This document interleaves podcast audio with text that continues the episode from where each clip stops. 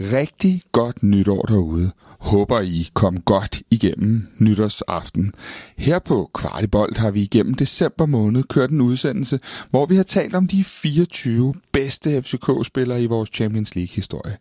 Dem har vi nu samlet i denne udsendelse, så læn dig tilbage og nyd minderne fra 2006, 2010, 2013, 2016 og 2022. Episoderne findes også på YouTube, hvis du skulle have brug for lidt tømmermands-tv i stedet. Så ja, som sagt, læn dig tilbage. Nyd hyldelsen af nogle af de største legender igennem vores 30-årige klubhistorie. Vores speaker i parken, Thomas Høgh Henriksen, sætter jeg i gang her. Du lytter til Kvartibolds julekalender. Vi ser på de 24 bedste FC København-spillere i Champions League gennem tiderne.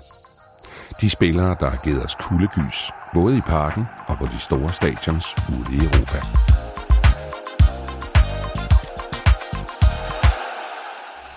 Og i dag åbner vi simpelthen lov nummer 1, og her skal vi ikke længere tilbage end til dette efterår. Så Chris, hvem er det, vi har her på det, vi kan kalde 24. pladsen?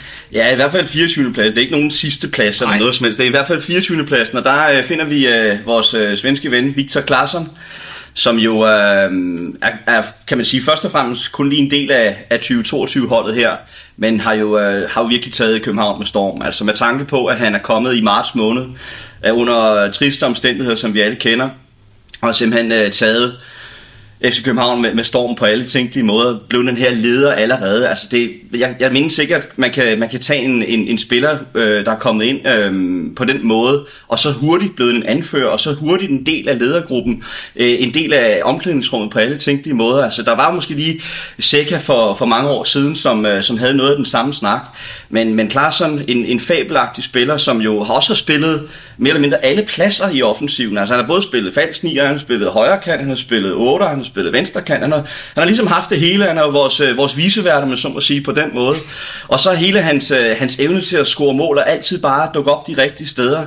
Hans fodboldhjerne er, er skabt på en helt anden måde, end vi, øh, end vi er vant til med ret mange andre spillere. En unik spiller, som, som øh, vi jo også virkelig må sige, at øh, vi forhåbentlig får glæde af i rigtig mange år på baggrund af en lang kontrakt. Og øh, ja, det kan jo være, når vi sidder her igen om, om 10 år, at øh, Klaassen så er forhåbentlig, måske, er længere fremme på, på listen. Men, øh, men forløbig, så, øh, så synes jeg altså, at han fortjener den her 24. plads. Ja, det må man sige. Og hvis jeg nu vælter, vender mig mod dig, Pelle mm. Peter, øh, som fan af FC København, og jeg ved også, at du har været inde og se ret mange kampe det her efterår, især de her Champions League-kamp. Øh, hvad er det for en oplevelse, du har af Victor Klaassen? Men det er lidt sjovt. Jeg har jo sådan en øh, FCK-tråd med nogle drenge, øh, hvor at hver spiller har en emoji, så når de scorer, så, så får de, så er det den emoji, der ryger ind. Og Klaarsens emoji, det er blevet den der, altså gå anonyme mand, som der er, fordi vi er sådan et, hvad, der er intet, vi kan klistre bare mere. Han er teflon, altså han er en professionel fodboldspiller, Øh, han, han er nærmest som en slags øh, svensk William Kvist, der bare kan finde ud af at spille bolden fremad. Øhm. Ja, på mange måder. men også til at starte med, var jeg sådan, ej, hvor er han kedelig. Kæft, hvor er han kedelig. Altså, jeg var sådan, ej, det er... Det, det, det, det kan da godt være, at han lige øh, scorede lidt, og han scorede faktisk ikke så meget her i, i foråret, som han skulle have gjort, så jeg tror faktisk, i sommer var der flere af os, der var sådan lidt, altså jo, han har spillet i en, en stor liga og, og så videre, men så det her efterår, der har han bare altså virkelig faldet ind på holdet, og også blevet brugt mere centralt og, og lavet nogle mål, og har måske også vist øh, den der vindervilje. Og jeg, nu hørte jeg, du refererede øh, til den her episode fra træning, hvor jeg, vi jo, ja. jeg, jeg var der jo også. Og hvis man ikke har hørt øh, det, så, så var det sådan en, jeg blev nærmest bekymret, ja. fordi vi har at gøre med en rasende øh, Victor. Det, det troede jeg aldrig, jeg skulle opleve. Men de står der til træning og spiller gris eller sådan noget. Ja, kant. kant. Ja. Og så, øh, så kommer øh, så deres fysiske træner, som laver en tunnel på Victor Claesson. Og det er jo, altså, det er som om, at der springer en bombe i den der flok af spillere. De løber rundt og råber og skriger. Og det gør simpelthen, at øh, altså, Victor, han, han afslutter dagens træning. Han går ud helt stille og roligt, forlader cirklen, tager sine sko, og så går han ind uden et ord. Og de, altså, Ja, det er sjovt, Pelle Peter, fordi vi står og ser det, og, og lige i starten, der tænker vi bare, det, det er bare sjovt det her. Ja, ja. Men det, det, det er jo ligesom i skolegården, fordi de her andre spillere, der er med den der kant, de står sådan, hey Victor, kom nu igen. det, øh, altså, det er som om, at de, Præcis. lidt ligesom hvis du drillede nogen i skolegården, og så de blev rigtig ked af det, og det var aldrig meningen, så de går sådan, nej, det var ikke sådan ment. Præcis. Det var, man stod og var vidne til Ja. ja. et eller andet, hvor det er sådan, okay, det, det er så meget, det betyder for ham, fordi jeg vil jo måske sige, når man den, den, øh, den rolige, collected øh, Victor Clausen, han vil jo nok bare grine og sige, ja ja, det, sådan er det. Nej, det, han kunne ikke have det. Han kunne ikke have det. Og det, ja, og det er jo det, når man lader en spiller kende over tid, så finder man ud af, hvad det er, de, de indeholder. Også selvom at de, de måske på overfladen kan, kan virke sådan lidt, øh, lidt stille og roligt, og lidt, øh, måske næsten lidt fæsende. Og, men, men, ja, men ham der, han, han, er, han er dynamit han viser det bare meget sjældent, og det der var, var det, lige præcis den hændelse havde jeg mega meget brug for. Jeg synes, det var fantastisk, og de... Øh, Det er det, man kalder en vinderskala, så vi ja. Ja. ved på, på svensk. Jamen, det er jo lige nøjagtigt den mentalitet, som jo også det, han bringer ind til holdet. Ja. Altså, man skal ikke tage fejl af, hvor meget bare sådan en lille episode, den Katie betyder for mm. resten af holdet. Han, altså, han er med til ligesom at, at rive folk med og sige, så det kan jo ligefrem være noget, han har tænkt i baghovedet, men nu forlader jeg simpelthen ja. træningsanlægget, fordi jeg vil statuere et eksempel, at vi er i FC København, fordi vi er her for at vinde. Og det er jo uh, hele hans DNA. Hele og han kom ikke tilbage. kom ikke tilbage, Han gik ind, Ja. han gik vidderligt. Jeg så ham gå ind ad døren, øh, for jeg stod med en baby der, så de skulle også have afsted. og det var sådan lidt, altså det, han, han var færdig for i dag. Ja. Det, var, det synes jeg bare var, var ret fedt. Så det gav mig, det, det, det gav mig noget af det, som jeg, som jeg tror måske vi kommer til at se meget mere til, når vi har lært ham at kende over flere år. Men, øh, men hold kæft, en, altså hvis man skal endelig tale om de der hylder, så er han da også øh, for en af de øverste, vi kan, vi kan gribe ud efter. Så ja, Victor Klaassen, en øh, kæmpe legendepotentiale. Absolut. Og det sidste spørgsmål, jeg lige har her, det er til dig, Chris. Mm. Hvis nu du fik lov, og det ved jeg, det er en drøm, du har, øh, at være øh, FCK-træner, i hvert fald bare mens vi sidder og laver julekalender her, hvor synes du, Victor Claesson gør det bedst? Ja, altså jeg er jo nok mest tilhænger af, at vi har ham i den der øh, ja, 8-10'er-rolle. Mm. Uh, det, han, jeg, jeg synes, vi har set... Uh, vi har set ham jo som sagt på alle de her offensive pladser, men, øh, men jeg kan bedst lide øh, tanken om, at han ligger der, fordi man kan sige, at han har måske ikke den, den absolute topfart, som for eksempel Modarami, som vi har set ude på kanten. Så der er mere tilhænger af, at der er endnu mere fart derude. Og så inden centralt kan han ligge og bruge sin hjerne, og han kan være med til at løbe og tage de rigtige, øh, øh de rigtige rum, de rigtige, øh, de rigtige løb, øh, komme i de rigtige afslutningssituationer. Så jeg synes, jeg synes det må være der, at øh, man trods alt vil, øh, vil sætte ham fast, øh, når det alt kommer til alt. Victor Claesson er gudskelov på en lang kontrakt her i København, og holdets anfører, nu hvor Sækker desværre er, er fraværende. Lad os håbe, at han løfter pokalen til sommer, så vi alle sammen går øh, kan man sige, på sommerferie med et dansk mesterskab. Vi åbner i dag øh, lov nummer to, og her skal vi for anden dag i træk, ikke længere tilbage end det her efterår. Og det skal vi øh, sammen med hvem, Chris? Det er øh, vores otter, Lukas Lerager, som jo er... Øh, jamen, altså, det er jo en fantastisk historie med Lukas, øh, med tanke på... Øh, med tanke på hans forhistorie, hvor han har spillet henad, så var jeg jo meget overrasket over... Øh, altså, så var jeg lidt bekymret for, hvordan han ville tage den første tid i FC København. Altså, man skal tænke på, at han spillede jo i Sulte Vardegrim, øh, og han har spillet i Bordeaux, og så også i, i, i Genoa, som vi jo hentede ham fra for, ja, det er snart to år siden nu. Og han havde jo også lidt udfordringer, synes jeg, til at starte med, med ligesom at finde ind på sin rolle, men også fordi, at i de andre klubber, han har spillet i førhen, der var man jo ikke så spildominerende, man ikke så, så styret, øh, man styrede ikke kampen på samme måde, som man jo gør i FC København, hvor vi er vant til, at vores modstander altid øh, står lidt lavt, og vi skal åbne tingene op. Og der har Lukas jo simpelthen bare øh, fundet vej ind igennem hele det her øh, halvøj, og har fået formået at, øhm, øh, og, og åbne, åbne tingene op og blive øh, både målfarlig fra distancen, komme i feltet, og, øh, og så er han jo mest af alt, altså han er jo en spiller, der bare efterlader alt på en bane. Altså, nu ved jeg godt, at vi, vi sveder forskelligt, alle os mennesker, men Lukas han sveder jo simpelthen som en, en, en, en, en gal mand. Altså, hans trøje er jo gennemblødt, når, man, når du har nogle interviews med ham og så videre.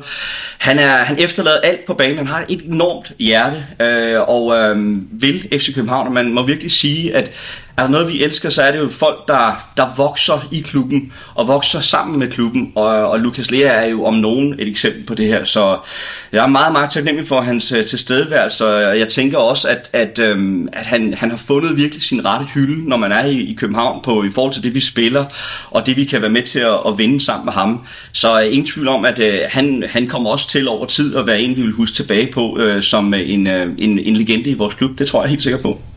Og Pelle Peter, udover at du og Lukas I egentlig øh, render rundt og har øh, småbørn derhjemme på, på nogenlunde samme alder, Ja. hvordan, øh, hvordan er du sådan, som fan, hvordan ser du Lukas Lea? Øh, jamen, jeg synes også, han er ved at vokse ind i, en, i, i den rolle, som jeg tror, vi alle sammen håbede på, han ville opnå, da han, da han blev købt. Øh, og, og jeg kan huske, at da, altså, jeg er meget investeret i de her transfervinduer. Øh, og, og trykker og opdaterer på Twitter og alle andre steder. Det vil jeg gerne bekræfte. Ja, det er helt idiotisk. Altså, det er virkelig... Der er, det er lidt ligesom at spille manager, og så, så, så sætter jeg lige mit rigtige liv på pause, og så, så er jeg det her nu. Øhm, og jeg kan huske, da, da Lukas blev rygtet hertil, så var der jo øh, blandt andet fans af en, af en anden klub, øh, der på Twitter sagde, prøv glem det nu, det er fuldstændig urealistisk, at de nogensinde skulle købe ham. Øh, altså, hvor dumme er I? Og øh, indtil han så lige pludselig jo sad i et privat fly, øh, og vi kunne sidde og følge ham på, på Flight Radar øh, på vej hjem. Øh, og så, øh, jeg kendte ikke særlig meget til Lukas Lea. Øh, og, og, og, og hørte mange af de her ting om ham, at han, han, han har den her råstyrke, og han har det her lange skud, og, øh, og den her karakter. Øh, og den, den synes jeg også, vi virkelig har set nu. Altså øh, ikke bare på banen, en ting er, at han sparker den ind udefra, og, og, og virkelig fighter og kæmper, og også godt kan lide måske at gå i nogle af de her små infights på banen, og, og, og er god til det. Øh, men, jeg, men jeg synes, han har noget karakter i forhold til, øh, at øh, han det kan godt være, at det forhold måske igen super øh, øh, rosenrødt, men han forsvarer jo faktisk Jes Torup i et interview og siger, på, jeg har ikke jeg har intet at sige andet end, at øh, Stig Tøfting, du er fuldstændig væk over det, du har skrevet om Jes Torup. Altså han forsvarer sin, sin cheftræner der, øh, da Marcel Rømer er ude for en personlig tragedie, så det første, han gør efter han scorer, det er at løbe ud til et kamera og sende en hilsen til ham. Og Øh, Øh, nu her, hvor at, øh, vi får en ny træner, så løber han også ud og giver honør til ham. Jeg synes, de der hændelser siger ret meget om den karakter, øh, Lukas Lea er, er og, og har. Øh, og det er sådan noget, som, som gør, at, at udover at han, er, at han har nogle fodboldfærdigheder, så er det noget af det, der gør, at, at jeg kan forelske mig i ham øh, som, som spiller, fordi man, så forstår man også lidt bedre, hvorfor han kan fighte så meget. Han har virkelig hjertet med på banen, og, ja. han, og han er følelsesladet på banen. Ja, så tænker jeg jo også på netop, når vi nu har snakket om, om Champions League den her, i den her øh, 24 kalenderudsendelse, mm. så tænker man jo også på, at med de skader, der har været til Saka og Falk, hvor meget ansvar han har gået ind og taget i lige nøjagtigt i Champions League. Han er jo også blandt de ældste i forhold i en relativt ung trup, mm. så har han jo virkelig steppet op, og jeg synes, altså man, man må virkelig anerkende hans hårde arbejde. Og så vil jeg også lige supplere ind med i forhold til det, du nævner, øh, Pelle, med at, man, at ingen troede, man kunne hente noget fra, fra Italien, fra, fra CA, fra Genoa. Og det er jo også en, en, en historie, som jeg tror, vi kommer til at kigge ind i, i fremadrettet, mm. altså med hensyn til, at vi kommer til at hente flere spillere, måske fra CA, fordi at, at niveauforskellen i forhold til økonomien, den er ved at være der. Altså mm. FC København har solgt så ufattelig mange sæsonkort bedre, end, end for eksempel Juventus øh, har gjort til den her sæson. Det siger jo ikke så lidt om, at vi, hvor stor en klub vi efterhånden er blevet, og der er altså noget økonomi i vores klub, som gør, at vi, vi, vi godt kan forvente at se øh, flere spillere, der måske kan, kommer dernede fra. Det var jo også tæt med, med Skov Olsen og så videre ja.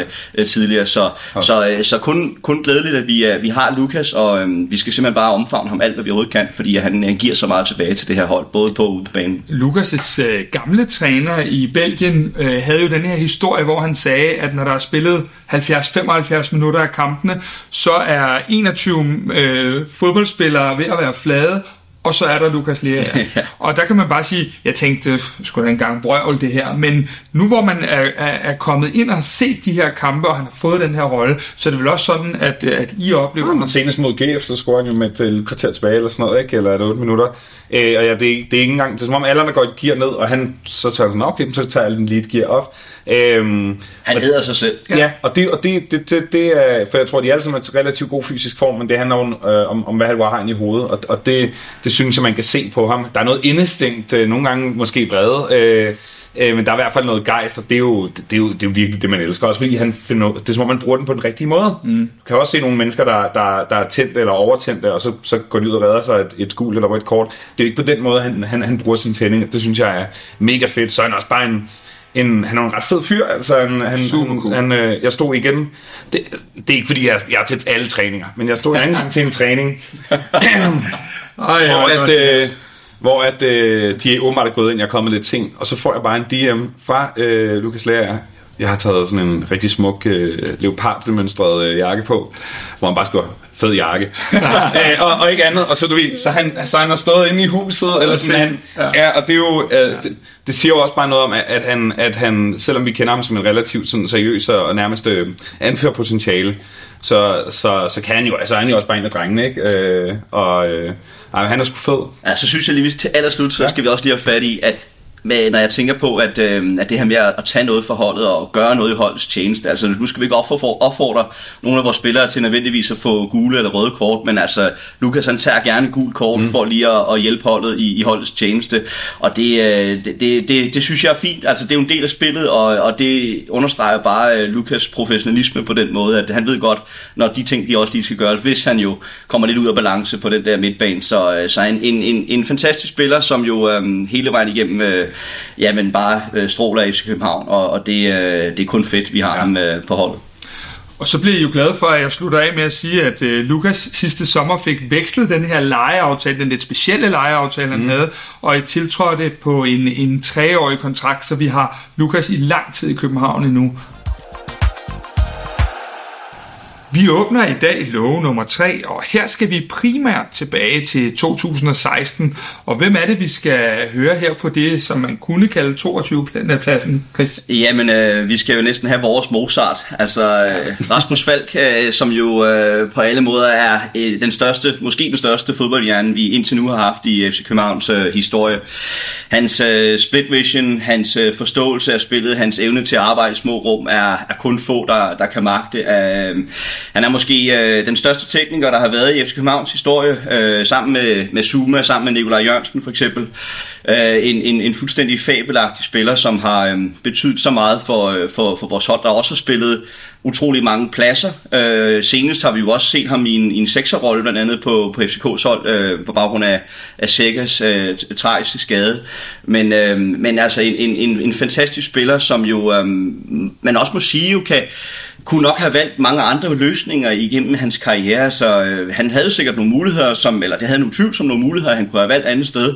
Men altså, han valgte at, at forlænge i FC København, og øh, hvilket jo faktisk også gør, at han, hvis så frem, at han jo kan holde sig skadesfri, så kan han jo gå hen og blive historisk, og blive den spiller, der der kommer til at overgå William Kvist. Altså han har jo stadigvæk en relativt ung alder i forhold til det. Mm. Øh, og kunne gå hen og blive den spiller i, i vores historie, som har spillet flest kampe.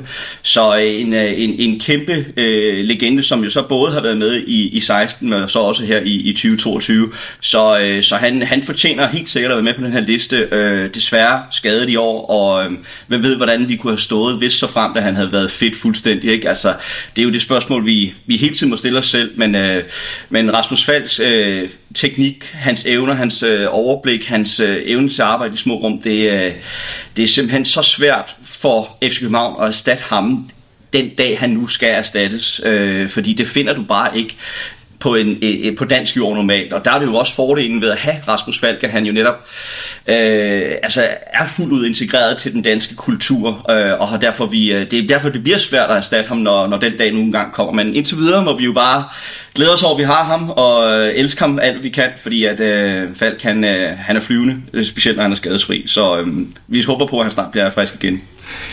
Da du fik den her opgave af mig, Peter, ja. Peter, der er jeg helt stensikker på, at da du så navnet Rasmus Fald for Chris, så var det ikke svært for dig at, at, at skulle fortælle noget om ham, fordi det er vel en, en ener, der på mange måder øh, vi bare skal nyde hver dag, vi har ham. Ja, især nyde hans løbestil. øh, øh, han det jo kaldt DJ i truppen, fordi det ser ud som om, når han løber, som om han står med to pladespillere. Ja. Øh, men, øh, men nej, han er jo, han, jeg synes også, han er en spiller, som jeg kalder, altså jeg kan huske, den var i OB, hvor man, at jeg havde det lidt med ham, som jeg tror, jeg har det med Schelderup nu, eller sådan noget. Du ved, ham der, han er for god til ligaen. Han ryger. Ja. Umuligt. Altså, vi får ham. Selvfølgelig skal vi det, men det, det, det kommer jo ikke til at ske. Og så, øh, så husker jeg det som om, at OB havde faktisk mulighed for nærmest at forlænge med ham, og gav et eller andet helt latterligt lavt bud, og og lige pludselig så, så stod den mellem os og en anden klub, øh, som stod i nogle helt andre farver. Ja, ja, det er noget, der rimer på FCK. øh, øh, øhm, og, og, og, og, og, og så blev det jo en realitet, og han var stadigvæk så ung. Altså, og der tror jeg da helt sikkert, at øhm, de møder, han har haft med, med, med Ståle dengang, det har været de her klassiske møder, vi kender til med karriereplan. Du skal være her i to-tre år, øh, vinde noget, bevise noget, og så skal du sælges for et øh, øh, absurd øh, millionbeløb, og så er alle glade. Og jeg elsker, at vi har fald, men jeg, men jeg kunne... Falk er jo også en spiller, som hver eneste gang han har mødt øh, nogle af verdens bedste hold, så er det som om man bare... Altså sådan på niveau. Øh, måske bedst eksemplificeret, nu ved jeg godt, at vi sidder og rangerer øh, Champions League, øh, men, men øh, da vi møder øh, United for et par år siden, altså der, der, er, der er Rasmus Falk vel den bedste spiller på hele banen, og laver en, hvad er det, en redondo, øh, og, altså han er, det, er så, det er så sindssygt, hvad, hvad, han, hvad han kan steppe op til, når han er i form, ikke? Øh, og, og, og øh, og jeg tror også, fordi at han ikke har taget det udlandsophold, så, for, så, så forstår folk aldrig helt, hvor højt niveau det er på, fordi han, fordi han ikke har haft mulighed for at bevise det kontinuerligt mod, altså i en større liga eller sådan. Men jeg tror da snilt, han kunne ryge til en top 5 liga og være direkte ind på et relativt godt hold og, og blive en profil der også. Øh, og der skal vi så bare være glade for, at, øh, at Rasmus han godt kan lide trygge rammer og, øh, og dansk mad sandsynligvis. Øh, fordi jeg tror, at det er... Han, han er jo igen en en af de her spillere, som vi kun kan have, fordi vi er øh, i København og, og i det land, vi er. Lidt ligesom når, når vi henter øh, landsholdsspillere hjem, ikke? Øh, fordi fordi en, en anden klub på vores niveau vil ikke kunne hente Rasmus Falk, den er simpelthen for god til. Pr- præcis, og der tænker jeg jo også på, at, at vi, vi må huske på, at, at vi har haft mulighed for at forlænge med ham. Altså det fortæller alt om, hvor vi er som klub i dag. Mm. At vi her i, i, i nyere tid, selvom som du rigtig siger, Pelle, at, at vi har, der er selvfølgelig lavet en karriereplan med ham med Ståle dengang og så videre, men alligevel har han valgt at forlænge, selvfølgelig fordi han jo selv føler sig tryg, men også fordi vi har noget tilbud som ja. klub. Ikke mindst i det her med at, at kan spille i Europa og spille mere mesterskaber og hele tiden udvikle os som klub. Jeg er sikker på, at han føler, at, at den, den, han har været med til hele den her udvikling, som vi ser på fanscenen, som har været fuldstændig fænomenal over de senere år. Ikke? Altså jeg får helt gås ud, når jeg bare siger det, fordi man, man, man har nu, på billederne, har, i nethinden har man jo det her, de her øh, fantastiske tifos, der er blevet lavet. Jeg er sikker på, at en, en, en, en Rasmus Falk og selvfølgelig også andre spillere lever for de her ting, men det er jo også de der små ting, der kan gøre, at Rasmus Falk har haft lyst til at forlænge med os. Og vi skal simpelthen bare, vi skal være så taknemmelige for, at han har været og valgt at blive vores klub, fordi ja. at han, han har et uhørt højt niveau, som uh, meget, meget, meget, meget sjældent ses i, uh, i, i Superligaen. Altså, jeg, jeg kommer lige til at tænke på, jeg nu nævner Nikolaj Jørgensen og Zuma selvfølgelig som, som vores største, men altså, vi er jo også op på Mohamed Zidane for eksempel. Mm. Ikke? Altså, der er meget, meget, meget få spillere med et højere teknisk niveau end, uh, end Rasmus Falk, og det, det er... Jeg vil gerne lige tage fat i en af de ting, I, I begge to lige talte om, fordi øh, vi har lavet her på Kvartibolt, har vi lavet et øh, portræt af Rasmus Falk på mm. et tidspunkt, hvor en af de vigtigste ting, han siger, det er, en af de grunde til, at jeg er blevet her så længe, det er fordi, jeg føler mig vigtig. Mm. Og det er jo en af de ting, hvor man kan sige, at øh, ellers havde vi jo ikke mulighed for at have mm. ham. Og Pelle Peter, nu kender jeg jo dig en lille smule, også når vi ikke sidder og laver julekalender her. Øh, hvordan er din respekt for, at han egentlig bare tager de valg, han gør, uden at skæve så meget til, hvad man bør?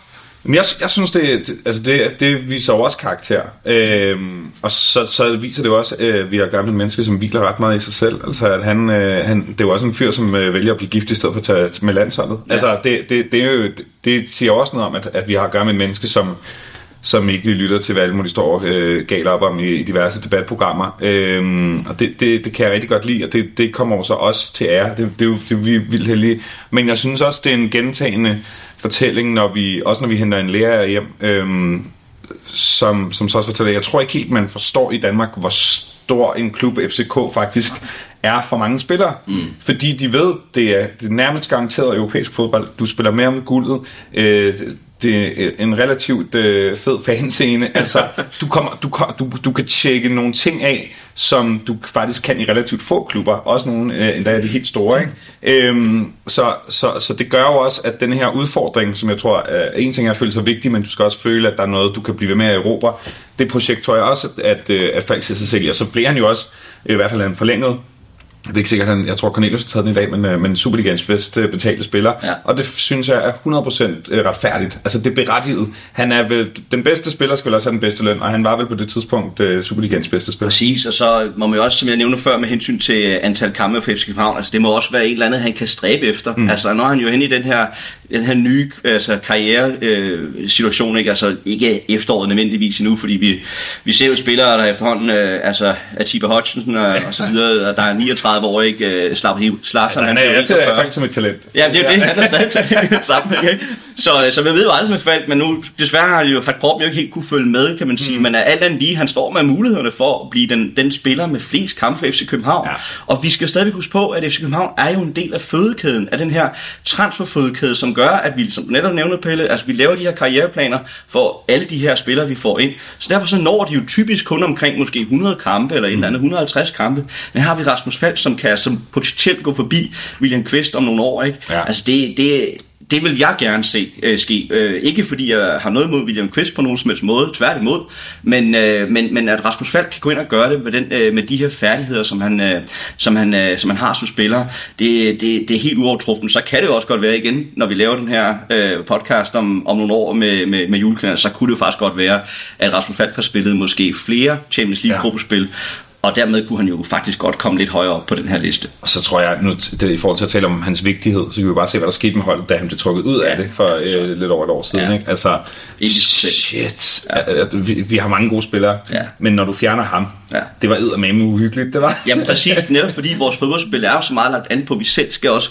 præge kampen, vi skal mm. selv styre kampen, og der skal vi skabe kampen, og det er jo Rasmus det er hans opgave, det er ligesom at, at finde de løsninger på den sidste tredjedel af banen, og det, det, det koster, øh, når han ikke er med. Sådan er og det er jo de spillere, som vi bare også elsker at se øh, uge efter uge, mm. dem der kan noget særligt. Og derfor så vil I også blive glade begge to for, at jeg nu øh, lægger den her af ved at sige, at i december 2020, der forlængede Rasmus Fald sin kontrakt, så den løber til sommeren 2025. Vi åbner i dag love nummer 4, og her skal vi lidt længere tilbage i tiden. Vi skal nemlig tilbage til det måske bedste øh, år i FC Københavns historie, 2010. Hvem er det, vi skal høre om i dag, Chris? Ja, 2010-2011 sæsonen yes. kan man sige, fordi det, det strækker sig jo over hele sæsonen. Men, gudskelov. Ja, gudskelov, og, og det er ubestridt selvfølgelig det, det største år i FC Københavns øh, historie i forhold til, hvad vi præsterede som, som hold. Og en af de spillere, det er jo Martin Vingård, som øh, vi har med her på listen. Og, øh, og Vin, han, øh, han kom jo fra Esbjerg i 2009, og, øh, og kan man sige på mange måder var en, en, øh, ikke jo en, en, en topspiller, men alligevel en, en, havde Ståle jo en fantastisk evne til at få det maksimalt ud af, af det her talent, øh, som jo havde et dejligt skud for distancen. Han lavede også to mål mod Panathinaikos blandt andet i, i den Champions League efterår, vi havde der altid smilende og glad. Øh, en, en, en, en god spiller på midtbanen og god på bolden og med til at holde, holde flow i spillet, som jo selvfølgelig var så vigtigt igen, fordi at modstanderen stod lavt. Øh, ikke så høj. Øh, altid god i interviews. Han repræsenterede, synes jeg, klubben helt fantastisk, fordi han var altid smilende, altid med godt humør. Øh, bragte masser af godt humør ind til, til truppen og til holdet og repræsenterede klubben på, på fantastisk vis. Så, så jeg synes, at, øh, at, at vi, nu, er det, nu er det glædeligt, vi, øh, vi, eller vi skal selvfølgelig have noget fra, fra 2010-holdet, og, og måske kunne man sige, at, at meget af den her skal også bære, bare bære præg af, af, hvad der skete i 2010, øh, efteråret 2010, men, øh, men Wien, han skal, han skal med, synes jeg. Øh, hans øh, præstationer især mod øh, Panathinaikos, hvor vi jo øh, øh, skiller det her græske hold ad to gange, så øh, det, øh, han har fortjent med på listen. Pelle Peter, nu skulle du øh, tilbage i hukommelsen ja. og, og se, hvad du kunne grave frem. Nu er vi jo øh, i 2022, Amen, så... Jeg elsker øh, Martin Vingård. Han er så fed. Altså, han er nemlig, han lyser ud gennem skærmen, og man bare står og taler om græs. Altså, han er, han er og, det, og jeg, for mig er jo fortællingen om FC København er også en fortælling om nogle spillere, jeg måske kan spejle mig i. Altså, mm. nogle mennesker og nogle værdier, som gør, at jeg tænker, er fint, du er god til fodbold, men jeg har også lyst til at drikke en øl med dig, eller hænge ud med dig. Eller du I de tilfælde er det nok hvidvin, men det er sådan, øh, Ja, ja, eller noget. Det, det kunne være alle mulige spændende ting. øh, men men fordi jeg er jo ikke en stor sportsdreng. Altså, jeg har aldrig gået til fodbold. Jeg kan ikke noget sport. Jeg er elendig. Så derfor har noget af det, som, som FC København har charmeret mig med, har været, at jeg kunne spejle mig i nogle af de mennesker, der repræsenterer klubben. Øh, for eksempel en Vingård øh, faktisk være socialt begavet øh, og sympatisk menneske, eller en øh, Delaney vil, vil faktisk måske øh, tage sig en uddannelse. Altså sådan, at der, at, at, at der synes jeg, en sindssygt, han er en vildt god repræsentant for det. Og ja, så husker jeg, jeg kan godt huske, at han øh, sparkede de der, altså han lavede jo, han var jo en ung, altså en tidlig Robert Skov på den der måde med, at man vidste, at hvis han havde et frispark, så var der faktisk en reel mulighed for, øh, at, at den der, den, øh, den gik ind. og jeg kan sagtens, at jeg havde forfærdelige pladser i parken, når de spillede mod Panathinaikos. Men jeg kan bare huske, at, at at når han fik kuglen, så var man sådan, man, det, er jo, det er jo lige meget, at, I er, at vi faktisk er undersilet og så videre, fordi vi har en, en, en fyr med det der spark. Øhm, og, og, og, og føle lidt måske, at han var broen mellem Thomas Røll og øh, Robert Skov, eller sådan en, øh, altså en form for, for øh, kanttype, der kunne sparke øh, udefra, og så... Øh, så, så er han jo også med i den her øh, altså Chelsea-kamp, hvor han jo bliver skadet, altså forfærdeligt skadet. Jeg tror, det er, er det Gerard, eller hvem? Der, der, der, der, der, John Terry, mener jeg, ja. Gerard, det var Liverpool. Sorry, det er Liverpool, ja, flot. Øh, om det siger alt om, hvor, hvor, hvor, hvor, hvor lidt øh, fodbold jeg følger med, ud over FC København. Øh, nå, en engelsk spiller, som har et legendarisk efternavn i hvert fald. Ja. Øh, og, jeg, og jeg hørte ham fortælle om, om den her skade. Han har ikke set klippet siden Nej. selv, fordi det er, det er traume. Ja. Det var hans karriere, der i princippet stoppet der. Der var jo interesse fra, fra udlandet. Han, han, jeg tror, planen med ham var, at efter den her meget velspillede Champions League-sæson, så skulle han derud på eventyr. Og det, det eventyr blev aldrig, fordi ja. han blev så skadet der. Han ender i Nordsjælland efterfølgende. Ja. Ja. Så, men han har alligevel vundet fire mesterskaber ja. for, for vores, øh, vores klub. Ikke? Det er jo også... Altså, det det er jo selvfølgelig en, en gylden periode, de der år der, ikke? Men altså, kæmpe respekt for den her. Og han er jo i klubben i dag. Ja. U17-træner, øh, rykket op fra U15, og, og, og ja, det elsker jeg også, at vi har ham og Nordstrand øh, løbende rundt dernede og, og, og fortsætte det økosystem, som FC København nu også er blevet i forhold til at talentudvikle på trænersiden. Så, så ej, han er, han er fantastisk. Jeg er sikker på, at han smiler og griner, mens han hører det her afsnit. Ja. Jamen, øh, det tror jeg ikke, der er nogen tvivl om. Og jeg vil sige det sådan, at øh, jeg, jeg vil gerne bakke op om noget af det, du siger, mm. fordi noget af det, der er, er fantastisk, det er jo, når man kommer så meget ud på tieren og ser de her træninger, nu har vi jo fundet ud af, at Pelle Peter er også en af ja, den, ty, den type. Bor derude. Øh, bor derude, yes. Så er det jo fantastisk. Jeg så det til sidste uge. ja, ja, ja. når, nogle af, når nogle af de her legender, som vi jo har har elsket inde i parken, lige pludselig står i en træningsdragt og, og, og giver videre til de her unge drenge. Det er i hvert fald noget det, jeg personligt synes er en gave, det der mm. med, at tingene kører ligesom på en eller anden måde i ring. Og, og Men det er jo lige nøjagtigt også der, Kasper, hvor vi er kommet til nu som klub. Vi har udviklet os så utrolig meget igennem de her år, at vi nu har en, et fundament. Altså hele den her, øh, nu er det jo selvfølgelig fra, fra, fra 10-11 sæsonen, men altså det der for eksempel sker helt tilbage i, i 2006, det er, de, det er de stolper, vi står på i dag mm. som klub. Det er jo de ting, der er sket de her, de her i vores fortid. Og det er, at Martin Vingård jo også kommet ind i, som du siger, økosystemet nu og blevet mm. en del af det her. Han er, han er med til at videreføre det, som han selv har været med til at skabe fra tidernes morgen. Og altså, det kan ikke være bedre. Det er den bedste form for øh, hvad skal man kalde det, øh, evne til at, at, at, at, at få taget en klub over på et, et, et højere niveau. Det er ja. simpelthen at genbruge noget af det, som vi har fra fortid.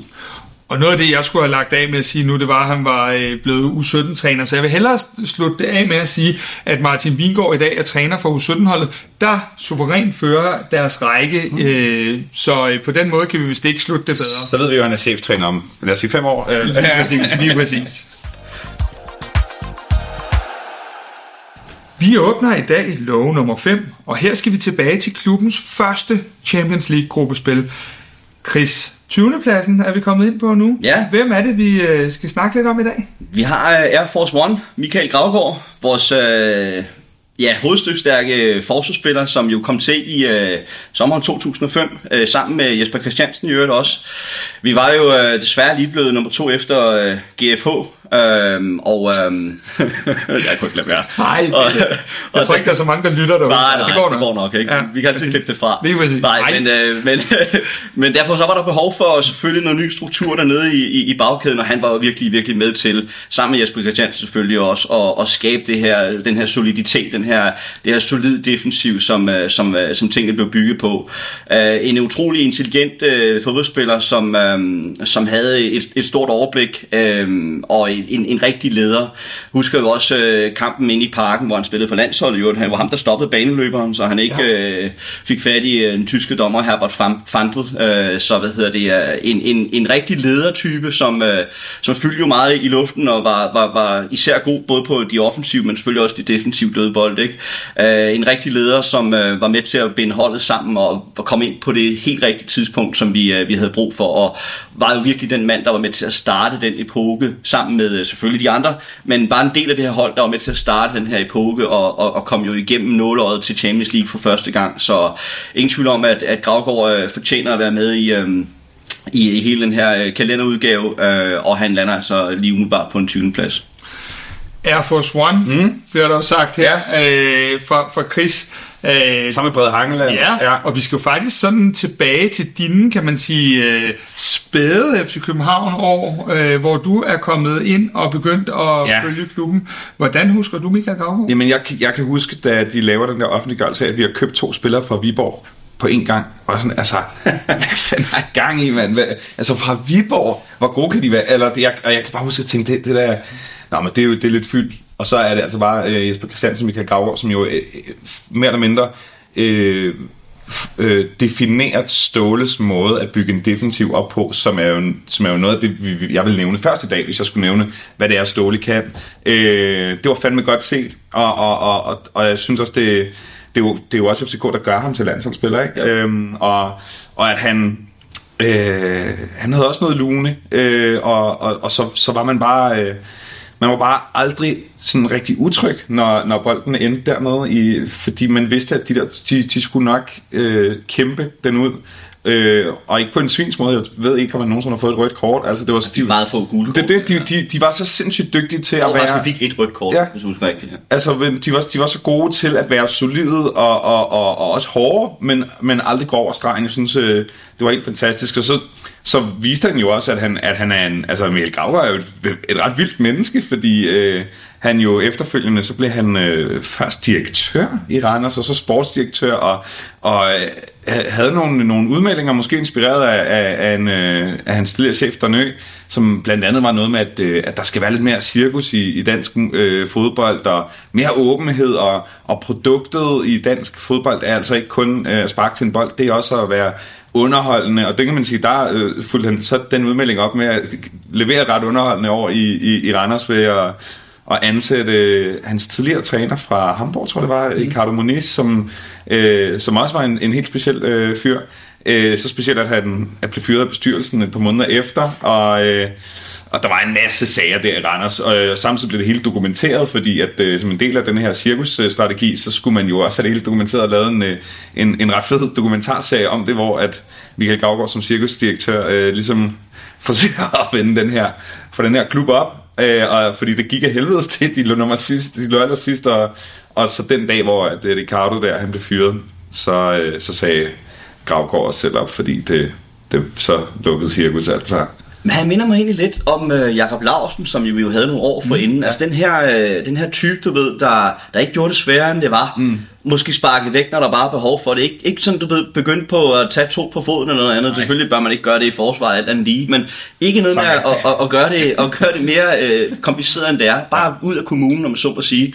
Og, og havde jo også øh, den her råstyrke i, øh, jamen altså i hele taget rent fysisk, var han jo, var han jo en klippe på alle mm. tænkelige måder. Så en, en spiller, der, der har betydet meget øh, for, for den her øh, tid, og hvor vi jo som sagt bryder igennem lydmuren og, og kommer i Champions League, så øh, absolut en, øh, en bemærkelsesværdig person. Og Chris, så var han vel også noget af det, som, som holdet skreg på, da han kom til. Han var en stor leder også, mm. eller blev det ret hurtigt. Mm. Øh, fordi jeg tror, vi var mange, der havde det ligesom dig, Pelle Peter. Øh, kører vi lige ind i Viborg, men han var jo ret hurtig. Fandt han sin plads. Han kom jo faktisk og havde spillet angriber også øh, inden ja. da. Men det var vel også en ret stor ledelsesmæssig karakter, vi fik. Jamen helt sikkert, og som jeg nævnte før med Jesper Christiansen, der, altså, vi havde vel uh, Janne Sarinen, og vi havde Balas Rabotski, altså man, nogle af jer får måske næsten jeg ved, Tics. tø, eller et eller andet tics, over at det her det bliver nævnt, men altså, der var jo videre det To fuldstændig vanvittige... Altså, de Jamen, har spillet altså, FC København hvor er en dog, Hvor har man dog fået hovedpine nogle gange, ikke? Og nu er vi jo ikke kendt uh, for at måske at, og, skal vi sige, at feje folk ned under bussen, og det vil jeg i øvrigt heller ikke gøre, når jeg spillede den hvide trøje. Men, uh, men alligevel må man bare sige, at der var virkelig behov for lederskab, der var behov for tryghed nede i den ja. defensiv, og, uh, og derfor var det jo også så vigtigt, at de to spillere kom lige på samme tid, og som du så siger, PLP, det er jo, det er jo lidt, lidt, lidt sjovt at tænke på, at det kom fra Viborg på den måde, men altså hold kæft, de også gjorde det godt på det tidspunkt. Men det er også en lektie i forhold til, at vi jo lige har købt den spiller måske første gang siden dengang i, i Viborg igen, og, at, at, at, øh, og har gjort fuldstændig det samme. Taget en spiller fra Viborg, hvor man måske godt med al respekt for Viborg, øh, både dengang og i dag, kunne tænke sig lidt, men er det, er det den hylde? Altså er det der, vi skal hente? Og lige pludselig, så, så spiller vi Champions League. Præcis. Altså både øh, Jesper Christiansen, Gravgaard øh, og Sørensen nu her. Ikke? Altså det er jo...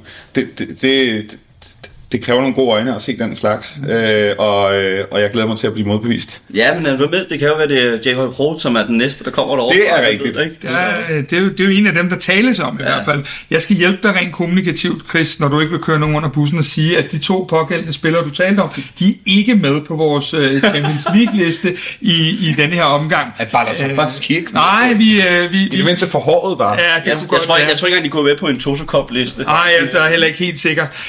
Det vi i hvert fald kan sige, det er, at Gravgaard er ikke længere i fodboldbranchen, men øh, prøver kræfter med nogle andre ting. Vist nok lidt øh, herremode. Mm. Så øh, hvem ved, om, øh, om hvis man pludselig går i butikker på Østerbro, om man så øh, støder ind i Michael Gravgaard. Vi åbner i dag låge nummer 6, og her skal vi tilbage til 2013. Vi mødte Real Madrid, vi mødte Juventus, vi mødte Galatasaray. Hvem er det, vi skal høre om på 19. pladsen, Chris? Ja, vi skal høre om øh, Nico, Nikolaj Jørgensen, øh, som jo er en, øh, en særlig case for den måde, eller forstået på den måde, at han egentlig er den, den første spiller, som jeg lige kan huske, vi faktisk kender hjem på leje til at starte med, men med en købsoption. Man var jo lidt usikker på, øh, efter hans, øh, hans tur til Bayer Leverkusen, hvor han jo øh, var købt til som et, et talent dernede til, så var lidt, man var lidt i tvivl om, hvor han stod henad. Men øh, han fik jo lynhurtigt modbevist øh, tingene, da han kom til FC København og, og trådte i karakter omgående med, med både mål, assist og, og fremragende spil. Øh, en, øh, en, en sublim tekniker, som jo virkelig kunne, øh, altså kan alt med en bold i den forstand. Han kunne afslutte øh, på de mærkeligste vinkler, øh, havde en, en, en enorm spilforståelse, og så blev han jo i og for sig også, øh, kan man sige, efterfølgeren til Ståles, øh, hvad skal vi kalde det, karikeret, øh, karikeret øh, 4-4-2, altså hvor han nærmest spillede 4-4-1-1, hvor Sonego han lå mange gange i den der rolle lige bag angriberen, og det var jo en rolle, som øh, Grønkær førhen havde indtaget mange gange, men som, som så øh, Nico han, øh, han fik optaget, øh, øh, eller fik, fik, øh, fik plads til efterfølgende. Og så var det jo også det år, hvor vi øh, rent faktisk bliver kvalificeret uden at have spillet kvalifikationsspil til at komme med. Vi var direkte. Det var meget nemt. Ja. Det var bare at træde ind, men det var jo netop på baggrund af, af det her fantastiske stykke arbejde, som Ståle og de andre havde lavet årene forinden, ikke? hvor vi havde skabt alle de her koefficientpoint, som, som gjorde det muligt. Så, øh, så Nico er en, en, en fabelagtig spiller med en, en, en flødefod, som du elsker jo at, at, at kalde og sige. Og det havde han jo om nogen. Øh, og så var han jo også, øh, det var også meget bemærkelsesværdigt, at han var relativt, han er en meget høj spiller. Og det er jo sjældent, vi ser de her høje spillere med så højt et teknisk niveau, som, øh, som Nico havde. Så det gjorde ham jo langt hen vejen meget komplet, fordi du både kunne bruge ham i, øh, i opspil, men du kunne også bruge ham øh, som aflæg øh, til, til, til, til spillerne. Han manglede måske lige det sidste topfart for for alvor at, at, at komme ind og, og dominere den del af spillet. Men, øh, men absolut en, en værdig mand på, på det her hold, som i øvrigt også scorede mod øh, Juventus i, øh, i den der... Øh, Det var en der med hælen, ikke? Nej, det var jo Broden. Det var Broden. Det var Broden, ja. præcis. ja han lavede det var sindssygt ja, mål. Ja, Ja. ja, det var mod Galatasaray. Ja, Ja, det øh, men, men Nico scorer mod Juventus, mm. og øh, en øh, jamen, fuldstændig fantastisk øh, spiller, som, øh, som, øh, jamen, som helt sikkert også har været svært at erstatte, fordi at han, som jeg siger, det er svært at finde den her type spillere, som Nikolaj Jørgensen, som Rasmus Falk. Altså de her spillere har så højt teknisk niveau, og samtidig er let at integrere, fordi det jo, han, han, han er jo nem at integrere, for, grund særligt fordi han er dansk. Øh, det hjælper jo mange gange, øh, selvom det er fuldstændig ligegyldigt, hvor fanden du kommer hen i verden, så er det bare mange gange lidt nemmere at integrere de her spillere, og derfor er det så svært at finde en spiller som Nikolaj Jørgensen, men øh, absolut værdig på den her liste. Jeg har sådan en eller anden øh, 6. sans, der siger mig, at du helt vildt godt kunne lide Nikolaj Jørgensen. Jamen, er elsker det øh, helt sort? Nej, nej, nej, og, men også fordi jeg følte, at han var så komplet. Altså, han kunne jo score på alle måder. Altså, det var, han kunne både lave sådan en lille tab ind, men han kunne også bare sådan, altså, ødelægge målet, fordi han øh, lossede den ind og hætte, og, og ja, så, så, så han, ja, igen havde det her tekniske det var jo lækkert, det var jo flot fodbold, ikke? Øhm, Øh, og så, så var han jo også en del af, synes jeg, sådan den første, nu ved jeg godt, han, han ligesom var hentet hjem fra Tyskland, men, men første gang vi tør, i, i, i noget tid i hvert fald tør satse på de unge, øh, den her magiske kamp mod FC Midtjylland, øh, hvor ham og Cornelius stempler ind. Jeg er gået hjem, da vi er kommet bagud 2-0, for jeg er så sur, så jeg, øh, så jeg får ikke lige set dem vinde kampen, men øh, For 500 kroner, hvad fortryder jeg i mit liv? Er det sådan, er det det, er ude i? nej, det er simpelthen så øh, latterligt. Jeg, øh, jeg, husker, jeg, altså det, jeg husker det som om, at vi havde sæsonen inden havde også været forfærdelig, og så er det første kamp i den nye sæson, hjemmekamp, og de spiller relativt anonymt, og så kommer Midtjylland foran, de har egentlig ikke så meget, men de kommer foran 1-0 i første halvleg, så i anden halvleg, så er det sådan, nu skal det ske, så et kvarter i anden halvleg, eller sådan noget, så Ja, så kommer de foran 2-0, og vi bare, hos mig, men ven, bare kigger på hinanden, det er sådan, fandme mere det her lort. Og Claudemir bliver vist ud. Jamen, der, der, er vi faktisk smuttet, da han, der, Okay. sker. Vi går, Jamen, det kan jeg så fortælle dig, kan vi, jamen, vi, kan høre, vi kan høre folk øh, råber eller et eller andet, da, da vi er på vej ud, og så kan jeg så se på min, øh, nej, nå, okay, vi har også fået et rødt kort. Fint nok, så går vi hjem til en ven, der bor 200 meter væk, nede på Bærdomsvej. Og så da, så da der er gået 20 minutter eller sådan så siger jeg, skal vi ikke lige se, hvad kampen står? Og så står den fandme 3-2 til FC København, og, og så når vi lige at se den blive 4-2.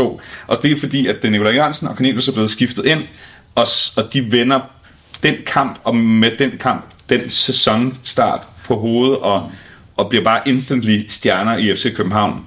Men, øh, men en anden fed ting ved, ved, ved Nico er jo, øh, altså det kan godt være, han er dansker, men han er jo primært fra Ballerup. Ja. Han havde jo faktisk ikke, jeg tror, jeg huskede et af de første interviews, som var sådan noget med, at han, han havde aldrig set parken, før han kom til FCK, fordi han havde faktisk ikke rigtig været inde i København. Altså han var bare i Ballerup, ude på sin fars, øh, den der go-kart-bane. Øh, og, øh, og så er der jo en anden ting, som er, at han ligesom også har rekrutteret internt i klubben, øh, ligesom vi jo selv gør nogle gange. Øh, øh, mm, på den måde, han jo har, har et, øh, et ægteskab og et barn med øh, en, en rigtig, rigtig sød og, og sej pige, som arbejdede i, i FC København. Og det har gjort, at der... Der når rekrutteringen til nye højder, kan Det må man sige. Altså, det er talentudvikling, der vil noget. Ja, det er øh, nå, hun er mega sej. Jeg, jeg, jeg, øh, øh, jeg kender hende en lille bit smule, og det gjorde, at der blev øh, stort indført en, en, en, øh, hvad kan man sige, en klausul i spillernes kontrakter, der hedder, at den form for rekruttering, den er, den er herfra og frem efter ikke længere øh, tilladt. Øh, så man kan også kalde den altså Jørgensen-doktrinen, der, der, der ligesom gør, at, øh, at det, at han øh, indledte det forhold, det gjorde ligesom, at ingen andre derefter kunne gøre det samme. Så synes jeg også, at vi skal have med, at nu har vi jo mange gange i FC København haft svært ved egentlig at finde øh, de der spillere, der virkelig, virkelig kunne brage mål ind øh, op foran. Men da han så faktisk bliver solgt til, ja, nu, nu, nu, nu scorede han jo også pænt med mål i FC København, det, det skal vi ikke negligere på nogen som helst måde, men da han så bliver solgt til Feyenoord, vinder de mesterskab efter, ikke havde vundet i mange, mange år på det tidspunkt, og han blev topscorer ja. i Eredivisie. Altså det er virkelig en, øh, en, en præstation over det. Det er meget, meget sjældent. Jeg mindes ikke, at vi har nogen andre, der sådan for alvor har, har kunnet kun score den mængde mål, som vi har solgt videre. Måske en højlund her om lidt, ikke? Øh, Ja, men- ja, men han er meget på bænken nede ja. i Atalanta nu og så videre, så det, det bliver lidt sværere for ham sådan for alvor. Men måske selvfølgelig over tid, men altså Nico han går ned og, og ligesom brænder den liga af, eller tager sit niveau endnu højere op Med det samme. med det samme. Hvor at Og det- Newcastle så vil købe ham. så ville Newcastle have købt ham, og det skete så ikke, og vi kunne have fået en, øh, altså vi kunne have fået 5-10% af den salgssum, der ikke som Ståle havde fået indarbejdet i, i kontrakten, ikke? Så det var selvfølgelig enormt ærgerligt, det ikke skete øh, i forhold til de millioner, vi kunne have fået, men altså stadigvæk, altså det er en, en spiller, der er meget unik i forhold til, hvad, hvad vi har set i FC København. Men, men også ærgerligt, fordi at så gik han ligesom ned derefter, og som Ståle så sagde, at de kunne bare have ringet og spurgt, om de skulle have solgt ham eller ej, for jeg ved godt, hvad der sker inde i Nikolaj Jørgensen, hvis han får at vide, du må ikke skifte til Premier League, efter at have øh, gjort det til topscorer her, for det var jo en, altså hans niveau dalede simpelthen. Ja. Jeg tror, han, han, hans motivation, den, den, den, øh, den blev punkteret lidt af, at de ikke gav ham lov til at skifte for de her 170 millioner, eller hvad det var. Så må vi også lige have med i hele snakken om Nico, at det er bare lidt ærgerligt selvfølgelig, at han ramte ind i så mange skader. Ja, ja. Altså tænk på, hvordan, hvis han har haft et helt naturligt øh, forløb og, og været så, så, øh, så stålagtigt, øh, at, at der ikke har været de her skader, hvad, havde det, kunne, det, ikke- hvad kunne det ikke have blevet til, ikke? både på, på klub og landshold, kan man Ja. sige. Ikke? Så det er lidt ærgerligt, at, øh, at det har vi med, men, men det, efter, det, skal man sige, det efterlader jo stadigvæk bare et vildt indtryk af, at han har, han har haft det her, den her store impact på vores hold, til trods for at de mange skader, der har været. Det synes jeg siger alt om hans kvalitet. Og sådan. Han var en spiller, som man meget hurtigt vidste, ham her, han er for god til os. Øh, og det er også derfor, det er fedt, at han, at han kommer tilbage og gør det jo til en... Altså, han opgiver mange millioner for at komme tilbage til FC København, og desto mere trist er det så, at det så ikke skulle være, ikke? Men, Jo, øh, men og, og netop den historie, Pelle, synes jeg også er fed at have med i den her snak, fordi jeg synes, det fortæller alt om, hvad det er, vi har som klub øh, bedrevet gennem årene. Vi har skabt en, en, en stemning, vi har skabt en, en følelse af, at folk de vil gerne komme tilbage til mm. vores klub. De vil gerne være en del af projektet igen, og det kommer jo til at se også med, ja, jeg, jeg siger ikke andet end Thomas Delaney, han lander i januar, eller noget i den stil. Du ved, jeg håber, men det er netop fordi, selvfølgelig med Delena, det er lidt anderledes, ikke? men du kunne tage mange andre spillere, som helt sikkert hjertens gerne kan komme tilbage til FC København, fordi ja. det kunne for eksempel være en Robert Skov, selvom, fordi han jo netop ikke er fra København, mm. altså han er jo fra Silkeborg, ikke? Altså en, en spiller, som jeg sagtens kunne forestille mig, har lyst til at komme tilbage, fordi vi netop har skabt det her renommé omkring vores klub, som er så fabelagtigt, og øh, der er Nico et rigtig godt eksempel på, øh, på den kærlighed, som han, han genvinder ved at komme tilbage. Nu sidder vi jo her lige og, og laver laver ja, podcast, men også tv. Øh, jeg tænker da også, Pelle Peter, mm. at du har haft mange gode grin, når du har set FCK-tv igennem ja, ja. for der var Nico jo også en legende på mange områder. Ja, men han er jo, ja, og det, han er jo måske også, øh, nu nævner, øh, kan du nævner Delaney, Altså man kan sige sådan, øh, personlighedsmæssigt øh, eller prioritetsmæssigt, så ligger de to nok ret langt fra hinanden. Ja. Der er du også, der er du øh, Ballerup mod øh, Frederiksberg. Ja, eller sådan, øh, og på den måde er han jo lidt mere øh, øh, klichéen eller øh, stereotypen på en professionel fodboldspiller, som øh, holder ferie i Dubai, og, øh, og jeg kan lige ruten til parken hjem fra, men, men, men det er ligesom også det. Ja. Øh, jamen, han, han er magisk, og han er jo, men han er jo, han er jo også ret charmerende. Altså, mm. det, det, det, jeg tror, det, det, det tilgiver mange af de her... Øh, det, det er som om nogle gange, så er der noget, Nikolaj ikke har forstået, som alle andre har forstået i det rum, øh, hvor han er i hvert fald, når vi taler de her ugens udleveringer og så videre. Mm. Men, øh, men det er jo lidt ligesom i Cornelius. Nogle af de her spillere er, er, er lidt distræte, øh, og det kan faktisk være til gavn, fordi de, de overtænker ikke situationer. De, hvis bolden er foran dem, så sparker de til den, og så går den i mål. Og hvis den ikke gør, så er det ikke noget, de bærer rundt på resten af livet. Altså at, at, at, og på den måde kan det også nogle gange være en, en, en fordel, at, at, at, du, at du er fodbold, at du ikke tænker fodbold. Og med de ord kan man sige, så slutter vi jo det her lidt af, også på den der lidt kedelige note, som du egentlig har været lidt inde på, Chris. Fordi Nikolaj Jørgensen er jo i dag uden kontrakt, siden han forlængede sin lejeaftale med, eller ikke fik forlænget sin lejeaftale med, med København sidste sommer. Vi åbner i dag lov nummer 7, og øh, i dag havde jeg faktisk overvejet at tage mine benskinner med fra gammel tid.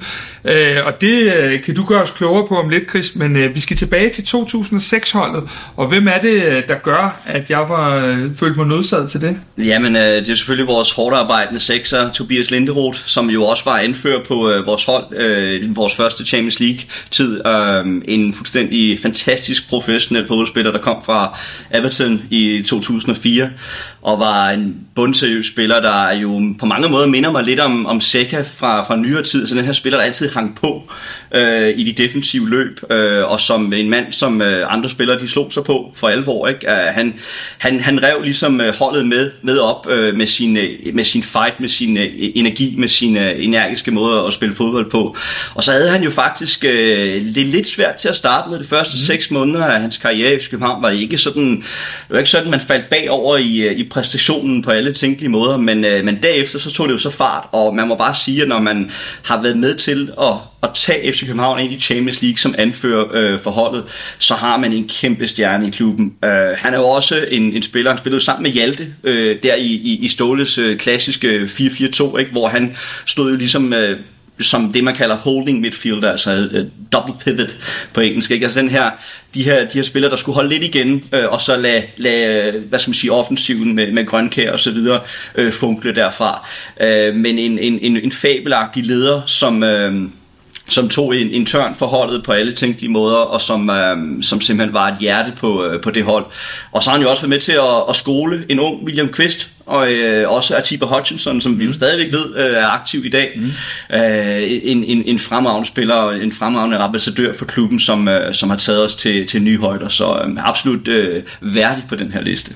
Og nu ikke på grund af dig, Chris, men for ligesom at hylde Tobias Linderoth, så, så tror jeg sådan, at vi giver dig et gul kort i forhold til at tale lige nu, for den fik Tobias ekstremt mange af, ja. og vender os over mod øh, Pelle Peter. Også røde. Øh... Ja, han var, han, var, han, var, han var glad for billetterne, det er ja. ingen tvivl om. Men det var jo også hans job, ikke? Lige præcis. Altså, han var, han, spillerne var jo bange for ham, øh, og han så også fuldstændig sindssygt, når han var inde på den der bane. Altså, han lignede som om han var... Det var som om, man startede hver kamp med at være rasende.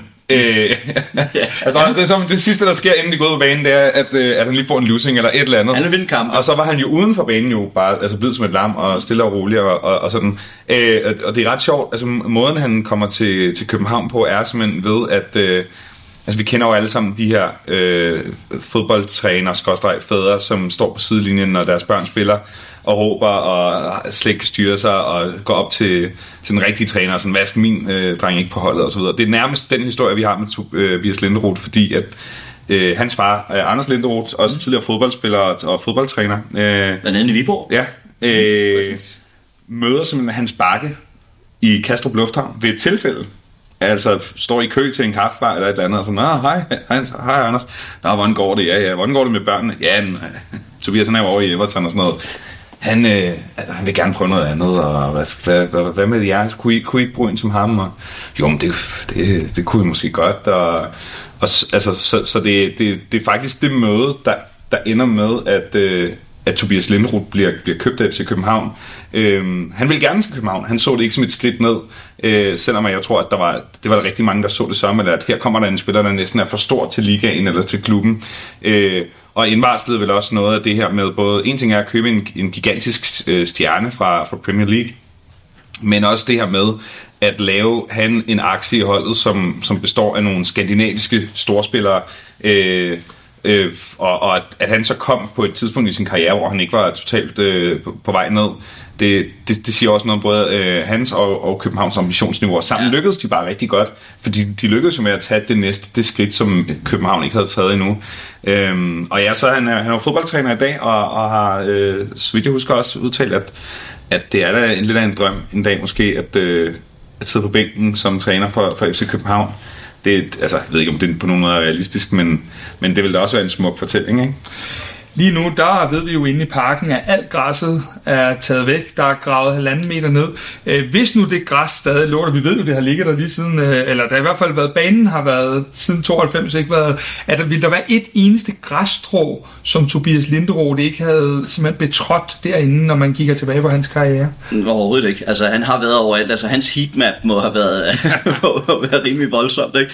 Altså, han, han, øh, han, han var overalt på banen i, i forhold til at, at dække af, og, og forhold til at, og, øh, og få det her hold til at funkle. Altså han, øhm, han jeg, jeg, kan ikke, jeg kan ikke øh, kan man sige, få nok ord af, øh, hvor, hvor, hvor fantastisk en spiller han var for den her klub, og som, øh, som Pelle også nævner, altså, det var jo det her med at komme hjem fra Everton, og, og på et tidspunkt, hvor vi, hvor vi virkelig kan man sige, leger med musklerne. Du skal huske på, tingene balancerer jo meget på det tidspunkt, hvor at, at øh, GFH, de var jo også ligesom, kan man sige, med i, i, i toppen af, af Superligaen på det tidspunkt, og så var øh, Tobias Linderoth for alvor en mand, der var med til at sige, okay, nu satte vi foden ned, nu er det os, der skal dominere den her liga, og det, øh, det var jo med til at sætte nye standarder for, øh, for den måde, vi, vi gerne vil spille fodbold, den måde, vi gerne vil præsentere os som klub. Så han har en kæmpe aktie, synes jeg, i FC Københavns historie. Jeg husker i hvert fald det der med, at han havde det der berømte, på et tidspunkt hed det jo så, at man skal spille i FC København et halvt år, før man slår til. Mm. Sådan var det for de fleste spillere, øh, i hvert fald øh, førhen. Det blev kaldt den sværeste 4-4-2 nogensinde. Og jeg husker, at vi jo inden Tobias, så havde vi lige haft en helt ung Christian Traoré, som havde spillet på den samme position, og, og min første tanke var sådan, han er sgu da ikke bedre ham der, end, end Traoré der må jeg så sige, den måtte man så trække til. Men, men han var jo også selvfølgelig noget rusten over for Everton. Ja. Det var et Everton-hold, der også havde, var det lige Carsley på det tidspunkt, og en Thomas Graves et eller andet sted, mm, hvis jeg husker mm, rigtigt, mm. eller sådan noget af det stil. Altså, men det var også en stærk øh, central midtbane heroppe imod, ikke? Øh, og derfor så, øh, så kan man sige, der, der kan jo godt være lidt rust, der skal banges af. Vi ved jo også med Darmin Døje, det er jo den, den allerstørste historie af dem alle måske, ja. ikke? Som, hvor det ikke bare lige tager lidt tid, før du for alvor får det hele forløst. Ja, ja Pep Jeg tror så et halvt år. Så, der var tre. Ja, ja. Nå, så, øh, så, hvad hedder det, øh, så, så det, det, det er jo som det er, og det kan man også sige, det er jo, det, når man har så stor en klub som FC København, så er det også meget naturligt, fordi der er så en enorm øh, fokus og enorm bevågenhed hele tiden fra pressen, fra medier, fra, øh, fra spillerne selv, og fra truppen, som jo er bare konkurrencedygtig. Du får ikke rigtig den samme tid til bare at skal, skal, skal, skal det til at rulle fra start. Det, det skal, der skal leveres fra, fra dag et, og det kan godt tage lidt tid for nogle spillere, og, og Lindroth havde jo lidt udfordring udfordring til at starte med, men man må så sandelig sige, at han, ja, han, han tog den tilbage. Han tog den tilbage. Ja, det gjorde han. Absolut det fortjent på listen. Og Pelle Peter, du har jo ret, fordi uh, Linderoth er i dag cheftræner i uh, Skövde i Sverige, og som du også siger, så skulle han efter sine have et ret godt øje til, til København, så lad os se, om, uh, om vi får et gensyn på et tidspunkt. Der er mange, der står i kø efterhånden. Det er jo det. Vi ved, det er vejen til... Ja. I dag skal vi åbne lov nummer 8, og her skal vi også tilbage til 2016, og en øh, lidt speciel karakter, vi skal høre om i dag. Hvem er det, Chris? Ja, en lidt øh, småskæv eksistens. Øh, jamen, det er jo Erik Johansson, eller jeg ved ikke, om vi skal kalde ham Erik Berg. Ja. det er jo sådan lidt øh, en, en tosidig øh, øh, vores øh, svenske forsvarsspiller, som jo havde en stor rolle i 2016, øh, flyttede tilbage til, til Stockholm på grund af konen, men var jo en øh, fuldstændig elegant forsvarsspiller. Øh, hans samarbejde sammen med, med Sanka, ikke mindst, var jo, var jo ganske enestående. Altså, det er jo, det er jo sjældent, at han er, i virkeligheden er han jo øh, kan vi sige, den, den første del sammen med Sanka selvfølgelig, som var med til at, at, at, at have den her flødefod frem af banen, øh, og, og havde hans pasningsfod frem i banen var jo enestående og gav jo ligesom en ny dimension til, øh, til vores spil. Øh, man kan sige, at fodbolden har jo udviklet sig gevaldigt øh, fra øh, tiderne med, med Grav, Gravgaard og, hvad hedder det, øh, og Hangevang så i den her fase her, hvor vi, øh, hvor vi har Erik Berg, så, hvad hedder det, øh, så må man bare sige, at han, han betød utrolig meget for den der første fase, som jo er så vigtig i, i måden at bygge spillet op på. Uh, atletisk, uh, fantastisk spiller, altså uh, stod jo knivskarpt, uh, og var jo en, en, som jeg siger, en skæv eksistens. Altså, jeg tror aldrig, han, altså, han postede aldrig noget med fodbold på Instagram eller noget andet. Det var altid sådan noget med, så var han ude i naturen i USA Jamen, eller sådan noget. Som, som jeg husker det, så var fortællingen, at han ikke ville kunne nævne tre spillere på Real Madrids hold. Han ja, ja. så ikke det. Nej, nej altså det, det, er jo, det er jo meget bemærkelsesværdigt, at vi har de der typer, som så kunne levere på allerøverste niveau. Altså os andre, der, der hvad hedder det, interesserer os for fodbold, vi var jo ikke i nærheden af at spille på det der niveau. Og, og derfor, øh, normalt er det jo bare sådan, at får du også kan man sige, normalt er det sådan, at for at du bliver en god fodboldspiller, så har du også sådan en, en form for forståelse for fodbold ved at se andre fodboldkampe, ved at opleve andre spillere, som du bliver inspireret af osv. Men, men Erik Berg, han, han fandt jo bare niveauet og skabte sit niveau øh, ved at hårdt arbejde på sin helt egen fasong. Og som jeg siger, en fantastisk øh, pasningsfod, stærk i, i luften, øh, fysisk hurtig.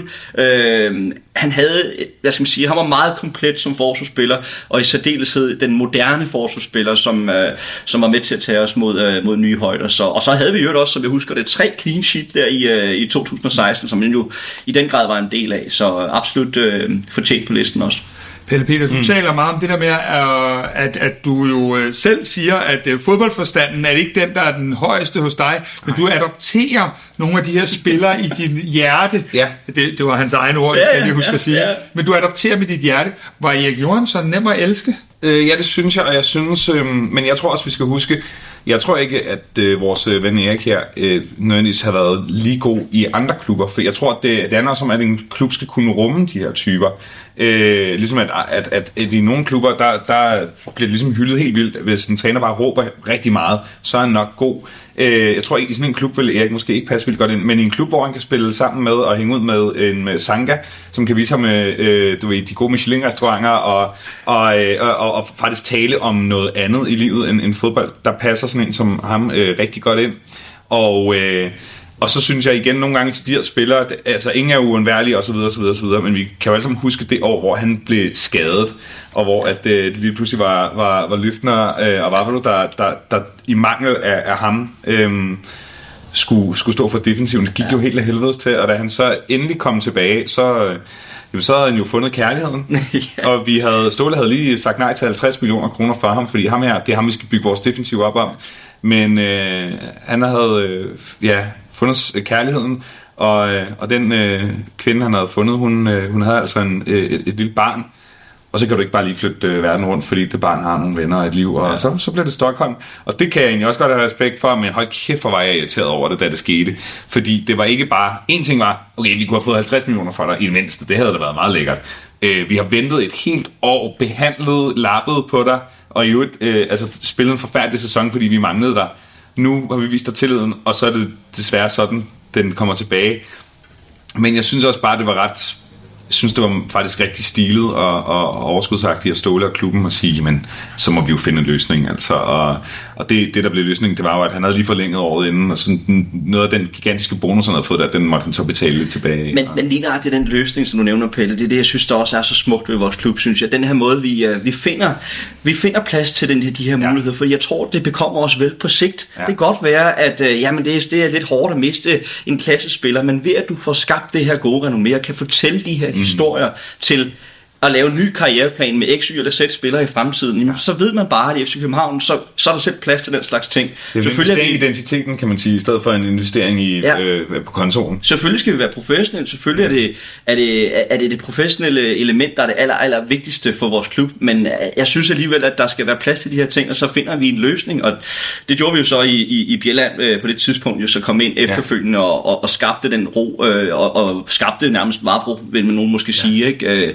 men naturligvis uheldig med den skade. Det var virkelig forfærdeligt, øh, en forfærdelig sæson, vi, vi, ja. vi gennemlevede. Ja, og på et tidspunkt, der. hvor han jo faktisk skulle forsøge at være lederen ja, på holdet, præcis. og man skulle se, om han kunne tage det skridt ja, også, hvor Sanka havde været den ubestridte leder, ja. så skulle Erik ind og være det, og, og, og, og bliver så uheldigvis skadet. Ja, det, skader, det, det begræder vi simpelthen til enhver tid. Der er ikke noget værre i fodboldverdenen end skader og korruption. Nej, det er fuldstændig Men ja, Erik Berg. Erik, Erik Berg, og i vores julekalender bliver det jo så Erik Johansson, ja. fordi det var han dengang. Men uh, Erik, han har stoppet sin karriere, sin aktive karriere, gjorde i sommeren 2021, og bor nu i, i Sverige, i Stockholm, sammen med, med sin familie, og fik jo så på den måde i hvert fald den del af sin drøm opfyldt, også ud over det, at han var fodboldspiller. I dag åbner vi lov nummer 9, og her skal vi tilbage til ikke kun 2010, men også 2013, for øh, det er vist noget med, at vi skal have hænderne op her, Chris. Hvem er det, vi øh, hører om i dag? ja, vi skal høre om øh, Johan Wieland, vores øh, svenske keeper, som kom i øh, 2009 fra øh, Elsborg. Og øh, en, øh, en, en rigtig solid keeper, som jo øh, kom ind og overtog meget for Jesper Christiansen. Øh, selvfølgelig, som du nævner, har været med i, i to afsnit af, af, vores, øh, af vores Champions League-kampagne, og dermed også fyldt meget i vores historie. Men i og for sig en meget rolig keeper. Ikke en, som jeg så det, en, en særlig verbal keeper, der sådan for alvor fyldte, øh, i modsætning til for eksempel Jesper Christiansen. Øh, man havde jo hele perken i forhold til, at han stadigvæk kunne op og, og, og gribe bolden i luften, og han var reaktionsstærk på stregen øh, og var med til selvfølgelig også at, at lede det forsvar øh, på, på mange måder, øh, specielt med, øh, med, med ja, med specielt med forsvaret. Så han han øh, han, han fyldte meget øh, på vores på vores hold og har været med en stor del af, af af vores historie. Øh, desværre får han jo lidt en, en, en, kan man sige, en svær exit, øh, hvor Robin Olsen ender med at komme ind og tage over. Øh, men altså, han har jo alligevel fyldt meget øh, i vores Champions League-historie, derfor fortjener at, at være med, så absolut øh, godkendt. Når jeg så vender mig mod mm. dig, så er han vel øh, helt modstykket til dig. Øh, Johan Wieland var jo lidt mere indadvendt og lidt mere indelukket. Ja. Hvordan oplevede du Johan Wieland? Øh, jamen, øh, som, jeg synes, at i alle de her øh, Champions League-kampagner, vi har været i, der, der, der har jeg opfattelsen af, at, at man virkelig har set målmændenes fulde potentiale at, at de har været gode i Superligaen, og det var William også, men det er som om, at de lige pludselig finder et, et ekstra eller to niveauer frem, når vi træder ind i Champions League, og det synes jeg også er historien om, om Villand. Øh, så er det selvfølgelig også historien om en vidunderlig sang, som jeg altså vidderligt lige kommer i tanke om nu, som jeg tror ikke, der er så mange af vores målmænd, der får sange, men jeg husker noget med at synge hvad skal vi med flæskesteg? Flyt. Da, da, da, da. Ja. Vi har Villand. Ja, det er øh, Ja, altså, et, et, et, et smuk uh, tekst også, ikke? Øhm, og så... Øhm, så var Villand jo også altså en mand, der det gyldne bord øh, to år i træk, hvilket virkelig siger noget om, om, om hans, både hans status i ligaen, bliver også... Øh, nu jeg ved jeg ikke, om jeg husker rigtigt, men jeg har det som om, han blev første målmand i, øh, for det svenske landshold, han blev i hvert fald brugt, det stod for dem. Øh, og så var han altså i klubben i 6,5 år. Ja. Det er helt vildt lang tid. Ja. Øh, og, og, og, og hans skæbne er jo lidt... Han kommer jo ind i klubben, da Jesper Christiansen er helt klar første målmand. Øh, bliver købt fra, fra, fra Sverige, og... Øh, og så, bliver, så får Jesper Christiansen den her skade, som øh, jeg tror, vi alle sammen kan huske på et ja. Brøndby Stadion, hvor at en Mike Jensen står og råber nogle... Faktisk, øh, ja. parken, okay, ja, og råber nogle, nogle mindre pæne ting øh, ned i hovedet på ham. Og så overtager han ligesom pladsen for Jesper Christiansen, og står indtil han jo selv bliver skadet, og det samme overgår øh, ham. Og det, det, jeg synes altid, det er trist, altså, fordi det føles så unfair. Det er ikke engang, fordi du er blevet en dårlig målmand. Du er simpelthen bare blevet skadet, og nu er der en anden, der har taget pladsen. Og det er den eneste gang, hvor det ikke er sket, det er vel i den situation, vi står i nu, hvor Grabara faktisk kommer tilbage og bliver første målmand. Fordi det, det er hårdt at se en, en, en af sine helte sidde derude på bænken, når man ved, hvor god han har været og kan være, ja. og nu er det bare den nye, der er kommet ind. Ikke? Men altså specielt også, fordi han jo var med i det her 10-11 øh, sæson, ikke, hvor ja. vi jo virkelig brænder det hele af. Ja. Altså det her med, at den her Champions League-præstation, der, der er det år, nu nævner det rigtigt, Pelle, det her med, at, at vi har haft behov for en, en klasse keeper i de her kampe, fordi man selvfølgelig i Champions League-regi kommer til at modtage flere afslutninger. Mod, du er op mod en, en stærkere modstand. Du er ikke så dominerende i kampen, som vi var i Superligaen. Så du var, du var nødsaget til simpelthen at være klar som målmand, ikke? og være klar til at, at tage øh, de, her, de, de skud, der kom. Om, han, han kunne det hele. Altså, han var lidt, som du, vi er en lidt mere stille eksistens, ikke som så verbal, og jeg, hvor om at personligt har jeg jo måske mere en Jesper Christiansen sådan højere op i forhold til, at jeg godt kan lide det her.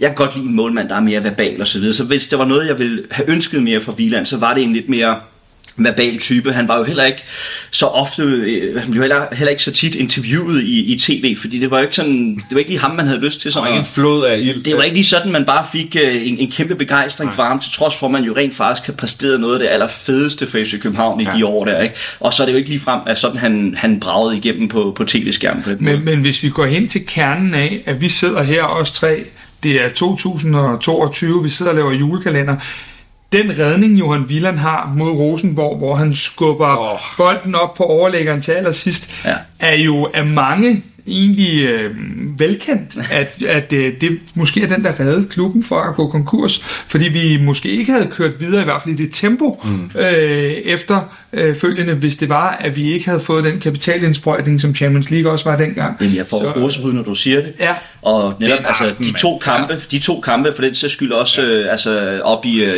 i, Trondheim, i, altså, i Trondheim ikke? Øh, hvor øh, hvor Grønkær jo får, får scoret det, det vigtige mål. Ikke? Men jamen, altså, det har været så definerende for, for der er nogle punkter, nogle nedslagspunkter i vores, øh, vores historie, øh, som, øh, som betyder mere end andre, og, og det er det her, vi, altså det er, jo, det er jo klassisk, vi lige netop nævner det her, fordi det, det fylder så meget i vores historie, og der har Viland jo en, en stor handske med i det, må man sige.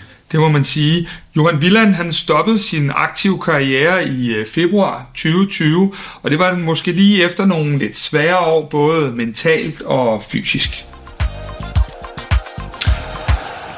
Vi åbner i dag lov nummer 10, og vi skal tilbage til 2016. Og øhm, Chris, hvis jeg nu bare lige siger perfektionist, ja. øh, hvad, tror jeg, hvad, hvad siger du så? Ja, så siger jeg Ludvig Augustinsson, fordi øh, der er virkelig ikke en større træningsnarkoman og perfektionist end ham, tror jeg har været i vores klub. Øh, en fuldstændig fabelagtig form, som jo altid var i træningscenteret, når det var, at øh, de andre de, de slappede af.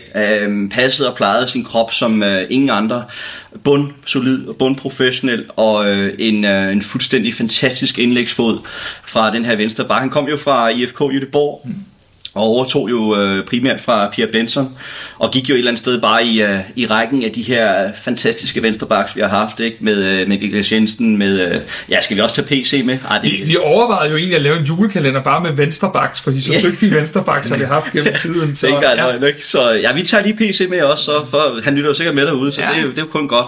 Så øh, hvad hedder det, øh, men, men nej, en, en, en, en fantastisk indlægsfod, som jo øh, var virkelig en, øh, som angriberne kunne, øh, kunne drage nytte af, ikke? Altså, det, øh, corner og så videre, som, som, som virkelig dragede nytte af de indlæg, der kom til bagerste stolpe. Så var han også god på frispark. Altså han lavede også en, en, en række mål på frispark, afgjorde blandt andet en, øh, jeg tror det var en pokal semifinale over i Esbjerg, hvis jeg husker rigtigt. Og sådan, øh, så han var en, øh, en fremragende spiller, som jo, ja som sagt mest af alt var bundprofessionel og blev så solgt til Werder Bremen, som jo også var der, vi, øh, vi solgte Thomas Delaney til og Jens Dage, så der har vi haft en, øh, en lille connection der. De kan nok meget godt lide FC København. Ja, det tænker jeg i hvert fald. De har også tjent gode penge på os, lige så vel som vi har tjent gode penge på IFK Göteborg, så, så øh, med hensyn til Oscar Wendt, der jo også kom derfra. Så en, øh, en, en fantastisk spiller, som har været en rigtig god øh, repræsentant øh, for klubben, og, og, og virkelig, tror jeg, har været med til også at inspirere andre spillere, måske lige frem en, en VK i dag, øh, som, som måske kan se op til en, som, øh, som, øh, som Ludvig Augustinsson, som jo, øh, som jeg har sagt, trænede helt øh, fænomenalt øh, hårdt og godt, og, øh,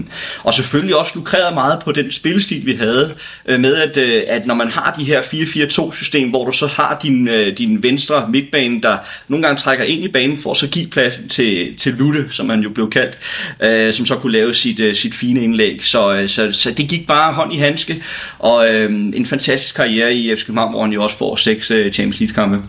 Peter Peter, mm. øh, som jeg husker Ludvig, så var det noget med, at han havde sat et ur til klokken 22, for der skulle han i seng, ja. så han kunne få sine præcise timer det var og alle de der ting.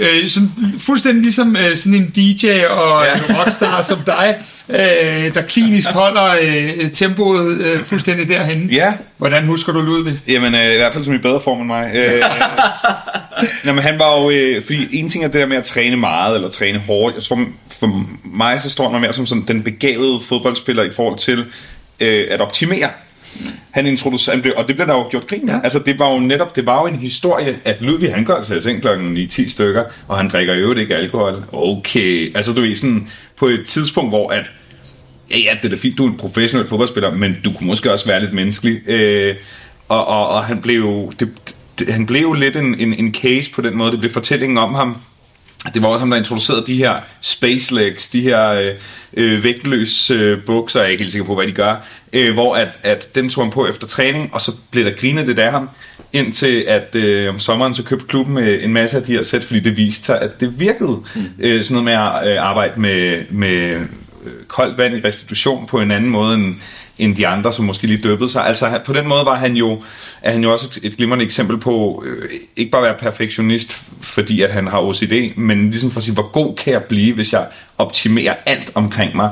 Og hvor at øh, William Quist jo også er kendt som, som sådan en, øh, nu ved jeg ikke, om vi når til ham senere på listen, men, men hvor han måske, man har lidt indtryk af, at William gjorde mange af de her ting, fordi han var bange for at fejle, eller han var bange for at, at, at, at, at gøre noget forkert på banen. Han, han, han følte sig måske ikke så talentfuld. Så havde jeg mere indtryk af, at Ludvig han var, han var han, han var simpelthen bare født ind i en virkelighed, der hed, hvor, altså, hvor, hvor god kan jeg blive? Mm. Øh, og så jeg, af. ja, helt vildt. Ja. Øh, og så, ja, en, altså, jeg kan huske, da han blev præsenteret, og sådan, det der er det mest svenske menneske, jeg nogensinde har set. Altså med det der hår og en altså, ustyrlig smuk, arisk øh, ung mand. Og øh, ja, så er det bare fedt at se ham øh, nærmest tage den, altså ufuldført den opskrift, som, som vi allerede har opfundet med, ja, med først vendt øh, en svensk talentfuld bak, kommer til FCK, slår igennem, ryger til udlandet. Øh, dernæst Pierre Bengtsson, som gør fuldstændig det samme. Og så var man bare sådan lidt, nu er, det, nu, nu er det jo bare det, vi gør. Når han hedder så Ludvig den næste. Ja, ja. Super, og der skete fuldstændig det samme. Ikke? Øh, så det var, øh, jeg, han, han, var, øh, han var også meget ung og, og, og, og, blev stadig, og var samtidig en leder på, ja, på en så, måde. Så tænker man jo også på den karriere, han har fået mm. efterfølgende, ikke? både på landsholdet, men også på klubplan. Ja. Um, altså det er, jo, uh, det er jo fedt, at vi har været med til at præge de her spillere, der har spillet i vores klub, som så på en eller anden måde har kunnet repræsentere os i udlandet. Og man kan jo sige, nu ved vi jo ikke overhovedet, hvad der sker i forhold til hans karriereplaner og så videre, men jeg kan da virkelig godt forestille mig, at det var en type, der havde lyst til at komme tilbage til, Køb- mm. til København på et tidspunkt. Altså til trods for, at han ikke nødvendigvis har de helt åbenlyse øh, årsager til at komme hertil i forhold til, at han har ikke følt og den slags ting, men jeg tænker, at at hele oplevelsen med at have været i den her klub, som han ved har betydet utrolig meget for hans karriere også, at det vil han gerne give tilbage til. Så jeg kunne da godt forestille mig, at hvis uh, Stjerne og Måne, det står rigtigt og så videre, så kunne det da godt være en spiller, vi så i... Og Delaney, der er de, de ja. fulgte sig ud. Ja, var det, jeg kan ikke huske, om de først ville have Delaney, og så sagde Ståle, vi har sådan en ret fed bak, eller om de først ville have Ludvig og sagde, vi har sådan en ret fed midtbane. Jeg tror nok, Ludvig kom lige et år senere, ikke halv, halv år senere, øh, men, øh, men de har taget faktisk samme karriere ja. øh, i forhold til, at, øh, at de jo også har spillet i Sevilla. Ja. øh, så kan man så sige, nu er Delaney jo så ikke i Aston Villa i modsætning til, øh, til øh, Øh, Ludvig, så, øh, så men, men ja, det kunne da være en smuk forening, en forening igen i København. Øh, jeg vil i hvert fald gerne se frem til det, hvis det er, at øh, ja, som sagt, at han kan holde det samme niveau, bare nogenlunde fra dengang om ikke andet, som sagt er han jo den her professionelle type, som jo kan betyde utrolig meget for, for omklædningsrummet for andre unge spillere, og, og som jeg er helt sikker på, at mange vil se op til, som jeg nævnte før. Med. Man ved i hvert fald, hvad man får med Ludvig Augustinsson. Øh, nu skal vi nok ikke starte den her transfersnak, fordi så ved jeg godt, at jeg har en her på min anden side, som ikke kan være i sig selv. Så, jeg vil bare vide, hvad du ved. Ja, det er det, du vil. Det, det, det ved du, og det, det, det ved du. Og så det, hvad ved du om uh, Ludvig?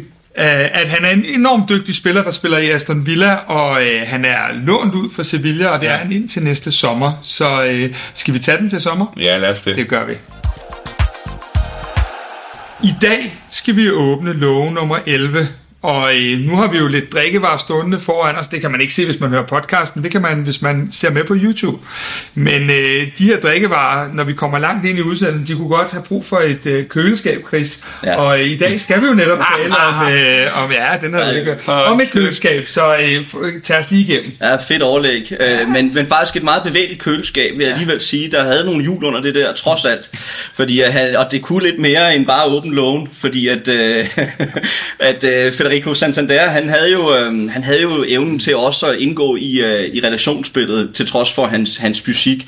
Øh, meget atypisk, kan du sige, at lægge ham i den rolle, for i forhold til, når vi tænker på en uh, Cesar Santin, vi havde set uh, tidligere, som jo var lidt mere, endnu mere bevægelig i forhold til, til det link-up med, med den anden angriber. Men, uh, men Santander, han kom jo her i uh, 2015, hvis jeg husker rigtigt, fra, fra Paraguay, uh, Guarani, uh, og uh, blev jo en meget, meget vigtig spiller i forhold til øh, til, til Champions League øh, i 2016, hvor han jo ja, mest af alt scorede målet nede øh, mod Apoel på Kyberen. Øh, efter at... tur til gås. Ja, sindssygt mål. Det ja, men sindssygt mål, men også fordi historien, der ligger forud for, var jo, at vi havde tabt i 2009 dernede. Der havde vi jo vundet på hjemmebane, ligesom vi også gjorde, hvor det var en, øh, en, øh, en vis herre ved navn Pavlovic, der havde scoret den her gang i 16. Jamen så, så tager vi jo dengang dernede øh, til, til Apoel.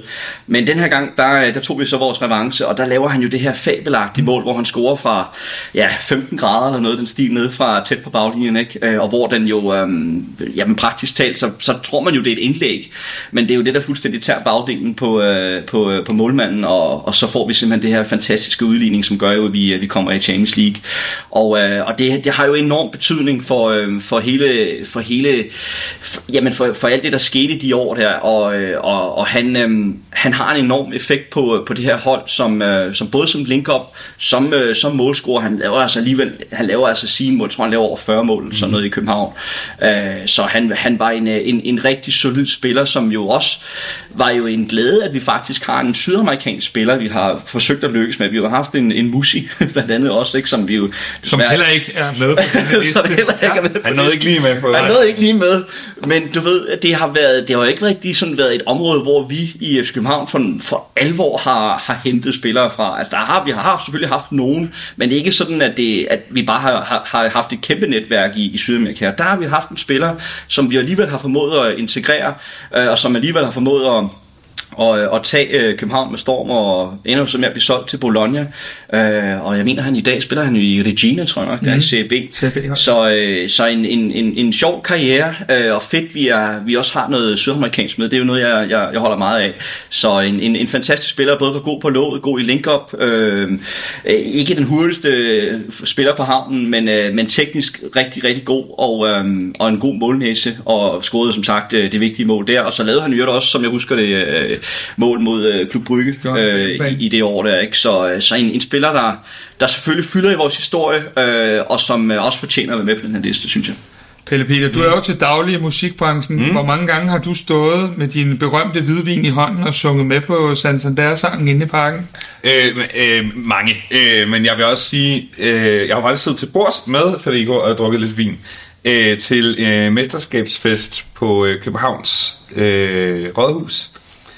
Og, og hvis vi skal øh, holde os lidt til sådan køleskabsterminologien, så, øh, altså, så vil jeg sige, det, der, er ikke, der er ikke fisk i det køleskab i hvert fald. Jeg kan huske, vi sad, øh, og jeg ved ikke hvorfor, men jeg er simpelthen blevet placeret ved siden af Tutu og Santander, øh, hvilket er, altså, jeg bliver ikke startsok over for ikke musik længere, men jeg, men jeg kan godt blive over, over FC København-spillere. Og vi sidder der, og det er rigtig hyggeligt. Og de har jo spillet en kamp om eftermiddagen, så har de drukket nogle øl, og øh, været på rundtur, alt det der, man nu skal, og nu er det så hen ad aften, og de har altså ikke fået noget at spise siden før de spillede kamp. De er så sultne, og så er det jo en klassisk fin træretters, og forretten, den første, det er sådan en form for lakseanretning med noget rå laks og noget rucola eller sådan noget. Mm. Og det er helt sult. Ja, de, de, de sidder bare, både Tutu og sådan der, sådan noget Altså, de, hvad, de taler om, hvad er det? Altså, de ved, de kan, ikke, de kan ikke identificere, hvad er det her for noget mad? Og de skal slet ikke spise det. Og så var sådan, ja, prøv, vi er så sultne. Vi har ikke spist i fem timer. Vi har spillet en helt fodboldkamp. Altså, vi skal... Vi, øh, øh, altså, kan, tror du... Hvor han, de har rigtig talt spørger mig sådan, tror du godt, vi kan gå over på... Der shawarma lige over. altså, for, at forlade... Øh, altså, hvor over var magisk, det havde været, hvis Tutu og sådan der havde forladt rådhuset for at ramme øh, strøget shawarma lige derovre. Det gjorde de ikke. Der kom noget kød lige bagefter, og så fik, så fik de det. Øhm, men, øh, men Santander for mig er også øh, måske understregning af, at hvis man har talt om, at der i stålsystem altid har været en lille væver, øh, hurtig øh, sådan, øh, Cesar Santin-type, mm. så, og så har der været ja, køleskabet. Ja. Så har han jo øh, i hvert fald spil, kendt sin rolle og været den, en, en, en stor, øh, stærk spiller, som kunne på hovedet og og, og bare havde en sindssyg målnæse. Og ja, jeg tror endte med at score 47 øh, mål, i al, scoret i alle turneringer. Mm. Øhm, bliver solgt også for omkring 50 millioner, og er på det tidspunkt hvis nok det femte største salg for klubben, og, og også det de 10 største salg fra, fra ligaen.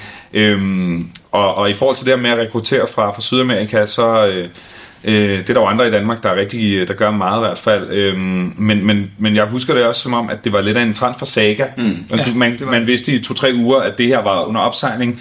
Øh, og der var noget med nogle forskellige folk, der ejede spilleren, og, øh, og så vidt jeg husker, blev der også holdt et stort møde med hans familie. Mm. Altså sådan alle de her ting, der skal til, som jo jo fuldstændig samme historie med Musisport, han blev ikke en succes, øh, men, men at, at du skal ligesom, det er som et computerspil, hvor du skal gennem og slå flere forskellige bosser, før du til sidst får lov at tage den her spiller med hjem. Øh, men, øh, men det virkede jo. Øh. Og faktisk kommer til sådan en ting, nyheden omkring, at vi har signet Federico Santander, kommer, normalt har FC København jo en eller anden form for mellem 8 og 20 af de fleste nyheder kommer. Den her nyhed kommer jo klokken, jeg ved ikke om det er 00.30 eller noget af den stil, fordi der er den her tidsforskel, at man har regnet sig frem til osv., så, så står der, spilleren tager mod Danmark og kommer dagen efter. Ja. Så det var jo sådan, alt var bare eksotisk og wow på, på mange år. Og så kan jeg huske, at han havde en gigantisk diamantørering. Altså sådan en, en, hvor de andre har sådan en stift, hvor der er en stor diamant. Så havde han en stor sådan sørøverring, som, hvor der så var diamanter på et, uden på den, og sådan et, okay, godt nok, det, det er noget, der, der, er lidt, øh, der er lidt fart på ham her, der er lidt stemning i ham her. Øhm, Desværre en spiller, der blev skadet meget ja. efterfølgende. Ikke? Ikke så meget i FC København, men, øh, men mere efterfølgende, og det, det er jo altid ærgerligt, at, øh, at det så på den måde går lidt nedad. Men uh, man har jo stadigvæk bevist sig i, i CA, og ved da i hvert fald, at han har været en, en fin stjerne i, uh, i, i København. Jeg mener også, at han, uh, var han også med til at besøge øh, truppen, da det var, vi mødte ja, Atalanta. Ja. Jeg tror nok, han, øh, han var med. Han tog simpelthen øh, fra, der er ikke så langt fra, fra Bologna til, øh, ja, til det, det var så det stadion her i øh, Emilia Romagna, øh, hvor øh, Atalanta spillede ikke på hjemmebane, da vi var Nej. dernede, fordi at ah. stadion ikke var, var ikke godkendt af UEFA. Så vi, vi spillede noget længere væk, øh, den her kamp, øh, som vi ender 0-0 dernede. Men hvad hedder det, øh, der mener jeg, at Santander lige var forbi og besøge øh, truppen og spillerne, og det er jo også, synes jeg, en, det er jo en herlig historie med, mm. at, man, øh, at man på en eller anden måde er med til at, at, at fortælle om, hvordan vi, vi, vi får skabt en god exit normalvis for vores spillere. Ja. Altså der, der, der er et godt renommé derude, og specielt de her udenlandske spillere. Altså, hvis vi igen på et eller andet tidspunkt skal hente noget fra Paraguay, jamen øh, så tænker jeg, at de ringer til, så, til Santander. Så tager man lige referencen. Så tager man lige referencen, og så tager de lige ringer til ham, og, og så kan han give to ord omkring København og alt det her. Og det, det er jo enormt vigtigt, for der er rigtig mange i Paraguay, der ikke aner, hvad København er for noget, som by og, og klima og alt muligt andet. Det kan godt være, at jeg ikke skal nævne noget om det. men, men hvad hedder det? Maden. Maden måske heller ikke. Men, ah, vi kan godt nævne noget, noget, noget sydamerikansk. Det er shawarma. ja, præcis. Så, øh, så alt andet lige, så, øh, så tænker jeg, at, øh, at, at han har en, en, en stor stjerne, og jeg synes bestemt, han fortjener at være på listen. Og du har nemlig fuldstændig ret, for Santander spiller i dag i Serie B i Regina, og øh, det gør han, fordi han har haft den her rigtig, rigtig skadespladet tid i Bologna. Så øh, det er en Federico Santander, der desværre er lidt for nedadgående, og nok ikke har øh, det meste af sin karriere øh, hvad hedder det, øh, foran sig, men øh, nok nærmere bag. Han, han er ikke lige loopet til PC's øh, Nej, det, det, det, det, det tvivler vi desværre ja. på. Men han nåede en 14. plads. Det er lige præcis det, han gjorde. Vi åbner i dag lov nummer 12, og der skal vi tilbage til 2006. Og når jeg siger sådan, Chris, så er det jo fuldstændig paradoxalt, men øh, du sidder jo lige i øjeblikket og, øh, og dækker VM for TV2, og øh, sørme om vores spiller fra 2006 ikke også er med i, i det, du sidder og laver i 2022. Så har folk måske gættet det, men hvem er det, vi har, ja, har her? Ja, det er Atiba Hodgson, eller Hodge, øh, som jeg vist nok blev kaldt dengang. Og det er jo, ja, det er jo, det er jo smukt, at du kan sige det, Larsen. Øh, tænk sig, at vi har haft en spiller for så mange år siden, som stadigvæk præger fodboldverdenen i dag, og er med til, til VM, som du siger, for Canada. En, øh, en, en fuldstændig øh, fabelagtig historie, som jo har været... Øh, jamen, har haft stor betydning for FC København. Han kom jo fra Helsingborg. Husk en kammerat, der var oppe og, og se ham spille en, en, jeg ved ikke om det var en træningskamp eller en ligakamp oppe i Helsingborg forud, det han sagde, kom hjem og så sagde han, ved du hvad Chris, ham der, ham skal FC København købe, og så gik der et halvt år, så havde man, øh, så havde man hentet ham. Hvad hedder din ven? Ja, jeg skulle Er det CV? Han hedder, nej, men han hedder noget med C, Christoffer. Men øh, hvad hedder det? Det kan være, han lytter med derude. Men i hvert fald, altså, Atiba havde simpelthen altså, en, en fantastisk lunge. Altså, han, øh, han, han kunne løbe boks til boks, som kun få. Altså, han minder mig jo lidt om en, en, øh, en, en, en kan du sige, en, en ældre udgave af Delaney i den forstand med at løbe boks til boks og fyldt utrolig meget på den måde. Øhm, og den her historie med, at han, altså, han er her i fire og et halvt år, er selvfølgelig med i, i, i den her øh, første sæson i, i Champions League og har igen stor betydning for, for det, vi, øh, de, de, de her, det her fundament, vi står på i dag som klub.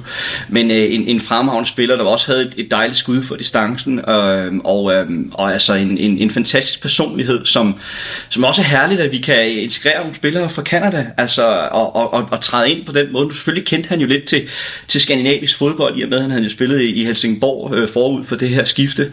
Men, øh, men, men, øh, men altså en, en fremragende spiller, der havde et godt blik for spillet, en god pasningsfod, mm. god til at distribuere og holde gang i kuglen.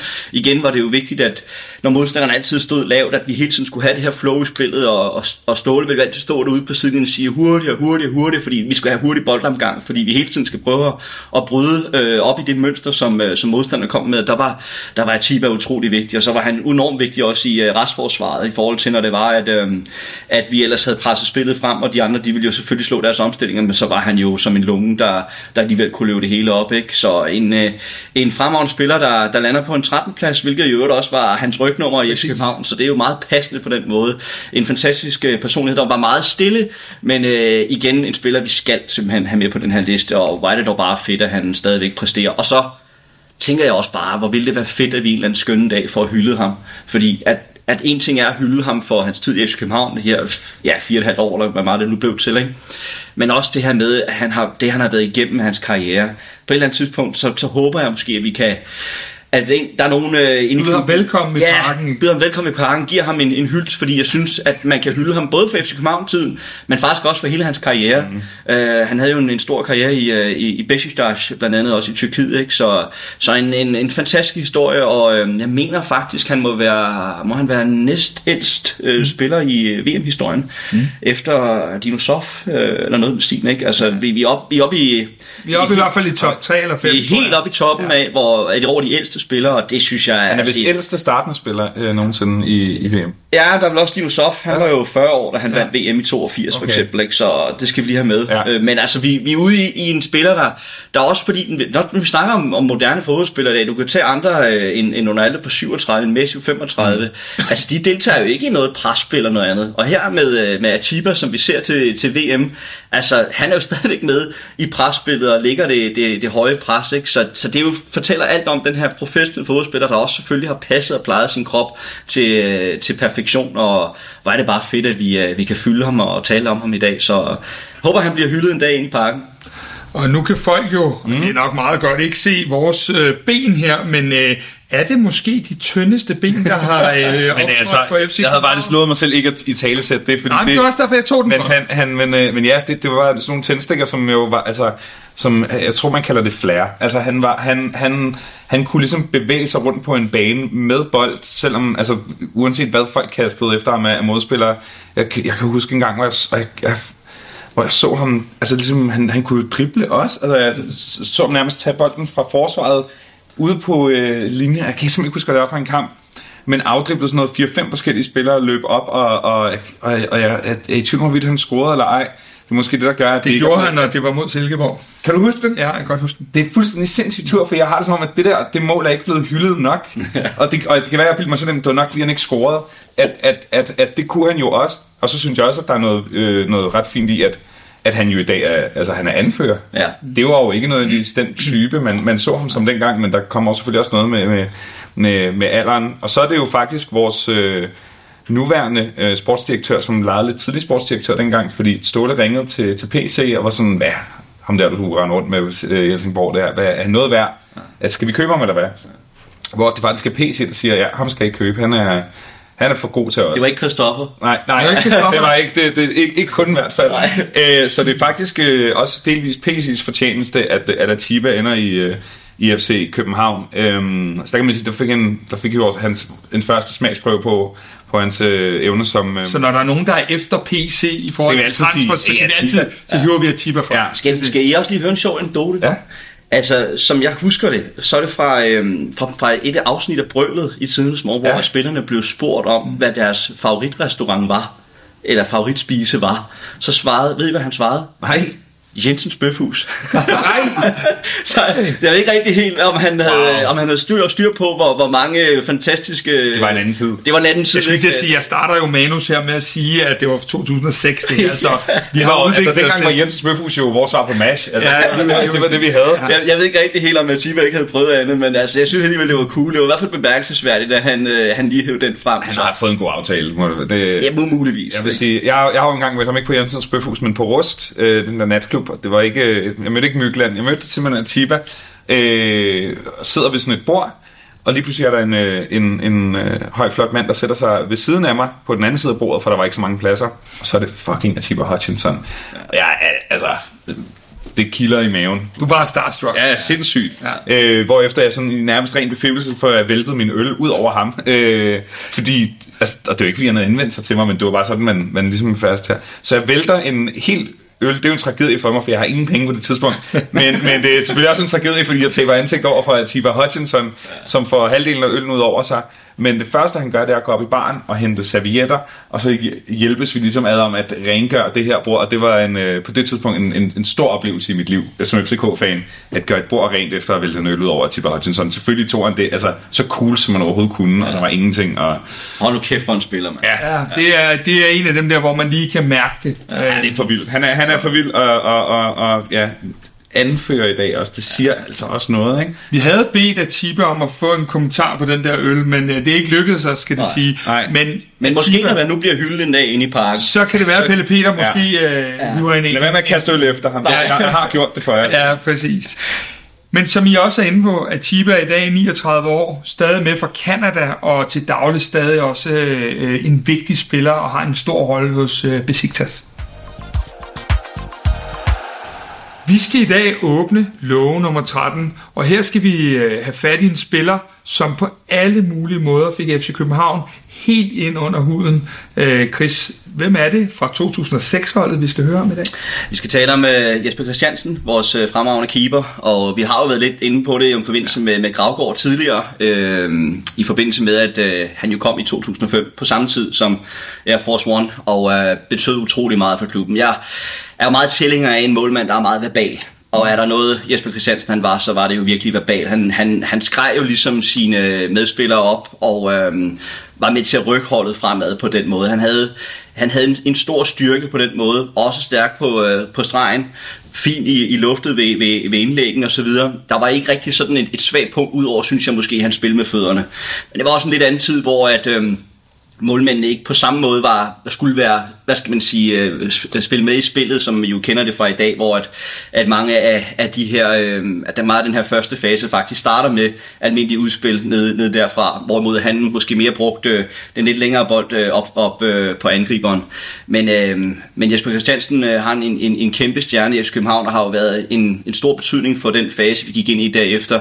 Øh, først og fremmest på baggrund af, af, af det, der skete ude i Brøndby med, med, med deres mesterskab forud for det, og så også... Jeg troede, at vi var blevet enige om, at, at, at, at vi, vi Ja, det var, nå ja, jamen, altså, jeg, Ja. nu har vi jo lavet, nu, nu har vi jo, nu har vi lavet nogle afsnit, ikke? Ja. så bliver man jo sådan lidt træt Jeg i tænkte, at det i hvert fald hed GFH. Ja, så det var jo så selvfølgelig kommet- GFH, jeg Ja. hentyder til, øh, men øh, det var bare, hvis der lige var kommet nye til, eller noget Yes, andet. altså fint. ja, nej, men hvad hedder det? Hvorom alting er, så, øh, så, øh, så har han jo selvfølgelig en, en kæmpe betydning for det her hold, der, der spiller også i, øh, i Champions League det første år, som vi har snakket om så mange gange, altså med til at bryde øh, hele, øh, hele den her onde ånd med ikke at, at, at komme i Champions League. Det her forjættet land, det var jo virkelig et forjættet land inden da, fordi vi ikke rigtig vidste, hvad, hvordan, ville, øh, hvordan ville det være på den anden side, ikke? og netop fordi GFH jo nogle år forinden havde jo været i, i, i Champions League sammen med OB i øvrigt også, så var det jo vigtigt, at vi selv kunne strege det af vores liste, og så markere os ind på den måde. Og Jesper Christiansen var der jo utrolig mange år, ender jo øh, paradoxalt nok, kan man sige, så i Elsborg, som var jo der, hvor vi faktisk kendte Viland fra, så det er en lidt sjov øh, cyklus på den måde. Selvfølgelig lidt ærgerligt med, med hans skade mest af alt, og den exit der, eh, exit, der kommer, ikke, hvor han jo også selv har, har talt om, hvordan han jo øh, måske gerne ville have taget kampen op i FC København, og gerne have blevet i, i klubben, og, og havde fortsat, fordi at, øh, der havde måske været nogle muligheder, og så kunne det jo være, at han, han havde stået som en endnu større legende, han egentlig, øh, end han egentlig er for os, fordi han har en enorm betydning for, for klubben og, og for, for holdet de år. I 2022, der er jo visse ord, man ikke råber mere.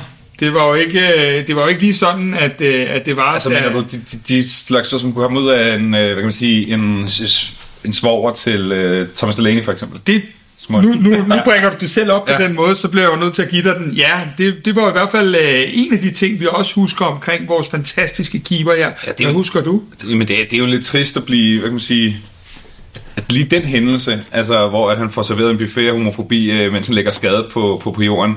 Øh, nej, jeg husker jo 100% Jesper Christiansen som værende en, en øh, målmand, der også tur. En ting er at være verbal i forhold til øh, at, at, at tage ejerskab over feltet, men jeg følte faktisk også, at Jesper Christiansen var en af de ret få spillere, som tog ejerskab over tribunerne.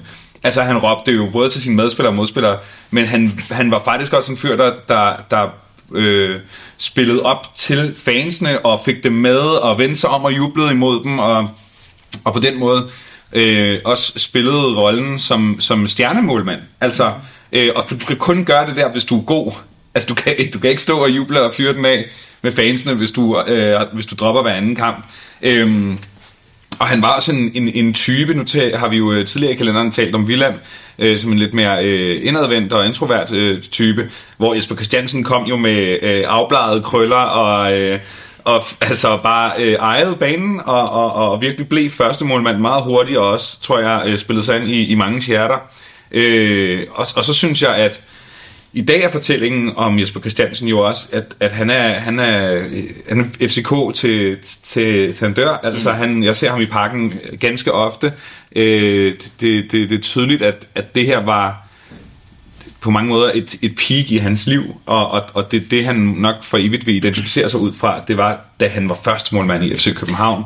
Øhm, og ja, nu nævnte du det selv, men, men jeg, jeg hørte en, en snak med ham, hvor han sagde, at han ville få et fortryde, at han faktisk forlod FCK, ja, fordi han var utålmodig. Ja. Øh, Må jeg jo så lige i al respekt her, når vi sidder i kvartibold regi siger, det sagde han faktisk til os på vores ja. transfer deadline day, ja. da han var med der, øh, at ja, det var en ting, han fortrød. Og fordi at han fordi at han jo selvfølgelig med, med det ego, der følger med, med den status, han havde tidligere, ikke kunne sidde på bænken. Ja. Altså det gjorde simpelthen for ondt i, at det, var, det, det kan ikke sidde her, når jeg skal stå der.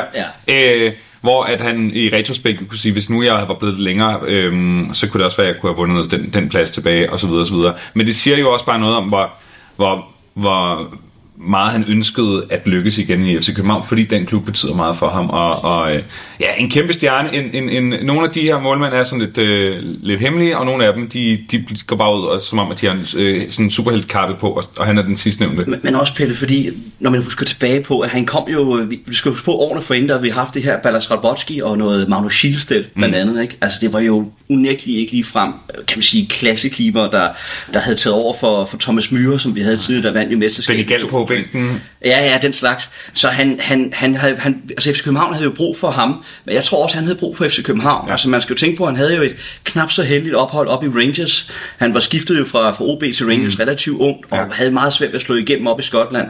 Og så var det, jeg tror, han nåede til Wolfsburg inden da, øhm, og så alligevel tilbage til FC København. Så det var, det var en perfekt timing for, for begge ja. øh, parter, om man så må sige. Og det blev jo heldigvis et rigtig lykkeligt øh, forhold langt hen ad vejen, som man så må sige måske også blev lidt uheld til sidst, men understreger igen den enorme kvalitet, vi har i klubben, når vi Ligesom vi også ser nu med Grabata og, mm. og Matthew Ryan, ikke? altså to klassekeeper, som vi havde dengang med Jesper Christiansen og Johan Wieland, ikke? altså to klassekeeper, der både kan gøre hinanden stærkere, men også, der kan jo kun stå en, og, og det er jo det, der gør det hele vanskeligt på den måde, men, øh, men et, et, et generelt langt hen ad vejen et, et lykkeligt ægteskab med Jesper Christiansen, og absolut øh, værdig i, i den her Kæmpe sammen. legende. Ja. Kæmpe legende, og udover at have været med her hos Kvartibold allerede to gange, øh, så er han målmandstræner i Nordisk Betliga-klubben øh, Nykøbing FC, og øh, ja, enormt meget blåhvid i hjertet. Vi åbner i dag lov 14, og her skal vi tilbage til 2010, fordi vi skal høre om en af de mere kulørte spillere, vi har haft i, i FC København. Om ikke andet, så i hvert fald også uden for banen. Chris, hvem er det, vi skal høre om i dag? Vi skal høre med øh, Claudimir. Vores, øh, han havde nummer 6 mange gange, som jeg husker det, øh, på midtbanen i øh, FC København, og selvfølgelig en, en særlig stjerne, som du nævner der i, i, i 10-11 sæsonen. Øh, han kom jo som et øh, gedin røverkøb fra Vitesse Arnhem nede i øh, Holland. Og øh, jamen, altså var et virkelig godt scoutet, må man sige. Altså en brasilianer, som jo sjældent, kan man sige, øh, det er jo ikke mange brasilianer, vi har haft. Vi har haft nogen, men øh, han er virkelig en af dem, der, der har slået til. Og øh, primært selvfølgelig husker vi ham jo for ja, måske den, den bedste kamp, FC København nogensinde har spillet øh, mod øh, Pep Guardiolas øh, Barcelona, som på det tidspunkt jo var, var helt uovertruffen. Jo, altså, de ender jo også med at vinde Champions League det år. Og, øhm, og han, øhm, han scorer det mål ind i parken, og øh, har jo selvfølgelig en enorm betydning for, for, øh, for hans eftermæle i klubben, fordi man kan sige, at i den slutning af tiden var han jo ikke sådan en, en, en kæmpe stjerne. Det gik måske lidt for langsomt med, med boldomgangen, men altså på det tidspunkt der var han en kæmpe stjerne, hvor der netop var hurtig boldomgang, hvor der netop var en god fod, øh, en god pasningsfod, og selvfølgelig den her brasilianske teknik, som han jo besad. Øh, godt blik for spillet, og i hele taget virkede til en, en som at være en spiller, der også øh, indgik rigtig, rigtig fint i, øh, uh, i omklædningsrummet. Altså han, han var vældig, som jeg husker det, mm. og, øh, og, og yderst, uh, hvad skal man sige, respekteret blandt sine holdkammerater, og uh, også lune, uh, meget hyggelig på alle tænkelige måder. En, en klassespiller, som i øvrigt også i 2016 så er med uh, for Klub Brygge, da vi møder dem i, uh, i, uh, i Champions League det år der. Og der må man jo også sige, det er jo ret interessant at se på, hvor Klub Brygge er i dag som klub, i forhold til, hvad de var dengang, for der var han jo netop lidt på vej nedad i sin karriere og, og dermed ikke rigtig spillede nogen særlig rolle i den kamp, hvor de jo også blev maltrakteret af, af FC København. Men altså, det her fra 10-11, det, det fylder utrolig meget at været med i den epoke, været med på det her superhold, som vi havde på det tidspunkt. Det, øh, det, det må vægte højt, og det er også derfor, vi har ham noget højt op på listen, i modsætning til måske andre, der kunne have været med. Men, øh, ja, men stadigvæk en mand, vi, vi skal huske, og, øh, og vi selvfølgelig heller aldrig nogensinde kommer til at glemme. Ikke mindst efter det mål. Det er jo ikke nogen hemmelighed, at manden, der spiker introen til denne her julekalender, mm-hmm. det er Thomas Høgh Henriksen. Og en, en anden de, legende. En anden legende, ja. Lad os se, om han når listen på et tidspunkt. Det burde han faktisk. Ellers er det i hvert fald en anden liste. Ellers er det i hvert fald en anden liste, og der ja. ligger han rigtig højt.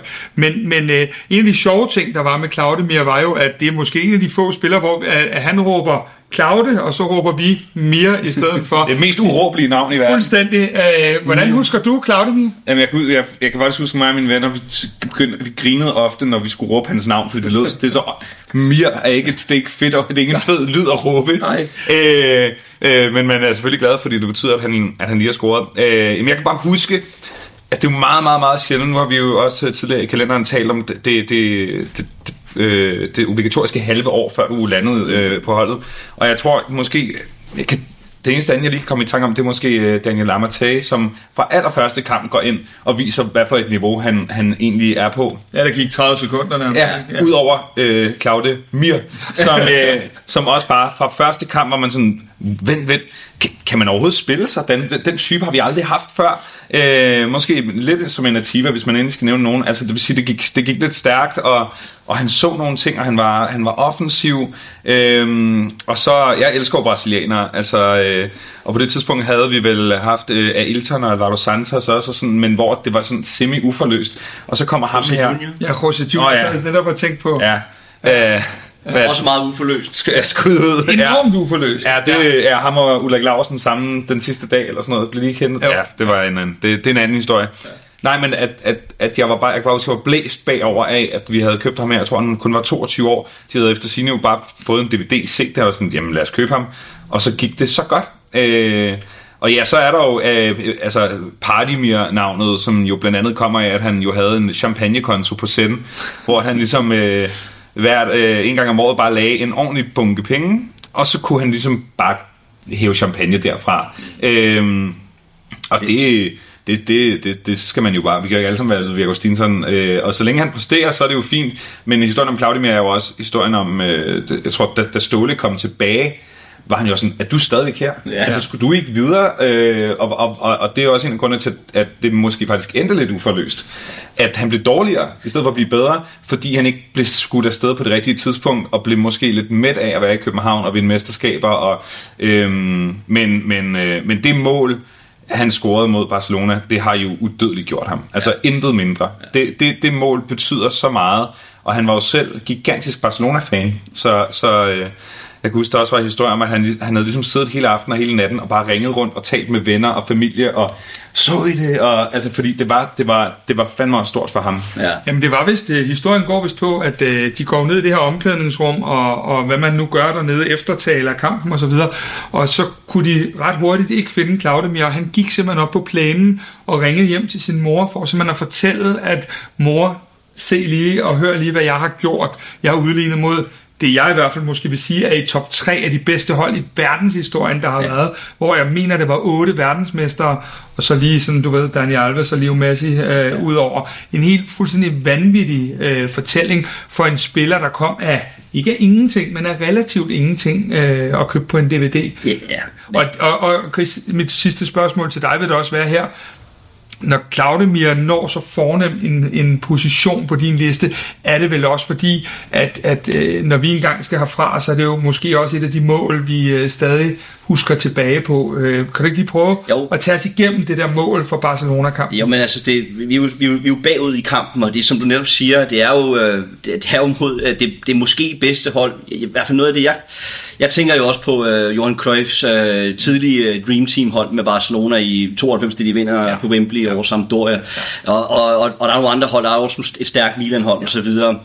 Der har været nogle, nogle fænomenale hold, men altså men, men det her hold, som Pep Guardiola han får at strikke sammen med, med Xavi, Iniesta og Messi, ikke mindst, altså det er helt, helt hjernedødt.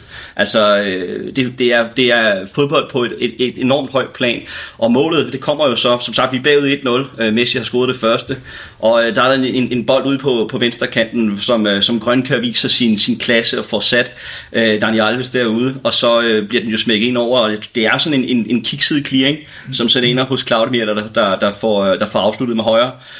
og så rører den jo så forbi uh, Victor Valdez, som stod uh, dengang uh, i, i, i den kamp.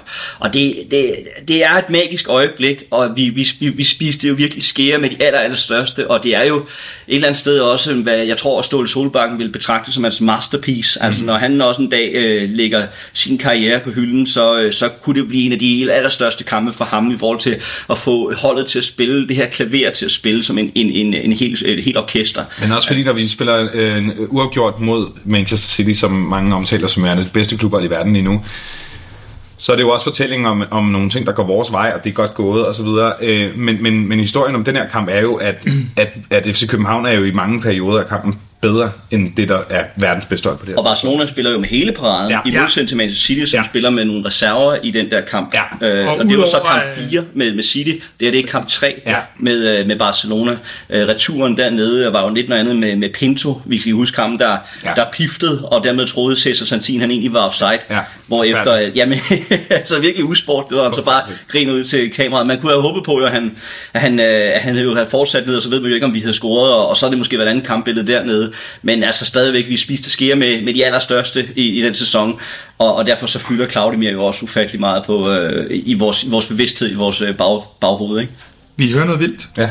Okay. Claudemir, han er i dag 34 år. Det er i sig selv ikke specielt vildt. Den, øh, den vej skal vi jo alle. Øh, så er vi nået. Ja, du, prøver, du glæder dig til at Ja, jeg glæder mig. Der er, 34. Men, men de fem år, der er til... Der, er du 14? Ja, det er noget af den stil. Nå, men Claudemir, han er jo 34 i dag. Han spiller i noget, der hedder Vizela i Portugal, ja. hvor han i sidste uge spillede pokalkamp. Og han spillede 2-2, og det gjorde han mod Luther Singh. Så bare for lige at få hele den der krølle på med... Og var det i den kamp, Luther Singh faktisk scorede sit første mål? Han scorede ikke, men han var med på banen. Så, øh, det, det er også en form for scoring. rimelig øh, vild måde at, at lukke denne, øh, hvad hedder det, 14. love på i hvert fald, og få Luther Singh ind i julekalenderen. Stærkt. Så, øh, men Claudemir, helt klart øh, en, der har brændt sig ind i historien, specielt på grund af det her mål også. Absolut. Vi åbner i dag lov nummer 15, og her skal vi sådan primært tilbage til 2016.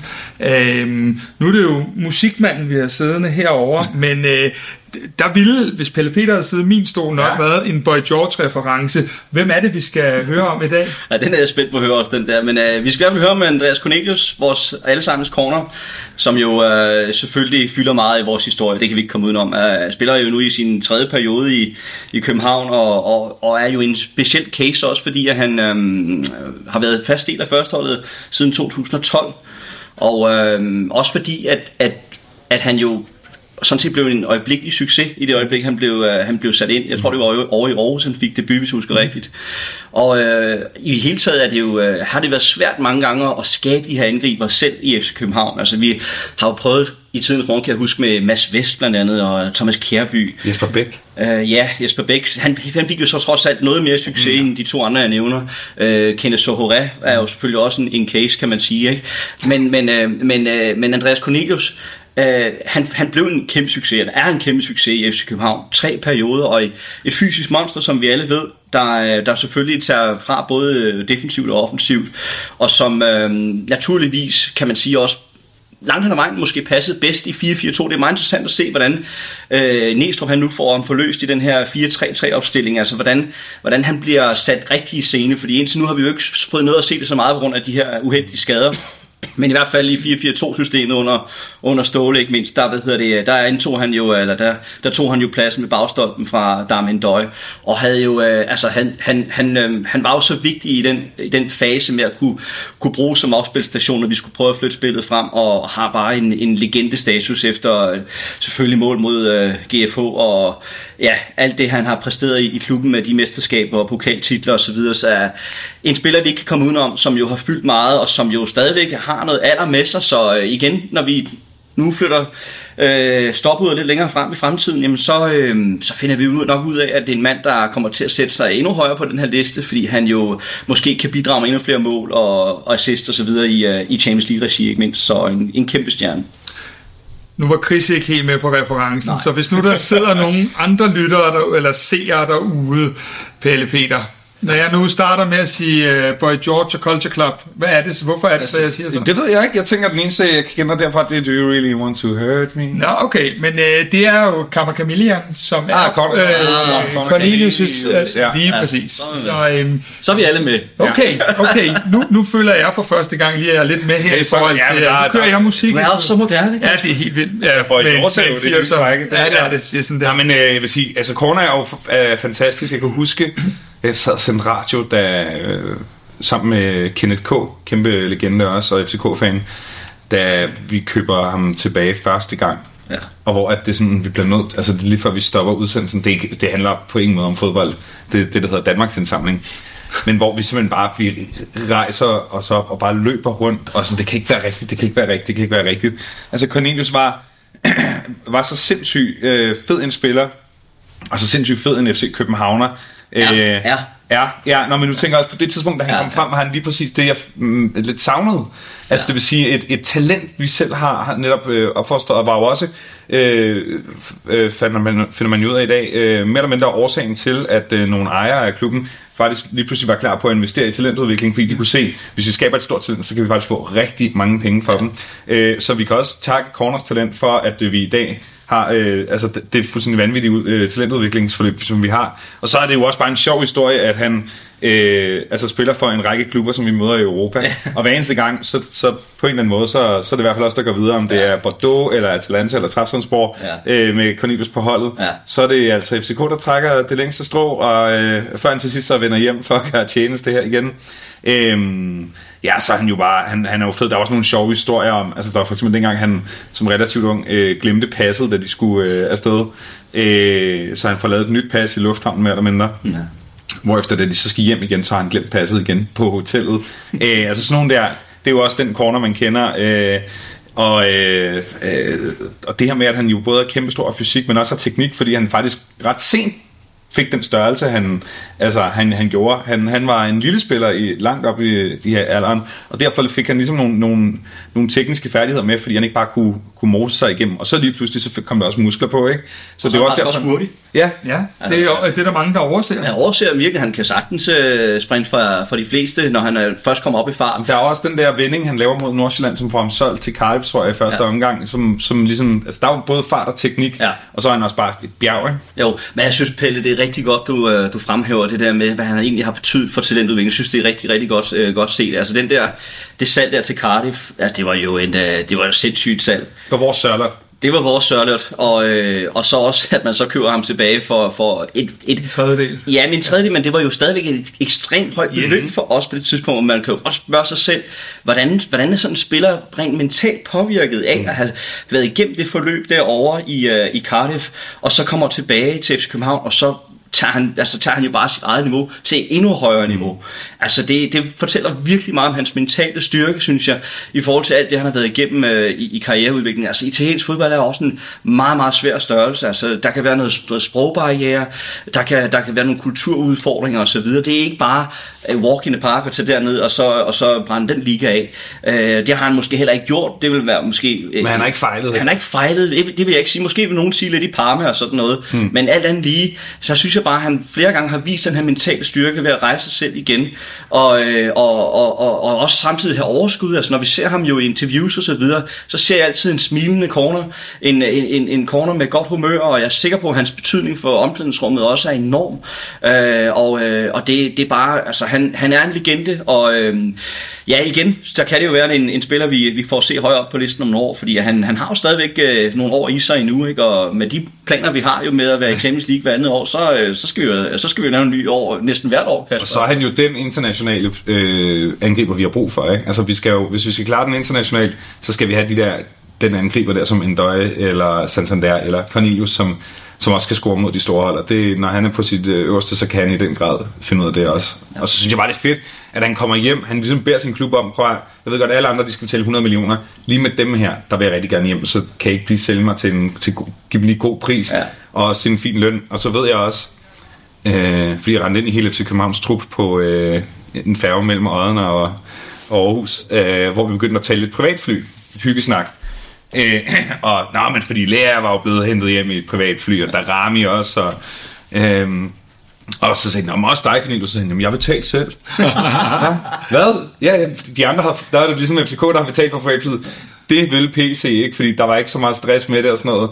Så, så han ville så gerne hjem til København, at han simpelthen selv bookede et privatjet for at, og det er ikke billigt. Det, det siger noget om hans, øh, om hans lyst til at være i København. Øh, han er bare en, en, en moderne FCK-legende. Ja, og nu også med i, i det, som Næstrup har betegnet som anførergruppen, hvilket jeg synes jo er, er den der, øh, vi har talt om den flere gange i løbet af mm. kalenderen, men den der ting, der ligesom går i ring, at man får nogen ud, og man får nogen hjem, og, og så videre. Og nu er han lige pludselig øh, en del af, af ledergruppen ude i FC København. Og han kom jo som bekendt hjem til København på en lang kontrakt, så øh, også en spiller, der har mulighed for at øh, tage flere rekorder, øh, imens han er i København.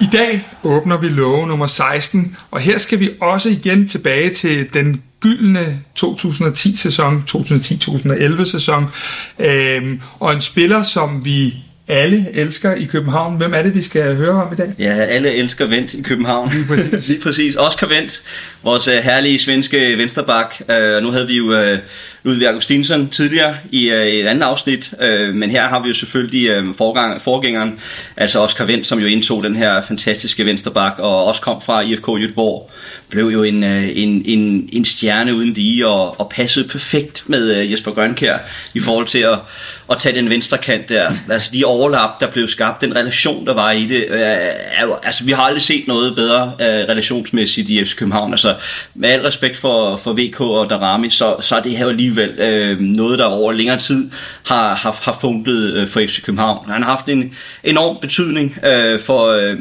for klubben, og igen, som vi også har været inde på tidligere, gået i, i fodsporet af de her tidligere vensterbak, som, øh, som øh, ja, med Brian Oviedo og, øh, og Benson, og selvfølgelig mest af alt også Niklas Jensen, som jo var den, var den første primære, vil man sige, ikke? En, øh, en enestående spiller, som også passede og, og plejede sin krop øh, fantastisk, og fik jo skabt en, en fantastisk karriere, specielt i, i Gladbach øh, i Tyskland, og det er altså ikke bare noget, man lige gør, medmindre man har niveauet.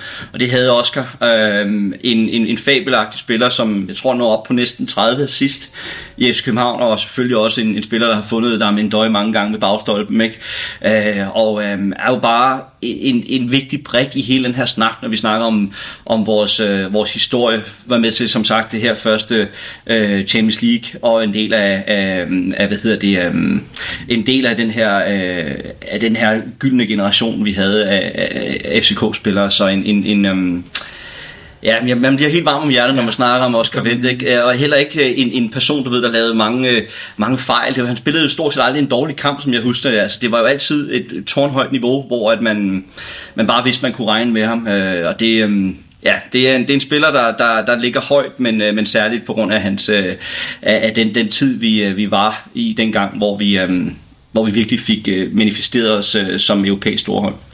Og Pelle Peter, mm. også en, en, en stor personlighed, vi havde med at gøre her. Øh, jeg husker da i hvert fald Oscar Vendt for mange mesterskabsfester og meget andet. Hvordan husker du, øh, Oscar? Jamen også som, altså, i, i, i en trup, hvor at mange var sådan lidt, lidt ældre og landsholdsspillere, og sådan, så, så så var han jo både personlighedsmæssigt og, og aldersmæssigt øh, et frisk pust, og så definerede han jo mere eller mindre, hvordan den øh, bak den skulle spilles i mange år fremover.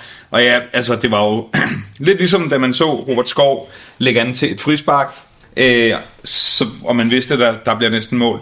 Sådan var det, når, når Grønkær og Vendt løb op på siden, og de ja. ligesom du ved, hvem, hvem får bolden, hvem løber ind over, hvem, hvem bliver det et indlæg, løber han ind i banen. Altså det var jo, det var jo øh, satire at se dem bare rive øh, modstanderholdene rundt.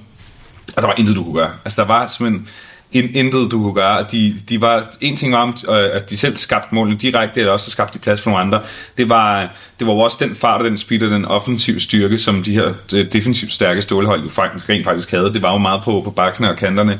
Øh, så, så det har han jo også været med til at, til at definere. Øhm, og så, øh, altså han, jeg spillede til en mesterskabsfest, hvor at, øh, øh, hvor at svenskerne, nej, men der, det, det er ikke så groft eller noget, de var bare, de var lidt, øh, lidt trætte af, at jeg havde spillet så meget dansk musik og amerikansk musik, om, de, om jeg kunne spille noget drømmehus. Ja. Kan I huske, vel hårdt ja, ja, ja, ja. Det var, det, den, den, den ville svenskerne, øh, og blandt andet Oscar, altså meget gerne have. Den havde jeg bare ikke lige med, fordi det er ikke et nummer, jeg får ønsket så ofte, desværre. øh, men nej, han var, han var mega fed, og... Øh, og øh, jeg fandt et gammelt klip faktisk, hvor at øh, ham og Næstrup spiller gris, øh, og taberen skal, øh, og det blev så øh, vendt, øh, på hotellet øh, svømme, altså gå nøgen ned og svømme i poolen og, og tilbage igen. Det siger jo også lidt om, hvad, hvad for et gemyt øh, og hvad for en del af, af spillertruppen han, han tilhører det, ikke? Jo, men jeg tænker også, når du, vi skal også lige, du har vel lidt ind på det, Pelle, men det er jo det der det her med, at vi roser jo tit Grønkær, vi tænker jo tit på, at Grønkær er, er, er en kæmpe spiller, og, og ja, det er han. Okay. Han var mere end okay, men det var jo netop det var jo netop Oscar Vinds evner til at komme i de her overlap, som jo også gav mulighederne for Grønkær mm. til at gå ind i banen og spare, eller i hele taget lave nogle andre ting. Altså virkelig en understregning af, hvad, hvad, hvad sådan en venstre, hand, venstre kan gøre, den her, den her måde, at et hold kan, kan spille sammen som et helt orkester.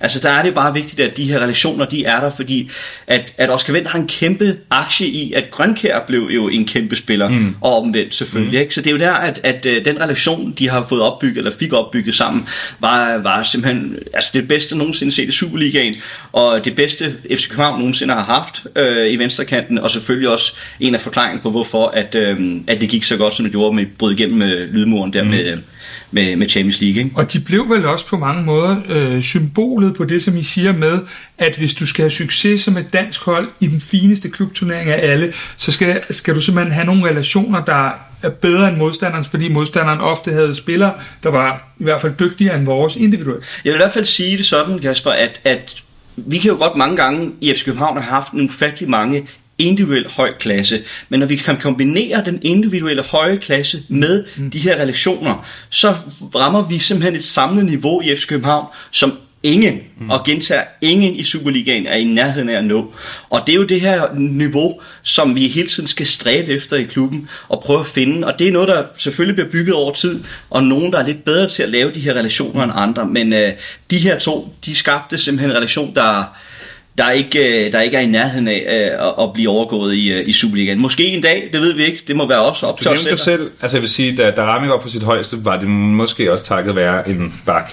Ja. På lidt samme måde, som du i, i talsætter Grønkær, og, og der kan man da håbe på, at de finder tilbage til det samarbejde. Præcis, men man kan så lige sige, at i forhold til den måde, vi spiller i dag, er det jo noget anderledes ja. end den 4-4-2, så det gør, at, at, at den relation og den måde, du ser det, det er en lille smule anderledes. Jeg tror heller ikke, vi kommer til at se VK i den tid, han jo er her, kommer måske heller ikke til at nå samme øh, assist-frekvens, som, øh, som Oscar Vendt gjorde, fordi at, at han kom langt mere til baglinjen og, fik lagt øh, flere indlæg på den måde. Så det er en lidt en anden øh, skal ja. sige, spilleopbygning, der er, men øh, alt andet lige, så, øh, så den relation er, er simpelthen enestående, og vi må bare håbe, at, øh, at VK og Darame, de, de bruger det som inspiration til selv at nå samme tårnhøje niveau. Oscar Wendt er i dag blevet, ja, man tror det næppe, 37 år, spiller IFK Jødeborg, og det gør han jo efter, som du også siger, Chris, rigtig, rigtig mange år, både først i København og så i München Gladbach. Hvor han blev anført. Hvor han også, ja, blev anført. Dag er vi simpelthen kommet til love nummer 17, og her skal vi tilbage til, til 2006 primært. Øh, Chris, det her det er jo en af de, øh, af de helt store, vi skal have fat i. Vi skal jo øh, til Fynsland. Og, ja, Fynsland. Ja, lige, lige præcis. Ja, altså, man må sige, at i den her snak, så kommer vi jo, øh, vi kommer jo tættere og tættere på toppen, og det bliver også sværere og sværere. Det har jo hele tiden været ufatteligt svært at, at rangere de her personligheder, de her galleri af store stjerner. Men Lars Jakobsen finder vi på den her plads, og, øh, og Lars er jo øh, en en bundprofessionel øh, fodboldspiller, som jo har været i, øh, i, i FC København af, af flere omgange, øh, og også været i Champions League af to omgange i øvrigt, øh, og har haft en enorm betydning for klubben. Øh, det er en bundprofessionel højreback, jo, som øh, altid gav sig 100%, har også været anfører i klubben, øh, enormt solid i, øh, i alt, om jeg så må sige. Øh, også en fantastisk repræsentant, synes jeg, for klubben, fordi han jo altid har været velformulerende, øh, altid været... Øh, meget i mediebilledet, kan man så sige, taget jo utrolig mange øh, interviews, både de gode og også de mindre gode. Ikke? Øh, han har altid stået op for klubben, synes jeg, og, øhm, og var bare han, var, han havde et stort, øh, en stor lunge, et stort hjerte, øh, lagde alt ud på, øh, på banen, kæmpede til, til, til sidste blodstråbe, ikke? og var jo selvfølgelig også personifikationen af, af den her højre bak, hvor vi, ligesom vi så med, med, med venstre bakken i, i forrige afsnit, med, at, øh, med Oscar Ventman, men hvor at, at, at, at Lars Jakobsen simpelthen jo også kom frem til hans indlæg derfra. Så igen en, en, en, en person, der har haft enorm øh, indflydelse på, øh, på den måde, vi spiller fodbold på, og øh, man vidste jo også bare, altså han kunne jo han, han havde styr på tingene, altså sammen med resten af forsvaret øh, i det år der, ikke? Øh, med, med Gravgaard og, og, og Hangeland som, øh, og Jesper Christiansen, som på en eller anden måde, de, de vidste jo bare, der var, der var styr på tingene dernede. De stolede på hinanden, og, øh, og gjorde jo i virkeligheden hinanden bedre, og, og Lars, han... Øh, jamen han, han fortjener med her, men han er særligt med, fordi han har været i to perioder, og også særligt med, synes jeg, fordi at, øh, at han har haft, han har været så stor en repræsentant for vores klub, og han kan virkelig, virkelig, virkelig være bekendt, hans, øh, altså hans karriere i kan han virkelig være bekendt på alle tænkelige måder. Han, øh, han har en stor stjerne i, øh, hos mig i hvert fald. Vi har haft Lars Jacobsen med i øh, vores udsendelse her på Kvartibold på et tidspunkt, og der sagde han, at øh, noget af det, der gjorde, han, var, han er jo så beskeden, så han taler jo om hele forsvarskæden, noget af det, der, der gjorde det unikt, nu, nu er jeg tilbage i 2006, mm. og det gælder jo især også ham, det var, at de havde også lyst til at forsvare på en regnværsdag i ons, om onsdagen i Horsens, og det kendetegner vel egentlig godt, meget godt den Lars Jacobsen, du også kan huske. Ja, 100%, og så er han jo også bare, altså, øh, han er en af dem, man gerne vil drikke en øl eller en hel kasse med, fordi han virker æder mame som en fed fyr. Og det, det, det synes jeg også bare virkelig, det er en, for mig er det en kerneværdi, at du faktisk øh, har en form for sympati for de mennesker, der er på banen øh, og på, på dit hold. Og han er sådan en, som, som, som godt kan omvende folk til at blive fodboldfans, tror jeg. Mm. Fordi at han simpelthen er øh, bundcharmerende og mega sjov, og Øh, og en ting er, at han er også en altså, pissefed spiller. Han, øh, også, han kunne også godt være hård, altså han kunne fandme godt lægge en glidende takling, mm. men var jo aldrig svinsk. Altså, øh, og var, øh, øh, det, altså, han har jo også givet Peter Møller en glidende takling på, på direkte tv til en guldfejring.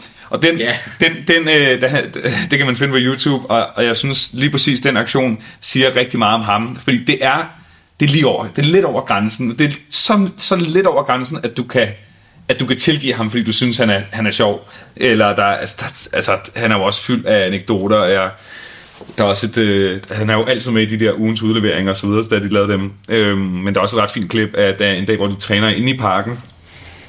Og lige pludselig så ser du bare Lars Jacobsen cykle rundt inde på banen. Og så den der cykel der, den cykler han ind i målet. Øh, og det viser sig så at være Anders Storskovs øh, nye racercykel. Øh, og så begynder de bare at skyde til måls efter den der stakkels cykel, og Storskov er inde i målet og bliver ramt af tusind bolde, mens han prøver at hive den ud. Og bare sådan, altså nu skal, og Lars skal have voksenspillet. Han er bare en 14-årig dreng for de der klip. Øh, og det, det, det, det er også det, jeg vil huske ham for. Altså at, at, at være... En ting er, at han kunne stille op til interviews og sådan, men, men, øh, men jeg tror også, han har været sindssygt vigtig for, øh, for den gode stemning i, i omklædningsrummet, og en fyr, der kan tale med alle, og har jo også været i alle mulige klubber og i mange lande, og, ja. øh, og i dag synes jeg glimrende, at han fortsætter den stil som en øh, sådan veritabel øh, verdensmand på, på tv. Han har, han har klasse. Og der er faktisk også, jeg glemmer jeg, der er et ord, der, der kommer op i mit hoved, som jeg glemte at, at nævne før, altså ordet fighter. Mm. Altså, jeg synes virkelig, at han, han er indbegrebet for mig af en fighter. Mm. Altså, der kunne godt være, at, at holdet spillede dårligt, men jeg synes, altså han, han vidste i hvert fald altid, okay, jeg kommer derud, og så fighter jeg godt nok, så fighter jeg simpelthen alt ud af kroppen, for at vi, vi var mindste får måske et point eller noget mm. andet. Ikke? Jeg synes, han, hans, hans energi har, har noget, noget, noget helt, helt særligt, og, øhm, og der er mange, mange store spillere i FC København, men den måde, han bare anførte benene på at kigge forrest, øh, selvom han ikke var verdens højeste, det, det var hans fightervilje. Han vandt, som jeg husker det også, fighterpokalen med øh, OB,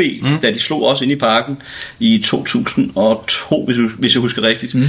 Øhm, og det er jo, altså han var bare en, øh, en, en, en, en gudsbenået fighter, som du også siger, Pelle, nåede jo en, en rigtig fin karriere. Altså han har jo været, været vidt omkring, og den, den, den professionelle indstilling, han har taget med derfra, har vi jo også profiteret utrolig meget af i FC København, og han er helt sikkert været en, en spiller, som mange andre har, har lært meget af og profiteret af efterfølgende. Så en, um, en ufattelig vigtig spiller, og det bliver jo helt varmt at snakke om manden. Det gør man, og, og også som I begge to er inde på, øh, med, med, med altid med glimt i øjet og med, med god humor. Også altid øh, et kæk smil og en hilsen, eller et, et slag på skulderen, eller noget, når man møder ham.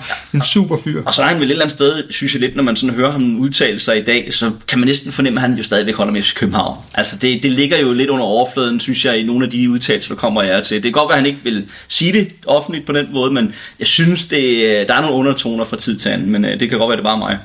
Det, øh, det, det kan vi jo i hvert fald sagtens konkludere, os der sidder her. Det kan også være, fordi man selv føler, at, at alle andre ikke er det. Ja, det er nok Endelig er der en, der er nuanceret. Der var fanfølelserne her der. Lars er jo i dag øh, assistenttræner i HB Køge også, øh, og så er han jo, som I begge to har været inde på flere omgange, en yderst kompetent og respekteret, også af GFH-folk, som jeg hørte, øh, kommentator på, øh, på tv.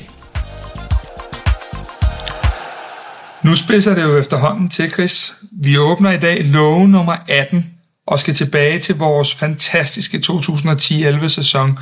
Øh, og i dag, der skal vi jo have fat i øh, duernes ven. Vi skal have fat i Højrebak. Hvem er det, vi øh, skal have fat i? Vi skal få fat i vores øh, tjekkiske lokomotiv, Snedek Posbæk, som jo øh, ja, var for Tjekkiet som nævnt, og øh, en fuldstændig øh, fremragende spiller. Ja. Altså han havde jo øh, en motor som, øh, som få, øh, og øh, en indlægsfod som få. Jeg tror faktisk, at i forhold til det, det snit, han nåede at spille i FC København i kampe, så lige før jeg tror, det er den øh, højre bak, der faktisk står med flest assists. Og øh, det er også derfor, jeg, jeg har flyttet ham højere, højere op på, på listen i, i, i forhold til de tanker, der, der er gået bag for det her, øh, fordi han har, han har virkelig bidraget med utrolig meget kvalitet, øh, men også defensivt, og en, en bundprofessionel fodspiller, der var meget sådan stille gemyt. Jeg var ikke sådan en, der var, der var frembusende på nogen måde i udtalelser, noget andet. Vi hørte ham stort set aldrig, øh, som jeg husker det. Øh, og, øh, og var mere sådan, øh, han, han var lidt i baggrunden på den måde, men, men, men han, hvad skal man sige, talte jo med fødderne, han talte med hans præstationer på banen, hvor at han jo bare, altså han, han, han var med defensivt, øh, når han havde været med fremme, han var den første mand tilbage, altså han, var, han havde et løbpind som, som, som ganske få, og så havde han jo også øhm, i en overrække, jo havde vi jo øh, Libor Sionko øh, mm. på, på højre kanten, og blev på ingen måde selvfølgelig samme succes, men var jo stadigvæk en, en habil FC København-spiller. Der havde man jo måske også, nu vi snakker om relationer i forhold til nogle af de tidlige afsnit, så havde han jo også nogle relationer, der blev skabt på den baggrund, og det er jo derfor også måske, at nogle af de her øh, assist-tal, de kommer lidt højere op end ellers, men, øh, men selvfølgelig en, øh, en fantastisk spiller, som uh, fylder meget fra, fra, fra den her øh, 10-11 sæson, som vi jo bliver ved med at nævne mange gange, men som øh, ikke kan nævnes nok, fordi den, den fylder så meget i vores hjerter og i vores, øh, i vores øh, historie, at, øh, at, at det skal frem. Og, og han, var, øh, han var bare enestående. Desværre tjente vi ikke rigtig nogen penge på ham, fordi han jo... Øh,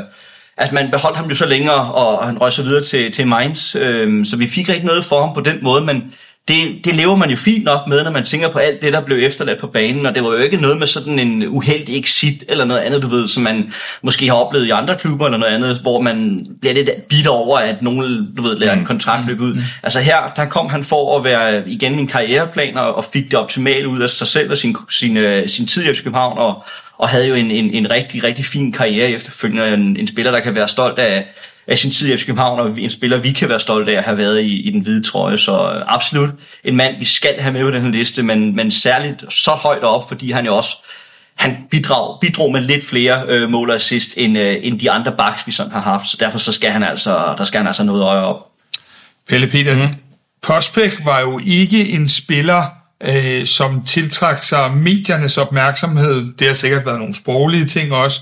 Men hvordan husker du øh, Sedanik Postbæk? Jamen, der er selvfølgelig øh, det her med, at når, når han når han gik i gang med at, altså når han startede sit løb med bolden ud på højre, så var man sådan et, altså om 12 sekunder, måske kun 7, så er der mål. Altså hvis han tonser derop, og øh, så lægger han den ind over, og så kommer der nogle andre tonsende ind foran, og så er der mål. Og, det, og modstanderholdet ved det også, men der er ikke noget at gøre.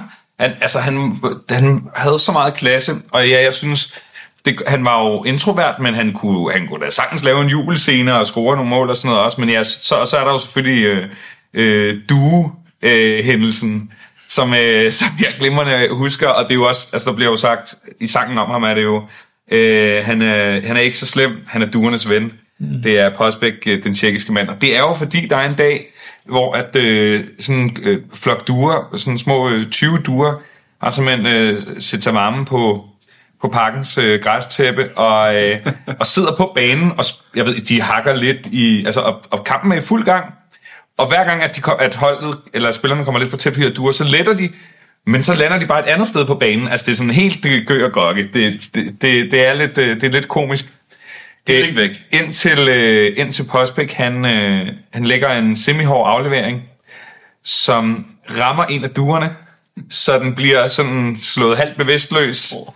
Øh, og det, det, det er der ikke rigtig nogen, der opdager. Øh, Udover måske lige de nærmeste fans, så det var dengang, øh, jeg stod nede på nede og se, så jeg så det godt, at der lå en, en duer spejlet, og det gjorde Postbæk også. Så da resten af holdet er på vej op i pres, så løber han tilbage for at tage duen, øh, altså som er spillevende og spaller og sådan noget, men kan ikke rigtig flyve. Og så løber han lige ud på siden, og sådan kaster den, hvor efter han så løber op i pres også. Øh, så han reddet ligesom duen, eller også så gjorde han ikke, men han forsøgte i hvert fald. Øh, og det blev, det blev bare en, en legendarisk hændelse, øh, som man også kan finde klip af i dag på nettet, hvis man, hvis man ikke lige var der øh, dengang. Øhm, for det siger jo også noget, man spiller. Ja. At, at han, Overskud. Ja, ja, men altså, det er vigtigt, fordi resten af holdet er altså på vej i angreb, men har også sådan, jeg kan ikke, der ligger altså en due der og har det dårligt. Det, den må jeg lige få styr på først, så jeg ikke, så den ikke igen bliver ramt. Eller sådan noget. Det synes jeg, det, det synes jeg bare er meget fint. Og ja, så var han mega fed og, og, og, og sjovt. Jeg nævner Sionko der. Ham, ham elskede jeg også intenst. Han havde halvandet år, han var fuldkommen genial. Og ja. så, så sagde vi nej til at sælge ham, og så blev han dårlig. Men også igen en spiller med prospect der, der, der fyldt meget på den kant med... Øh, altså hans heatmap har jo også været helt vildt, mm. altså når man tænker tilbage på, hvor mange han har dækket derude. Ikke? Ja. Altså, det, det er fuldstændig øh, vanvittigt. Altså, han havde nogle stylter, som bare var, det var, det var, det var brede stylter, ja. han, han gik rundt med, ikke? Og han, øhm, han, havde, han havde jo et enormt overskud som, øh, som spiller, som bare var ja, klasse for FC København, så absolut en, en absolut værdig mand, og dejligt, vi kan snakke om ham her igen i dag. Og jeg håber igen, at når vi nu snakker om det tidligere, det her med, at, øh, at, at hylde vores, vores, øh, vores fortid og vores øh, legender, altså det ville jo være fedt, hvis vi, hvis vi lige kunne tage ham ind igen på et eller andet tidspunkt, og ja, giver men du... Måske... Nå, men der ligger, jeg, et eller andet, der... der ligger en kæmpe opfordring til, til folkene i FC København, ja. også om, at vi får lov til at se de her spillere ja. en, en gang imellem øh, komme forbi og, og lige få den hyldest og, ja. og, og, og høre lidt, hvordan øh, at det går med dem. Men sige, for min del, Postbæk han stoppede sin karriere i sommeren 2018, og er faktisk i dag blevet øh, 43 år. Vi åbner i dag love nummer 19, og vi skal tilbage til 2006. Og inden at vi lige sådan tændte for kameraet, så begyndte de her tre øh, herrer, jer to og mig, vi begyndte jo lige at have den her snak om, hvorvidt at øh, dagens navn, dagens love nummer 19, om han er den øh, flotteste mand, vi har haft i København. Så vil du ikke præsentere øh, love nummer 19 i dag, Chris? Øh, Kasper Larsen? Nej. Det kunne det have været, men øh, det var det så ikke. nej, jeg hedder Christian øh, Pentheim. Ja, der er ja, også et godt bud, ikke? Så øh, nej, men øh, vi tager øh, Markus Albæk, øh, Makken, som han jo bliver kaldt, og øh, Albeck, han øh, var jo en fabelagtig spiller. Om han så er den flotteste spiller i FC Københavns historie, det vil jeg lade op til øh, damerne eller andre interesserede om at, om at bedømme det. Men han var i hvert fald en fremragende fodboldspiller, som havde en enorm karakter og personlighed, som øh, betød utrolig meget for FC København i de her år. Igen, øh, i, i den første tid, han jo var med for FC København, kommer fra øh, Hansa Rostock øh, i 2005 og øh, hans karriere var jo på mange måder gået lidt smule stå. Øh, man kommer på et rigtig godt tidspunkt, hvor han måske havde brug for FC København, og FC København havde brug for hans kvaliteter, øh, og hans øh, relation med Darmen Døj var, var enestående. øh, en, øh, en fremragende øh, angriber, som, øh, som, som scorede ufattelig mange mål. Øh, og i mest af alt selvfølgelig var der målet mod øh, Manchester United, som vi husker, mm. i Champions League 2006 hvor han, øh, altså vi skal huske på, at Manchester United, de var blevet mestre året for inden. De bliver også mestre i den sæson. Og øh, det kan godt være, at man sådan lige kigger på, øh, det var noget med noget Darren Fletcher, der var øh, Michael Carrick og så videre. Det er jo ikke måske Manchester United legender øh, sådan for alvor, men der var stadigvæk en Wayne Rooney, der var en Cristiano Ronaldo, så der var, der var klassespillere, og så var der selvfølgelig Sir Alex Ferguson som træner, som jo formåede øh, at få det maksimale ud af, af selv marginalspillere. Så det var altså et hold, der havde høj, høj klasse på det tidspunkt i, øh, i engelsk fodbold, som vi ender med at slå 1-0, som vil Jamen isoleret set, så står det måske som, ja, jeg får gåsud igen. Ja.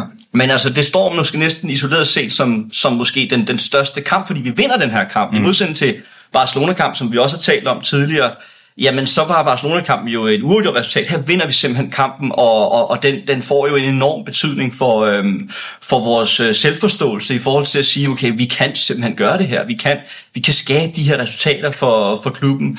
Og der er det, der er det Markus Albæk, der får skrabet bolden forbi Van der Sar. Og øh, altså, det er jo fuldstændig euforisk jubel i parken, som, øh, altså det brøl, der kommer, er, er noget af det største øh, på det her tidspunkt, ikke? Og en, en spiller, der er bundprofessionel, øh, altid med et glimt i øjet, altid øh, altså stærk på låget, stærk øh, på kroppen. Han var måske ikke den højeste spiller, vi har haft, men han var jo stadigvæk brølstærk. Jeg du kunne flytte rundt på dernede. Og, og skabte jo også utrolig meget plads til sine holdkammerater, fordi han jo netop tiltrak så meget opmærksomhed.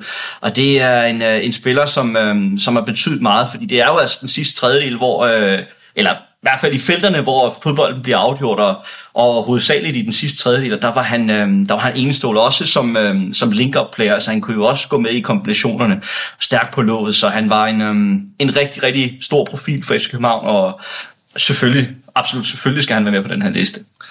Pelle Peter, øh, da Markan han øh, sparker den ind for 30 meter mod United, eller, eller, eller deromkring eller Saxe, øh, noget af den stil, var, øh, var du i parken den dag? Det var jeg sgu ikke, jeg havde ikke råd.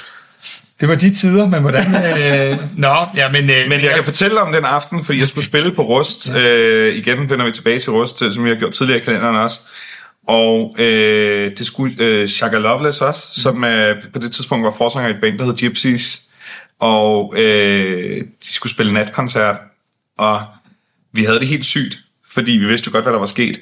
Øh, og Rust var blevet var fyldt op også af folk, der kom fra parken, fordi nu skulle folk i byen. Og da Gypsies går i gang med at spille klokken 1 om natten, så går, spiller de i måske 20 minutter, og så lige pludselig så stinker der. Altså, sådan, altså på en måde, som jeg ikke... Jeg kan ikke forklare det. Altså det er ikke bare en, der har slået en prut. Det er som om, at der er nogen, der har kastet op i alle hjørner. Øh, altså, der, ingen forstår, hvad der sker, men det, det er sådan, så folk begynder at løbe ud af rust. Altså, øh, det, jeg tror, jeg, jeg kan ikke huske, om nogen trækker brandalarmen, men, men hele klubben bliver tømt, fordi det stinker så meget. øh, fordi det så viser sig, at der er, øh, der er nogle øh, halvsure United-fans, af teorien i hvert fald, at der er taget i byen også, og og simpelthen som en slags straf eller hævnaktion over, at, øh, at FCK har vundet, og der er jo masser af FCK, tror jeg, derinde også, så smider de en stinkbombe. altså, som er simpelthen er en ting. Så, så, så klubben måtte bare lukke, fordi der stank så intenst i hele den der nat. Og jeg kan huske, Xhaka og sådan, de store ved at kaste op på scenen, og alle var sådan, hvad foregår der? Så, så, så det husker jeg, men nej, jeg havde simpelthen ikke råd til, til hverken øh, de, de gode kanaler eller billetter. Det var hårde tider. Øh, men, øh, men selvfølgelig kan jeg, altså jeg har jo set målet 10 milliarder millioner gange, øh, så sent som i går aftes også. Øh, og en lille detalje, hvis vi skal tale om, om hvorvidt han er den smukkeste, eller i hvert fald eller bedst klædte, øh, så vil man... Nu skal vi have fakta på bordet. Hvis man har set øh, målet, og det har man jo nok, så vil man bevidne, at i modsætning til alle andre spillere på banen, så øh, spiller han i en højhalsid. Mm. Hvid spiller, tror jeg. det var også øh, godt. Og det, ja, men faktisk så er det fordi... Øh, Jesper Larsen har fortalt den her historie, øh, at, øh, at han havde lidt med nakken, så han måtte ikke, for simpelthen ikke at få for mange spændinger, eller, eller få en muskelskade i nakken, så skulle den holdes varm. Så de var ude øh, i sådan noget din tøjmand, eller sådan et sted, og købe en, en højhalset øh, undertrøje, som han så øh, havde på indenunder. Det er ikke et eller andet fancy eller noget, det var bare, de skulle bare have et eller andet, som han, som han kunne få på halsen. Ja. Øh, ja, så er han jo, altså på grund af det mål er han legendarisk. Han scorede også mål nummer 2000 i VM's historie. Han, øh, han bliver kåret til årets spiller i FC København i 2007, og øh, nu talte vi jo i går om en anden spiller. Kan I gætte, hvem der blev det i 2008? Det gjorde uh, Albeck så fald. Nej, det, det gjorde Libor Siongo. Ah, det gjorde Siongo. Øh, ja. Som vi jo kort nævnte i går, ja. og, og at... Øhm, Ja, han er, jo, han er jo bare en legende, og, og, og også et glimrende eksempel på noget af det, vi har talt om tidligere, i forhold til at have en angriber, der har, øh, hvad kan man sige, europæisk eller international klasse, i forhold til at klare sig øh, i Champions League. Og da, da, da FC København slår Manchester United, så er der jo ikke et menneske, måske ud over Ståle Solbakken, der rent faktisk tror, at det er en mulighed, ja, indtil det sker. præcis. Og da det sker, så, så er døren til drømmene ligesom låset ind, og derfra tager vi os selv seriøst på et helt andet niveau, ikke? Ja, han laver jo over, han laver jo over 40 mål i FC København, ikke? og det jo, siger jo alt om hans, ja. øh, hans historie og hans betydning for, for, for vores hold.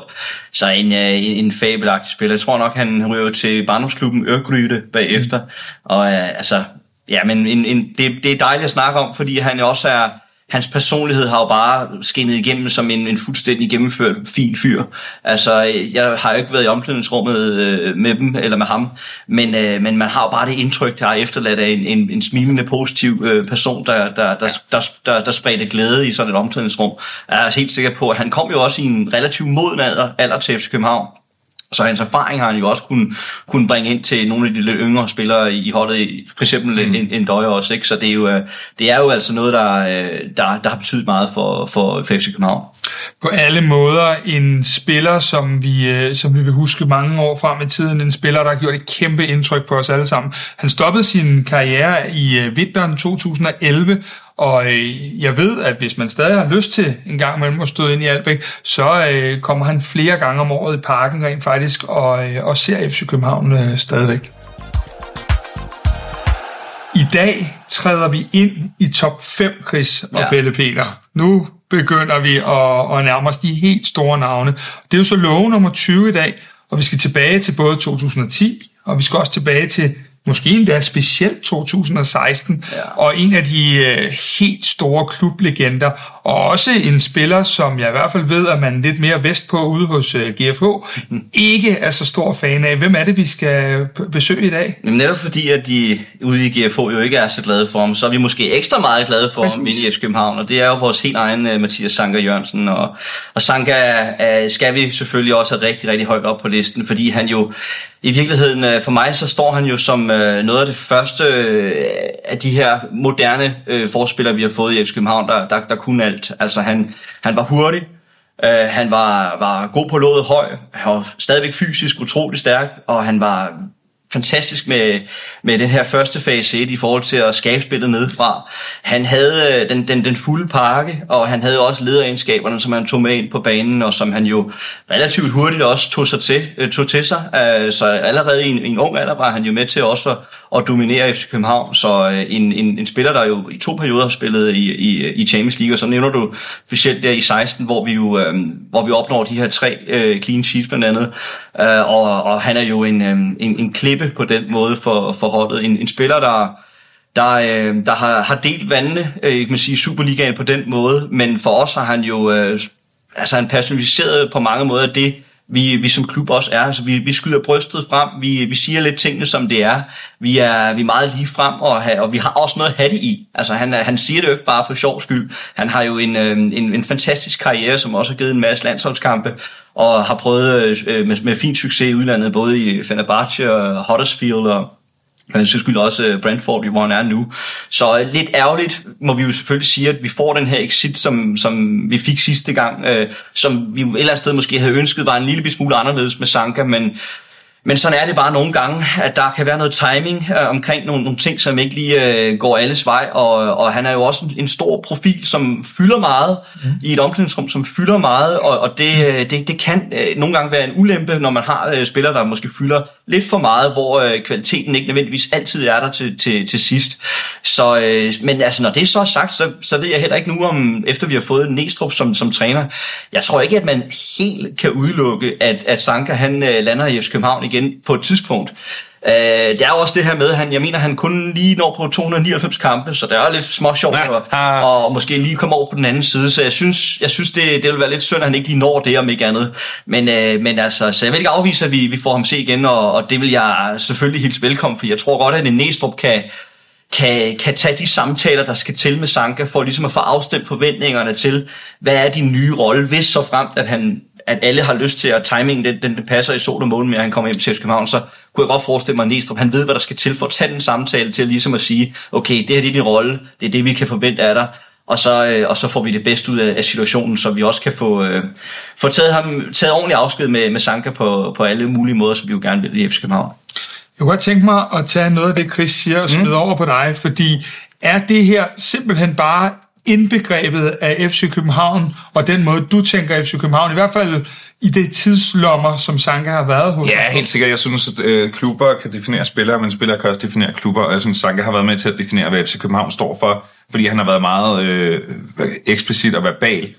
Øh, nu taler jeg ikke så meget kun om, at, øh, om fodbold, men han er jo også aktivistisk. Han tør godt stå op øh, for, for for sager som øh, altså både øh, i forhold til antiracisme, i forhold til sexisme. Mm. Han tør godt øh, bruge sin platform til rent faktisk at tale om nogle ting, som han synes er vigtige. Og hvis det er det, der gør, at andre klubber så synes, han er irriterende, så siger det jo lige så meget om, om, om, om de klubbers værdigrundlag, som det gør om Sankas øh, øh, evne til at, at gå ud og tale højt om det. Fordi jeg, jeg er da mega stolt af, at, at en spiller, som øh, har repræsenteret repræsenteret FCK på en eller anden måde, øh, tør gå ud og, og bryde nogle af de tabuer og, og, og, og i tale sætte mange af de ting. Altså øh, ligesom da vi havde Victor Fischer. Altså det, det, det synes jeg er, det synes jeg er, er, er en grundværdi i forhold til det at være københavner. At vi, vi, vi, der, er nogle, der er nogle ting, vi, vi, vi gerne vil, vil kæmpe imod. Øh, lige så meget som der er nogle ting, der binder os sammen. Øh, og, og der synes jeg, Sanka på en ret begavet og elegant vis har, øh, har gjort det. Og, og så fordi han er ham, så vil det nærmest lige meget, hvad han gør, når han åbner munden, øh, krasse lidt i ørerne på nogle andre. Men, øh, men egentlig så, så, så, så synes jeg, at Sanka også som øh, altså landsholdsspiller repræsenterer Danmark rigtig fint, som det land, som jeg tror, nogle af os gerne øh, ser som værre i, i forhold til at have nogle værdier og sådan. Øh, og så er han også bare, han er en fed person i forhold til, at han, han, er, han, han, er, han, han forbruger også kultur på en måde. Altså manden går ud og så han vil helt sikkert kunne give en bedre restaurantguide end de fleste. Ja. Han, øh, nu refererer vi lige til et tidligere øh, afsnit, hvor at, at, at der var noget med Jensens Bøfhus. Jeg tror ikke, at det er der, Sanka nødvendigvis har frekventeret. Med, med al respekt. Øh, nej, og, og, og, og, og musik og så videre. Øh, altså, øh, en, en, øh, nu nævnte jeg før en, en, en i kalenderen en, øh, en guldfest, hvor at, øh, der var nogle svenske spillere, der gerne ville høre Drømmehus. Og til den altså fest, der sad Sanka øh, det meste af aftenen op ved siden af DJ-pulten, og bare rappede med på alt, fordi han kender alle de her numre. Ja. Øh, da jeg skulle vælge et nummer, han skulle gå ind til, da han skulle have sin medalje på, så var det også lidt øh, øh, Kanye West, Can't Tell Me Nothing, hvor at han... Øh, det var ikke noget, vi havde aftalt, men sekundet det kommer på, så rapper han hele verset, fordi selvfølgelig kender han det. Mm. Så på den måde er han også en, en, en, en moderne mand i, i, en, i en i det årstal, vi lever i. Og det, det synes jeg også er noget, der FC København skal repræsentere. Ja, jeg vil også gerne lige uh, supplere ind med, med noget i forhold til hans karriere, som jeg synes er bemærkelsesværdigt. Altså, han er jo han er også et rigtig godt eksempel, måske næsten det bedste eksempel, vi har øh, på en spiller, vi sælger på toppen til PSV Eindhoven, vi henter hjem, og vi genskaber ham igen. Ja. Altså det her med at, at genopfinde øh, Sanka på den måde, at han finder sig selv i FC København, og, og, og, og sørger for, at det, at det hele klædet spiller igen. Altså det er jo en, en, en, en klasse, et klasse eksempel, synes jeg, på den det fundament, vi har som klub, at vi øh, har evnen til hele tiden og, og kan, kan hjælpe de her spillere lidt på vej igen, hvor måske karrieren den, den er lidt udfordret. Han var meget ung, da han kom til PSV dengang, og, mm og selvom at det kan sige, kulturen ikke er så stor fra hollandsk fodbold til dansk fodbold i forhold til den måde, man, man lever og tænker på i, i det land, så er der stadigvæk så kan det stadig være en udfordring for, for unge spillere, der kommer ud til udlandet. Og så det her med at komme hjem til, lad os kalde det lidt trygge rammer i, i Østerbro og København, at det fylder bare meget for nogle spillere. Der er han et rigtig godt eksempel på, hvad, hvad vi som klub kan, at vi kan netop, vi kan faktisk hjælpe vores, vores egne, vi kan hjælpe vores egne mm. helte, som vi også har gjort med Corner, øh, som vi har gjort med, med flere andre. Altså det her, de her spillere, der, der kommer hjem igen og får skabt et nyt navn, og, og der, har vi, der har vi gået hånd, øh, hånd i hånd øh, med, med, med nogle af de spillere, især Mathias Sanka, så hvis vi ser ham igen i, i den hvide trøje, så vil det vel være fjerde gang, hvis jeg lige husker rigtigt, øh, umiddelbart, ikke? og mm. det vil være en, en, en nærmest ny rekord i sig selv, så så en, øh, en, en kæmpe legende, og øh, selvfølgelig også derfor, han er så højt op på, øh, på vores liste. Jeg vil i hvert fald gerne lige sige tak til jer begge to i det her afsnit, fordi noget af det, som man måske lige kom lidt væk fra i den sidste periode, han var her, det synes jeg lige, vi fik øh, snakket os ind i, og fik husket den Sanka, som vi jo alle sammen øh, forelskede os i, og elskede igennem de perioder, som du også nævner, Chris. Så øh, han er i Brentford i dag. Lad os se, hvad der øh, kommer til at ske øh, hen ad vejen så åbner vi for love nummer 21. Her skal vi tilbage til, ja, 2006, 2010 og 2016, og måske en af de aller, aller største, vi har haft i klubben, øh, med otte danske mesterskaber.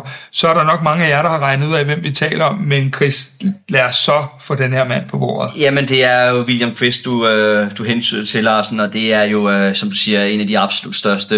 Det er jo, øh, det er jo selvfølgelig noget, vi, hvor vi har fokus på, på Champions League ja. her, kan man sige, som hvis vi sådan bare kigger i det helt store billede, så, så må, vi jo, må vi jo et eller andet sted, så kan vi jo komme ud af William Quist som, som den største. Altså han er jo, øh, som du selv siger, med otte mesterskaber, han har været med nu tre perioder i Champions League. Han har flest kampe for FC København, øh, og han har jo repræsenteret klubben i, øh, i alle hensener. Øh, så får næsten øh, tår i øjnene, når jeg sådan snakker om det, fordi det, det, han, han fylder altså meget i ens hjerte, når man tænker på, hvad han... Øh, hvad han har betydet på banen. Han var jo ikke nogen gudsbenået fodboldspiller. Jeg ved også, hvordan Ståle tit havde, øh, var efter ham i forhold til for eksempel at, at skulle spille lidt mere fremad i banen. Altså, han var, var jo sådan en, en, en spilfordeler, der, der, der ofte måske flyttede bolden lidt mere til side. Havde jo sine provokerende vendinger, som jeg vil kalde dem, altså, hvor, han, hvor han lige øh, snørrede øh, en, en, en, øh, en, en midtbanespiller på den måde. Men man skulle jo være lidt mere øh, man skulle spille bolden lidt mere fremad i forhold til at, at sætte det lidt mere på, på spidsen. Gjorde det ikke sværere, end det var, men øh, og var jo også en, en, den måske mest professionelle fodboldspiller, vi, øh, vi har haft i København. Altså, vi snakkede om, om, om Ludvig Augustinsen øh, tidligere i forhold til hans træningsmetoder osv., men her var der jo en mand, i William, som jo optimerede på selv altså det, det mindste hår. Altså han, øh, han, øh, han, han, han var altid, han var helt nybarberet jo ikke, så vi, han havde aldrig noget, noget skæg stort set, ikke? så han fjernede jo alt, hvad vindmodstand der var i det, om så må sige. Så han var bare en, en, en spiller, der, der optimerede på alle tænkelige måder, fik jo en, en fabelagtig karriere i FC København øh, af, af flere omgange, og, og, øh, og selvfølgelig har været, jamen altså, krumtappen i, i den her 4-4-2, som jo har været så, øh, så stor en del af vores, øh, af vores historie med, med, med Ståle ikke mindst. Så øh, en, en kæmpe leder, der, øh, der også var meget, altså var meget velformuleret, øh, veltalende i hans måde at repræsentere klubben. Altså han sagde jo normalvis aldrig rigtig noget forkert i, uh, i medierne uh, i forhold til um, i forhold til at, at, at, repræsentere klubben som spiller og det, uh, det, det har en, en stor betydning. Han var jo også uh, højt uddannet og, uh, og i hele taget uh, haft en, en, jamen altså en, en, en betydning, som man slet, slet ikke kan, kan undervurdere og uh, kun glad for, at han har været i FC København og en ægte KB-dreng, så det kan ikke, uh, det kan ikke være bedre. Pelle Peter, mm. nu, øh, nu kan du godt mærke, nu kommer vi op ja. øh, et sted på listen, hvor at, øh, at, at man virkelig begynder ja. at, at være.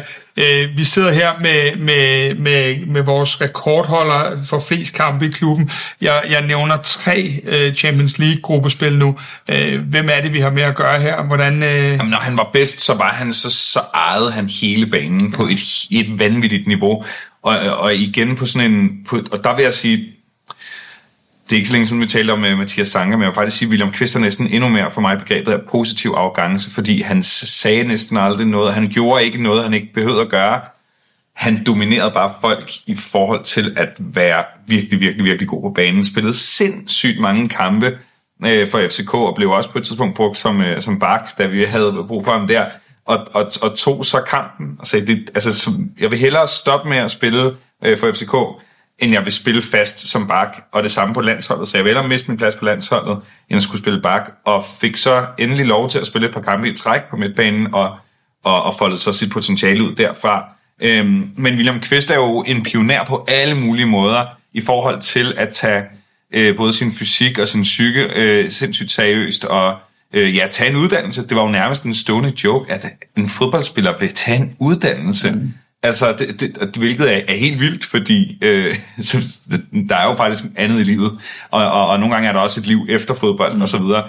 Men det synes jeg var noget af det, der gjorde, at, at, at det lige pludselig blev ukontroversielt. Altså lige pludselig var der jo mange, der øh, øh, læste ved siden af, at Delaney blev øh, trådt jo i hans fodspor. Øh, jeg er faktisk sådan lidt i gang med at læse hans, øh, den her selvbiografi, han har lavet.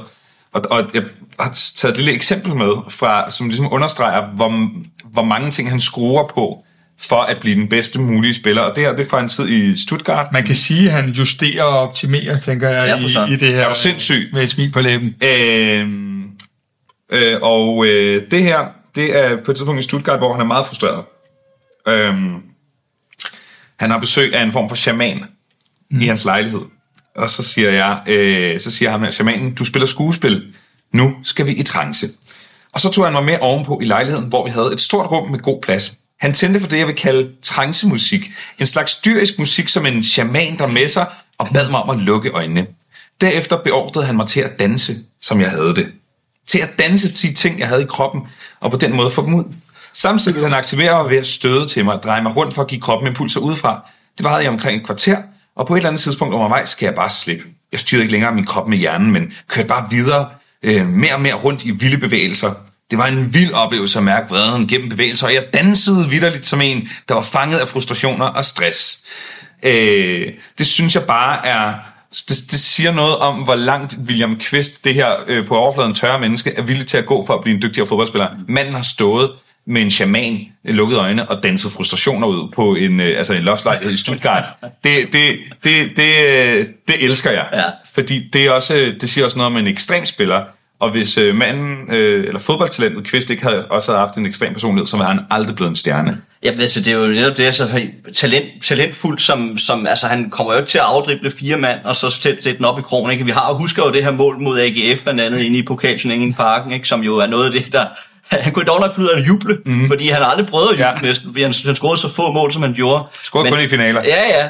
Men han, han fyldte jo utrolig meget, og han fik jo et optimalt ud af sin karriere på alle tænkelige måder. Jeg ved også, øh, jeg husker jo for eksempel med, med VM 2018, øh, nu når vi er i de her VM-tider, altså hvor han jo øh, desværre også bliver skadet derovre, og mange var jo allerede på, øhm, på forhånd, var jo sagde, hvad, hvorfor skulle han overhovedet med til sådan en slutrunde, men jeg synes, det illustrerer meget godt af, hvad, han, hvad for en type han var. Han, han var jo alligevel god i et omklædningsrum, han kendte til systemet til punkt og prik, han kendte rollerne på alle mulige måder, så selvom at du måske var i din karriere efterår, så fyldte du alligevel meget, og jeg synes, at når jeg sådan ser tilbage, så det kan godt være, at, at, at niveauet var faldet til, til sidst, specielt måske de sidste år til halvandet, men jeg føler alligevel, at vi har en William Quist, som jeg føler er stoppet på toppen. Altså han har stoppet, hvor han skulle stoppe. Og det, øh, det synes jeg også er en, en understregning af, at han, han virker til at erkende sin egen begrænsning. Jeg tror, der var, altså selvfølgelig er der ikke en, der kender øh, William Quist bedre end, end William Quist selv, men han, øh, han, han formåede virkelig at stoppe, synes jeg, på det helt rigtige tidspunkt, og det, øh, det er bare, altså, det er, en, det, er en, det er en smuk fodboldspiller, vi har haft øh, i FC København, som har, øh, som har bare betydet Jamen, han har betydet alt for, for FC København, så en, øh, en kæmpe, kæmpe stjerne, og derfor også øh, selvfølgelig helt i toppen på den her liste. Det lyder øh, alt sammen sådan meget logisk, og man kan sige, der er nok ikke mange, der ikke i dag ved, at øh, William er med i bestyrelsen her i parken, har endda øh, fungeret som en øh, sportsdirektør øh, indtil øh, perioden, hvor vi, øh, hvor vi øh, skulle finde øh, Peter Christiansen. Så det er en af de helt, helt store, vi, øh, vi har her på dagens fjerdeplads. Vi åbner i dag love nummer 22. Det vil sige, at vi, top, øh, vi er gået ind i top 3 nu af de største Champions League-legender i FC Københavns historie. I dag skal vi tilbage til 2016, og jeg tror bare, at øh, bare det, at vi satte os til at optage det her afsnit, så har vi alle sammen, øh, hvad hedder det, alle hår rejser sig på armene, fordi det her, det er en af de helt store legender. Øh, Chris, kom så. Jamen altså, vi bliver nødt til lige også at, at varedeklarere og sige, det har simpelthen været så svært det her, og ja. det kan godt være, at vi heller aldrig bliver helt enige øh, i forhold til, hvor vi helt præcis skal sætte de her stjerner. Men øh, Thomas Delaney kommer ja. altså ind her øh, mod slut, øh, og øh, han han var jo også med, øh, i øvrigt også i 10 ja. og i, øh, i 13, så det skal vi også lige have med i den her ligning. Altså, han har jo han har dækket FC København over en, en treårig, øh, eller tre forskellige perioder i Champions League, som i øvrigt også har været sammenhængende. Ikke noget med, at man lige har været væk og alt det der på den måde. Så, så Delaney har en, en, en øhm, altså en kæmpe betydning i vores Champions League-historie. Selvfølgelig er der også hans, øh, hans mål, øh, som jo jamen nok er det smukkeste Champions League-mål, der er blevet lavet, hvis du spørger mig. Altså, det, det er svært at, at, at sige, hvad for et der præcis er, men den, den, den drejning og den der kameravinkel, vi alle sammen kan huske øh, nede bagfra, det, det, øh, det fylder ufattelig meget, øh, og er selvfølgelig også nogle små detaljer, der lige gør måske, at vi sætter ham lidt højere op end måske andre spillere. Han, øh, han fortjener fuldt ud at være der. Han, øh, hans øh, evne til at gå boks til boks er der ikke nogen øh, over øh, Thomas Delaney. Der er ikke nogen, der har været bedre boks til boks spiller i FC Københavns historie. Han kom øh, meget sent ind i boksen ofte, og var jo fantastisk også på hovedet, selvom han ikke er den højeste spiller på en fodboldbane. Så har han en, øh, altså en timing i hans øh, hovedspil, som er helt uovertruffent, øh, og så et løvehjerte, som... Øh, hvor man kan sige, at han, alt, alt det, han bløder FCK, det er jo virkelig det, han bringer med ind på banen, synes jeg, når man ser, at han finder selv de sidste par procenter som fodboldspiller, når han, når han aktivt har været i FC København. Altså lige, lige finder det sidste, der skal til, for måske at få chippet marginalen over på vores side. Det var jo det, det længe han, han, han, øh, han stod for. Ikke? Om det så også var med øh, bandage om hovedet, eller om det var en fuldstændig pludermødret øh, trøje og shorts. Altså han, han var et, et, et kæmpe løvehjerte, som dækkede alle kvadratmeter af parkens græs, og øh, samtidig også har været, synes jeg, målfarlig. Altså han mm. har jo lavet pænt med mål, når man tænker på hans position på banen, øh, og øh, har været øh, ja, den her dynamiske spiller, som du kunne, øh, du kunne hele tiden regne med, som sagt kom sent ind i boksen, som jo skabte de her overtalssituationer offensivt, som jo mange gange er vigtigt, fordi du ikke heller ikke ved, som modstander kunne du ikke rigtig... Øh, vide om, øh, hvornår kommer han ind i den her boks. Du prøver at forholde dig til de angriber, der er. Øh, der er min døje ikke mindst. Øh, og så pludselig så, øh, så dukker Delaney op øh, på en eller anden øh, tidspunkt i den, i den boks, og, øh, og så er der jo ikke nogen øje for ham, og så får han scoret sine mål.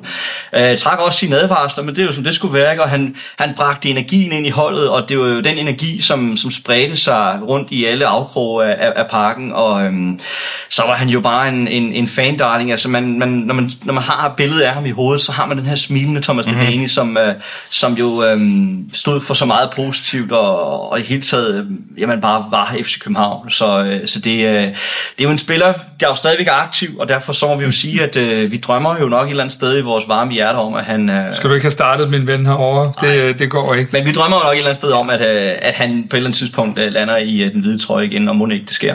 Apropos det, du siger der, da Thomas Delaney han forlader FC København, mm og tager til Werder Bremen. Øh, vi har været glade ret mange gange, når vi har spillet fodboldkamp og vundet. Vi har været kede af det, når vi har tabt osv. For mig er det ud over de her vundne og tabte kampe, mm-hmm. der er det muligvis det tidspunkt, jeg har været aller, aller mest øh, berørt af en FC København situation. Kan mærke, bliver det endda også nu, når vi snakker om det. Da han får, jeg tror det er over i Aarhus, at han ja, får en kæmpe hyldest, og øh, til sidst så tager de afsked med ham inde i parken med sådan en video, der er lavet over hans karriere. Ah ja, det øhm, huske, hvor han selv står og kamptur. Præcis. Øh, det er måske et af de tidspunkter, hvor jeg simpelthen kan huske, at, at øh, hvor jeg sådan ligesom har tænkt, wow, hvor betyder fodbold meget for mig. Mm. Øh, når jeg siger Thomas Delaney, så uden at du øh, skal gå i en øh, monolog på en halv time, som jeg kunne finde på lige nu, hvad tænker du så? Jamen for mig er han øh, indkapsleren alt, hvad der er fedt ved den klub, som vi holder med. Ja. Han, er, han, han er en gudsbenået fodboldspiller, han er et kæmpe talent, som er kommet op igennem den her klub. Han har, han har ikke fået noget for æret, han har kæmpet sig til det. Han er et, øh, et moderne menneske, som repræsenterer klubben på alle de måder, som, som jeg ønsker, at min klub skal repræsenteres på. Mm. Det vil sige, at han har, tager altid the high road. Han er, han er, øh, han, han er åben, han er høflig, han, men han har kant også, synes jeg, både på banen og uden for banen. Øhm, så er han jo øh, en, en, også en af de yngste anfører, som jeg tror, vi har haft som, som, som min ret ung alder, var i stand til at bære øh, holdet på sine skuldre, og, og, og, og både være indpisker, og, og det der med, at han er den her øh, pretty boy, og sådan, det, det, det, det er han jo kun uden for banen, for lige snart han træder på banen, så, han, så, så smadrer han jo igennem, hvis det er det, der skal til. Øhm, og så er han bare, øh, øh, altså, han, han er, så, så er der jo alle de her ekstra historier, som at han, score vores ærkerivals træners datter og deres stjernes søster. altså, det var sådan en, det kan du ikke skrive, det er jo for sindssygt. Ja. Øh, og det er jo bare en sjov sidehistorie, ja. men, men øh, en, en anden øh, af de her mesterskabsfejringer, jeg har fået lov at være en del af, fordi jeg var vært til den, det var, der var vi inde på bagefter inde på noget, der hedder Luso, inde i Indre By. Øh, og øh, det, det, der var ret sygt der, det var, at, at Delaney, han er jo den fødte anfører og diplomat og verdensmand og sådan, men det var han også bare til festen. Hver gang der var nogle af spillerne, fordi det er jo ikke, altså det er ikke alle i et kollektiv, der altid er 100% en del af festen eller snakken, så hæver han dem ind, sådan, hey, kom lige over, og mangler du noget at drikke? Og, altså, han, og han var det også over for mig, hey, er du okay, eller et eller andet. Øh, altså sådan, ham der, han var bare 24 timer i døgnet opmærksom på folk omkring sig, og hvordan får vi det endnu øh, federe og sjovere. Er alle med? Er, er holdet med? Øh, også klokken 3 om natten, med, hvor der er, altså, hvor man gled rundt i konfetti og champagne, og, øh, og han skulle så i øvrigt op næste morgen til landsholdssamling. Og så, altså, det var bare sådan en, ej, okay, du er, også, du er simpelthen også Thomas Delaney, når du er i civil. Altså, du er ikke bare, du, du, du, du tager ikke tidligt hjem, selvom du skal op i morgen men du drikker dig heller ikke fuldt. Du sørger bare for, at alle har en god fest. Eller sådan, det var sådan en, en, en oplevelse, hvor, at, hvor at, at, at det havde jeg slet ikke tænkt over, at man jo også kunne være der. Der tænkte, du var vel fri. Det, men han, han er bare øh, super altså stilet og en, en vanvittig dygtig fodboldspiller, og Øhm, og sidenhen, så tror jeg også, han er blevet det for, han, det er han jo også blevet for hele Danmark nu. Altså Thomas Delaney med, med det lækre hår og sikkert fremtiden får, det er jo en landsholdssang nu. Det er altså ikke mange FCK eller danske sådan, klublegender for ondt at blive omfavnet af resten af landet, men det, det har han opnået. Men, men jeg har faktisk lige et, et sådan et semifagligt spørgsmål mm. til dig, Chris, fordi jeg tænker, Delaney var jo både af, faktisk, det er noget vi glemmer, lidt af fans, men også sådan øh, på klubplan, han var det, man kalder en late bloomer, og der var jo faktisk perioder, hvor han løb og dækkede den her venstre kant i stedet for, og der gik jo et, et pænt stykke tid, inden han røg ind i midten og blev den der, der ødelagde Superligaen, og jo faktisk bare videreførte det niveau i Champions League. Øhm, er, der, er, er, er det egentlig en case, som man øh, måske efterhånden ikke vil se mere? Uh, hvad tænker du på? Det der med, at man, at man, at man får lov til at, at være så længe om at komme i gang, som han jo vidderligt var, i hvert fald til at blive denne her spiller, som vi sidder og taler om. Jeg skal også i hvert fald lige tage ind i konteksten, at det tidspunkt, vi snakker om, hvor han jo bryder ind på holdet, øh, der er det jo altså det stærkeste FCK-hold mm. Øh, i, øh, i mm. vores historie, så det har jo været enormt kompetitivt.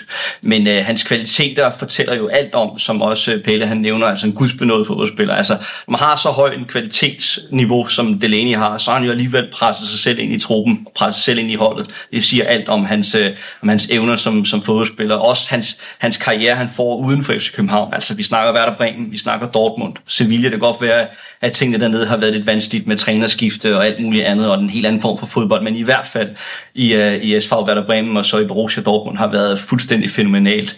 Så han er en, uh, en, en fantastisk spiller, og øh, når man tænker på den der, du også nævner, Larsen, med hans, uh, han, den afsked, han får derovre, det er også virkelig noget, der der varmer mit hjerte, fordi vi har talt tit om, at vi skal huske at få hyldet vores spillere og på den ordentlige måde, og der, der, der jeg, jeg fornemmer virkelig udefra, at, at der er også en, et fokus på det. De arbejder benhårdt derinde for at prøve at, at, at få det bedre. Vi så for eksempel med en døje, der jo også får sin afsked, hvad skal vi, velfortjent afsked, ikke? Men, men, men Delaney, han får den, den perfekte exit, øh, øh, et forløbig exit, kan man sige, dengang over i Aarhus. Altså, og så man ved, at man har mistet om et halvt år forinden, ikke? Ja, ja, det er jo præcis, så timing, timing den, den ja. var der, og det er klart, det kan man ikke gøre øh, i alle sammenhænge, og sådan, sådan, sådan er det også bare, men det kan man gøre med Delaney, fordi selvom at aftalen var skrevet under på forhånd med, med Werder Bremen, mm. så vidste man jo bare, at Delaney han stadigvæk vil performe og levere. Vi ser jo andre eksempler på, når en spiller har skrevet kontrakt med en anden klub, så ryger han, så ryger han måske ud på bænken eller et eller andet, hvis han ikke vil forlænge en kontrakt ja. et eller andet sted i udlandet. Det kunne være en Stryger Larsen i Udinese for eksempel, som før han skiftede til Strabsonsborg, han, han var jo på bænken i næsten et år. Men en Delaney... Bøjlesen, øh... Ja, ja, præcis i Ajax. Mm. Altså, du kan have masser af eksempler på det her med, at spillere, der, der ikke vil forlænge eller noget andet, de, de får nogle problemer efterfølgende. Men, men Delaney, han, han var jo klar til at skifte til Werder Bremen, skulle videre i sin karriere, skulle udfordre sit eget talent dernede i, i en større liga. Og, og det, øh, det er jo helt uh, legitimt at tænke sådan her, men han efterlod jo uh, altså et, et perfekt indtryk, og han gav jo sig selv uh, fuldt ud uh, til det absolut sidste, før han skiftede, så, så, uh, så hvad hedder det, en, uh, en, en enestående spiller og en enestående personlighed, som jeg et eller andet sted bare glæder mig til gensynet med, fordi det kommer til at ske. og derfor bliver mit nedlæg for denne her også, Thomas Delaney er i øjeblikket på kontrakt i Sevilla, i hvert fald lidt endnu. Så, mine damer og herrer, nu er vi gået ind i top 2. I morgen er det jul. I morgen er det jul. I dag er det lille juleaften. Og øh, vi skal simpelthen tale om andenpladsen. Vi skal åbne låge nummer 23. Og øh, i går sad vi tre voksne mænd og var rørte over øh, at tale om øh, Thomas Delaney. Og øh, jeg har faktisk en lille frygt for, hvad der så sker i dag også, fordi at, vi har jo også en af de altså helt, helt store og, øh, og, og på mange måder måske øh, den udlænding, der vi har taget aller, aller, aller tættest ind i hjertekuglen herinde. Øh, Chris, andenpladsen. Jeg ved, det har været svært for dig med første andenpladsen her, men... Øhm, det, det har været svært med alle 24. Ja, det jeg kan ved- jeg lige så godt afsløre. Ja. Altså, det, det er enormt svært, og det er jo kun glædeligt, når vi snakker om vores enorme fodboldhistorie, som vi jo allerede har, at øh, Darmen Døje, han kommer ind her på andenpladsen. Og en, øh, en, en fantastisk karakter, som du også siger, Larsen. Altså, i virkeligheden vel også den, den udlænding, som, jamen, som selvfølgelig har klaret sig bedst i FC København. Altså, vi ved alle sammen, og har set en masse eksempler på spillere fra nogle steder i verden, som har haft svært ved at integrere sig. Og øh, han havde jo også en lidt svær start, Darmin Døj i FC København. Altså det første øh, halve års tid i hvert fald. Mm. Øh, der var der virkelig, virkelig udfordringer med, øh, ja, med det ene og det andet. Øh, der, øh, Han blev buet ud af parken. Ja, præcis. Altså, der, der, var, der var store udfordringer, ikke mindst øh, spillemæssigt, øh, men altså, Ståle ved jo om nogen, hvordan man skoler og spillere, og han fik jo simpelthen øh, hans karriere på ret køl, og så må man bare sige, at så tog han jo det hele med storm. Altså, den, den målmaskine, han endte med at blive, og den her fast bestanddel af, af det her hold, der, der, øh, der altid blev brugt som opspilstation. Øh, ikke den hurtigste spiller i verden, men selvfølgelig noget hurtigere i hans første periode i forhold til hans anden periode. Men, øh, men en, en, en, en person, som jo fyldte alt i... Øh, i vores, øh, i vores øh, fremragende historier, som vi også kan huske med, med målet øh, mod øh, Ruben Kazan blandt andet øh, inde i parken. Øh, der er også mål mod øh, Panathinaikos, mm-hmm. øh, hvor han jo giver honør til, øh, til fansen osv. til sin gamle klub. Ja, præcis. Ja. Øh, og altså en, en spiller, som, som bare, altså han, han har været en, en fantastisk karakter. Jeg husker også i hans anden periode, han, da han kommer hjem, hvordan han, øh, han var en ægte vindertype. Og jeg husker over i, i Aarhus, vi, øh, at der er nogen, der er ved at fejre i, i, i en bunke et år efter en scoring, hvor han så går hen og siger, let's win, let's win. Altså han vil op, han op at vinde kampen, der havde vi så udlignet 1-1 det år kampen ender så 1-1, øh, hvilket vi godt kunne bruge, det var jo i, i mesterskabssæson 18, som jeg husker det. Øh, og der, der altså han, hans, øh, hans, hans betydning for holdet var, var uovertruffen. Øh, hans, hans evne til øh, altid at, at vælge det rigtige sted ind i feltet, og profiterede selvfølgelig også af de her øh, fremragende afleveringer, der kom fra, øh, fra Baksene, som vi har været inde under i, i tidligere afsnit. Altså en, en spiller, der også kunne indgå i relationerne, og som, øh, som slog sig. Altså han, han var jo derinde, hvor det virkelig gjorde ondt. Man kan huske for eksempel en, en, en Jonas Vind, som, som Ståle, han bad om mange gange at komme ind der, hvor det går ondt. Og der var der, hvor, hvor en døj altid var. Altså det, det, det gjorde altid ondt derinde, hvor han, hvor han, øh, hvor han var inde i det felt, og, øh, og han ejede det fuldstændig. Jeg jo også med afstand den spiller, som, øh, som, øh, som de andre i Superligaen har sagt, har været sværest at spille over for, ja. fordi han simpelthen bare har fyldt så meget, og han viftede jo enhver spiller væk med, med hans fysik. Øh, og så det her, øh, ja, nu, nu smiler du, Pelle, det, var- det, det inspirerer mig næsten til at sige, fordi hans smil også var bare så varmt og så hjerteligt og så skønt, øh, at, at øh, den her selegenesiske angriber, som, som bare har, har taget vores hjerter øh, på, øh, på alle mulige måder, og som jo også fik en, øh, en fremragende afsked, der, der blev sat op her øh, øh, tidligere i år. Ikke? Så øh, en, øh, en, en, en enestående spiller, som, øh, som øh, vi aldrig nogensinde må glemme, og som også i, øh, som holdt længe. Altså han var jo en, en ældrende herre til, til sidst, ikke? Men, men, men alligevel øh, holdt længe, og han, han, Han haltede sig vel gennem sit sidste mål Ja. til, til 3-2 mod FC Nordsjælland. Ja, præcis. Og han, han har jo, altså han har jo bare, han har stadigvæk været fysisk i, i, i en rigtig god form. Jeg kan huske på et tidspunkt, han var tilbage i Senegal, hvor, øh, hvor Ståle, han sagde, det er fint nok, du tager til Senegal og, og, og, og holder noget sommerferie, men du skal selvfølgelig det her program. Så havde han en eller anden diætist med, som sørgede for, Ja. at han simpelthen skulle sikre, at, øh, at en døj, han, han fyldte øh, sin kostplan og fyld, øh, fulgte det, det hele. Ikke? Og det synes, altså han var jo, på den måde var han jo lidt, lidt flyvsk, om jeg så må sige, men, øh, men en fantastisk spiller, som vi jo øh, solgte til Lokomotiv Moskva, ikke? og som øh, også fik en, en, øh, en, en fin karriere i, i udlandet, men, men det er jo i FC København, at han, han står stærkest, og han, han har jo været så glad for også at komme hjem og, og, og se flaget igen, øh, som han har fået, og øh, alt det han, jamen altså, bliver så varm om hjertet, og hvilken, hvilken spiller. Og Ja. Det er svært at... Ja, den, den er, det er, øh, der er vi helt oppe i det store. Pelle Peter, Ja. ja. nu, nu kigger jeg lige lidt drillende over på dig og siger, vel også en spiller, som øh, man kan sige meget, men øh, det er vel en, der har lidt den samme livsstil som dig, eller hvordan? Altså, jeg har i hvert fald... Den ene gang sådan... Sidste gang, jeg mødte ham, var i hvert fald backstage på Pumpehuset. altså, hvor var fanden det kommer sådan, hey, øh, en døj er her, skal vi ikke øh, lige... De snakkede jo meget sammen, de taler fransk øh, begge to. Og, og, øh, så, øh, så jo, jo, jeg, altså, han, han, jeg tror, hans sengetider matcher nok meget godt mine. øh, og Ståle har jo også fortalt om, hvordan han er blevet ringet op midt om natten, Ja. fordi han skulle... Øh, øh, taget af politiet. Ja, fordi han, hans kørekort var vist mere sådan et, man kunne printe ud end et, man, man sådan noget på borgerservice og fik, og så videre, og så videre. Men, øh, men altså, og øh, Darwin Døj viste jo også, øh, at, at, at nu har vi talt om de her øh, øh, spillere igennem kalenderen, som virkelig var super optimerende, øh, og, og, og, og der, Døj, han fik jo nærmest fri fra træning, fordi de vidste, at han alligevel præsterede i kampe, og han var sgu, han overgød ikke lige Nej. det der træning, kom altid for sent, han øh, skyldte jo altså, altså over 30.000 i bøder hver gang. Det var ham, der mere eller mindre betalte deres julefrokost, så men, men han havde jo bare så meget klasse, altså, og det, det, det der, der jo kendetegner en, en, en, de bedste angriber, det er jo også noget med instinkt.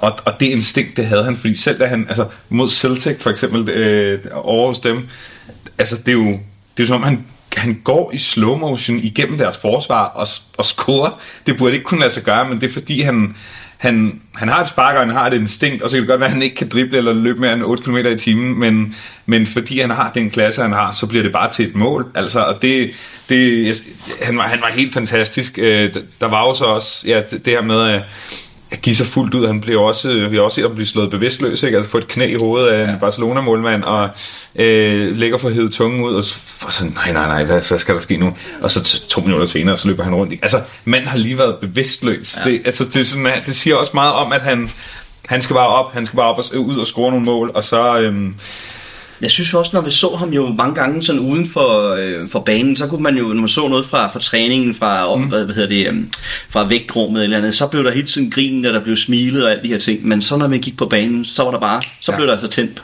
på en eller anden måde. Der var en knap, han kunne trykke på, og så var det bare være fuldt ud professionelt for FC København.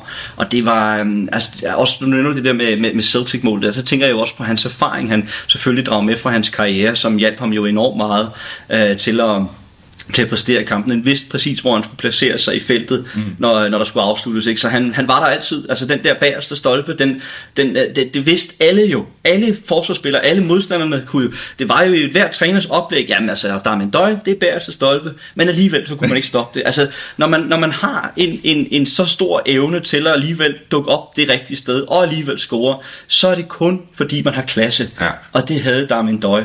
Og det er, det er derfor, han er helt oppe blandt de aller, allerstørste i FC København. Men også, han kunne score med hovedet og med højre og med venstre, men han kunne også, altså han er nok en af de få spillere, vi har, som har scoret med sit kønsorgan. Øh, Det er ikke rigtigt. altså, ja, det, det, det, det siger noget på alle måder. Ja, men helt magisk. Øh, altså, altså, ja, så, så, så, synes jeg også, at han, han er jo netop ham, vi altid kan hive frem, når vi synes, at en ny spiller måske ikke lige er der. Fordi så kan vi altid sige, husk nu lige en døje. Jamen, altså, jamen han- præcis, han, fordi, fordi Pelle, netop det i FC Københavns historie, prøv at tænke på, hvor mange gange vi har snakket om, hvordan vi har været frustreret over, at vi har manglet en, en angriber, der kunne lave mål. Ja. Altså, vi har haft rigtig mange angriber igennem, øh, igennem tiderne, altså ikke for at, at, at, at, lægge nogen under bussen, men, men i forhold til, til, til de mængde chancer, vi har skabt som klub, og, og hvad hedder det, øh, den, de mange penge, vi har brugt på, på transfermarkedet, så har der måske været for mange spillere, der har desværre ikke helt leveret det, vi havde ønsket. Men Darmin Døj, han leverede mere, end vi kunne have ønsket, mere end vi kunne drømme om, i forhold til den mængde mål, han, han I lavede. begge omgange. I begge omgange, og det synes jeg understreger virkelig hans klasse, fordi altså en ting er jo, at, øh, at, øhm, at, øh, at, at, at vi kommer frem til de her chancer, men en anden ting er jo selvfølgelig at, at, sætte, øh, at sætte punkter på, og det gjorde han i, i alle de afsnit, til trods for, at modstanderne jo virkelig vidste, hvor farlig han var inde i det felt der.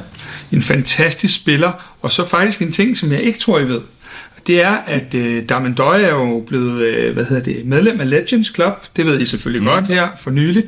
Men han er faktisk den første spiller, der er blevet med, medlem af Legends Club, som rent skal vi sige, formelt ikke har stoppet sin karriere nu, mm. for det har han rent faktisk ikke. Nej. Så, øh, men ja, der er jo ikke andet at sige, end at, øh, at Darman Døje er jo det ypperste, vi, øh, vi har haft i klubben, og øh, vi kan jo ikke andet end bare at øh, ja, chapeau her øh, for, for en spiller af hans kaliber. Øh, det er vel bare egentlig at kigge ind i kameraet og sige tak, Darman Døje. Glædelig jul, Chris. Glædelig jul, Kasper. Glædelig jul, Pelle. Glædelig jul. Og glædelig jul, Pelle. Ja, Glædelig jul, så blev det sgu øh, den 24. december. Hvem skal vi pakke op? Det er jo det. Det er den aller, aller sidste gave fra Kvartibolds julekalender og til, øh, til vores øh, lyttere derude. Og øh, jeg tror, Chris, mm. at de fleste mennesker, der ellers har fulgt julekalenderen alle de 23 foregående dage, de godt ved, hvem det er, vi pakker ud i dag. De har tjekket de af. har tjekket af, ja. og der er nok ikke så mange muligheder. Øh, lad os sige det sådan, at øh, han er dansker. Øh, han har en flot landsholdskarriere, han har en klubkarriere med nogle meget prominente klubber, han har spillet for. Og så var han en af de første, der kom hjem i sin aller, aller bedste alder, og simpelthen indtog København og gjorde os til det, vi er i dag. Lad os så få navnet. Ja, du glemmer lige at nævne, at han faktisk er født på Grønland. Ja. Eller i Grønland, afhængig af, hvordan man nu Yes, kan og må sige. Men uh, Yes. det er selvfølgelig Jesper Grønkær, Ja. Som du netop siger, Kasper, kommer hjem i, uh, i hans absolut prime, skulle man mene rent aldersmæssigt. Uh, han havde jo haft det lidt svært uh, efter først uh, Atletico Madrid, og, og så efterfølgende Stuttgart, hvor at, uh, de ophold jo ikke var, var uh, helt optimale. Men Jesper Grønkær kommer hjem i en alder af 28 år i sommeren 2006. Og øhm, altså fuldstændig brænder jo Superligaen og banen af, og Champions League for den sags skyld. Han har jo været, for mig at se, den spiller, der i FC København og i hele Superligaen har haft det højeste individuelle niveau.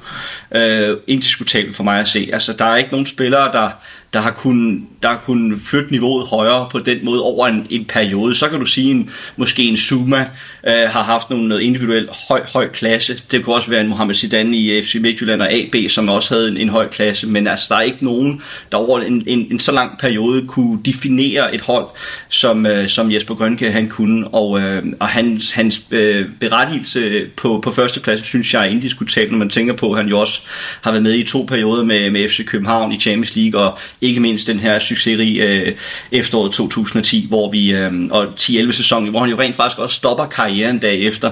Altså det er jo en- det er perfekte punkt, som han får skabt, og, øh, hans, hans evner på, øh, på bolden, hans, hans tekniske evner, hans hurtighed, hans fart, hans hoved, han var jo en intelligent spiller, der vidste, hvor han skulle løbe hen, der vidste, hvordan han skulle tage bagdelen på øh, modstanderens højre bak.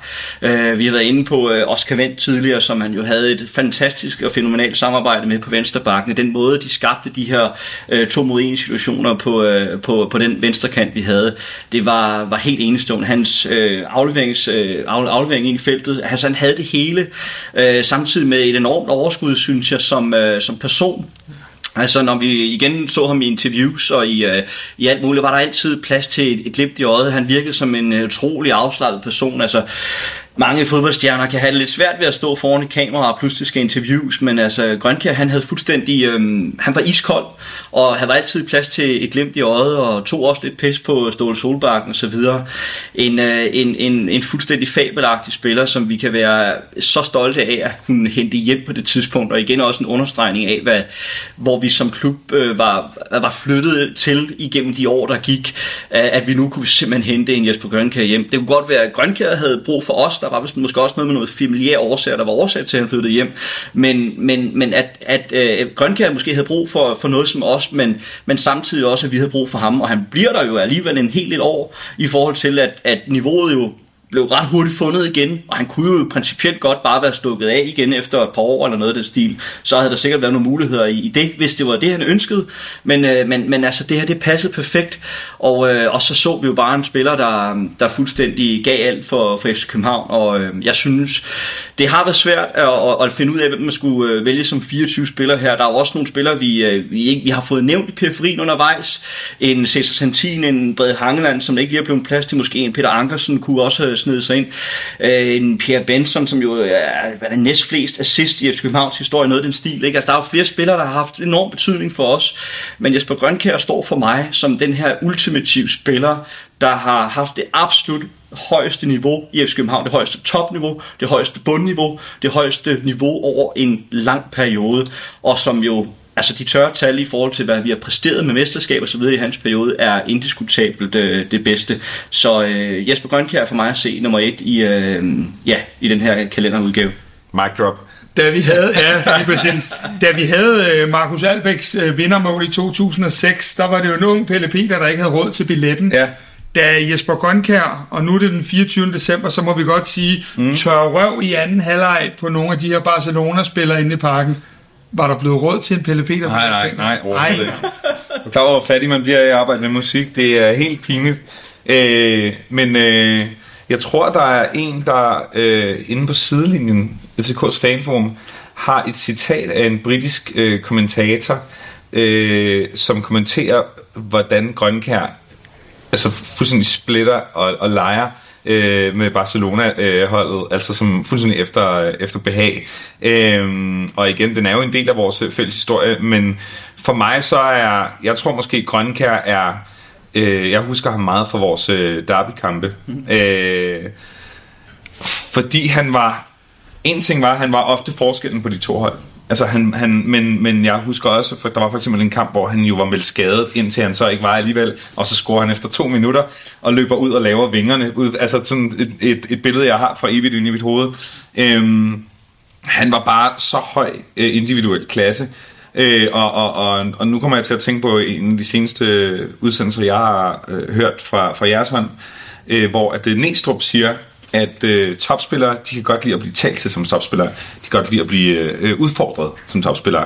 Og jeg har det som om, at den beskrivelse passer perfekt til, øh, til øh, forholdet mellem Ståle og, og Grønkær. Han fik rigtig meget øh, credit, han fik også rigtig meget ansvar, og de var jo også i krig med hinanden. Mm. Altså, der var jo øh, perioder på, altså op mod en måned i gangen, hvor de simpelthen ikke talte til hinanden.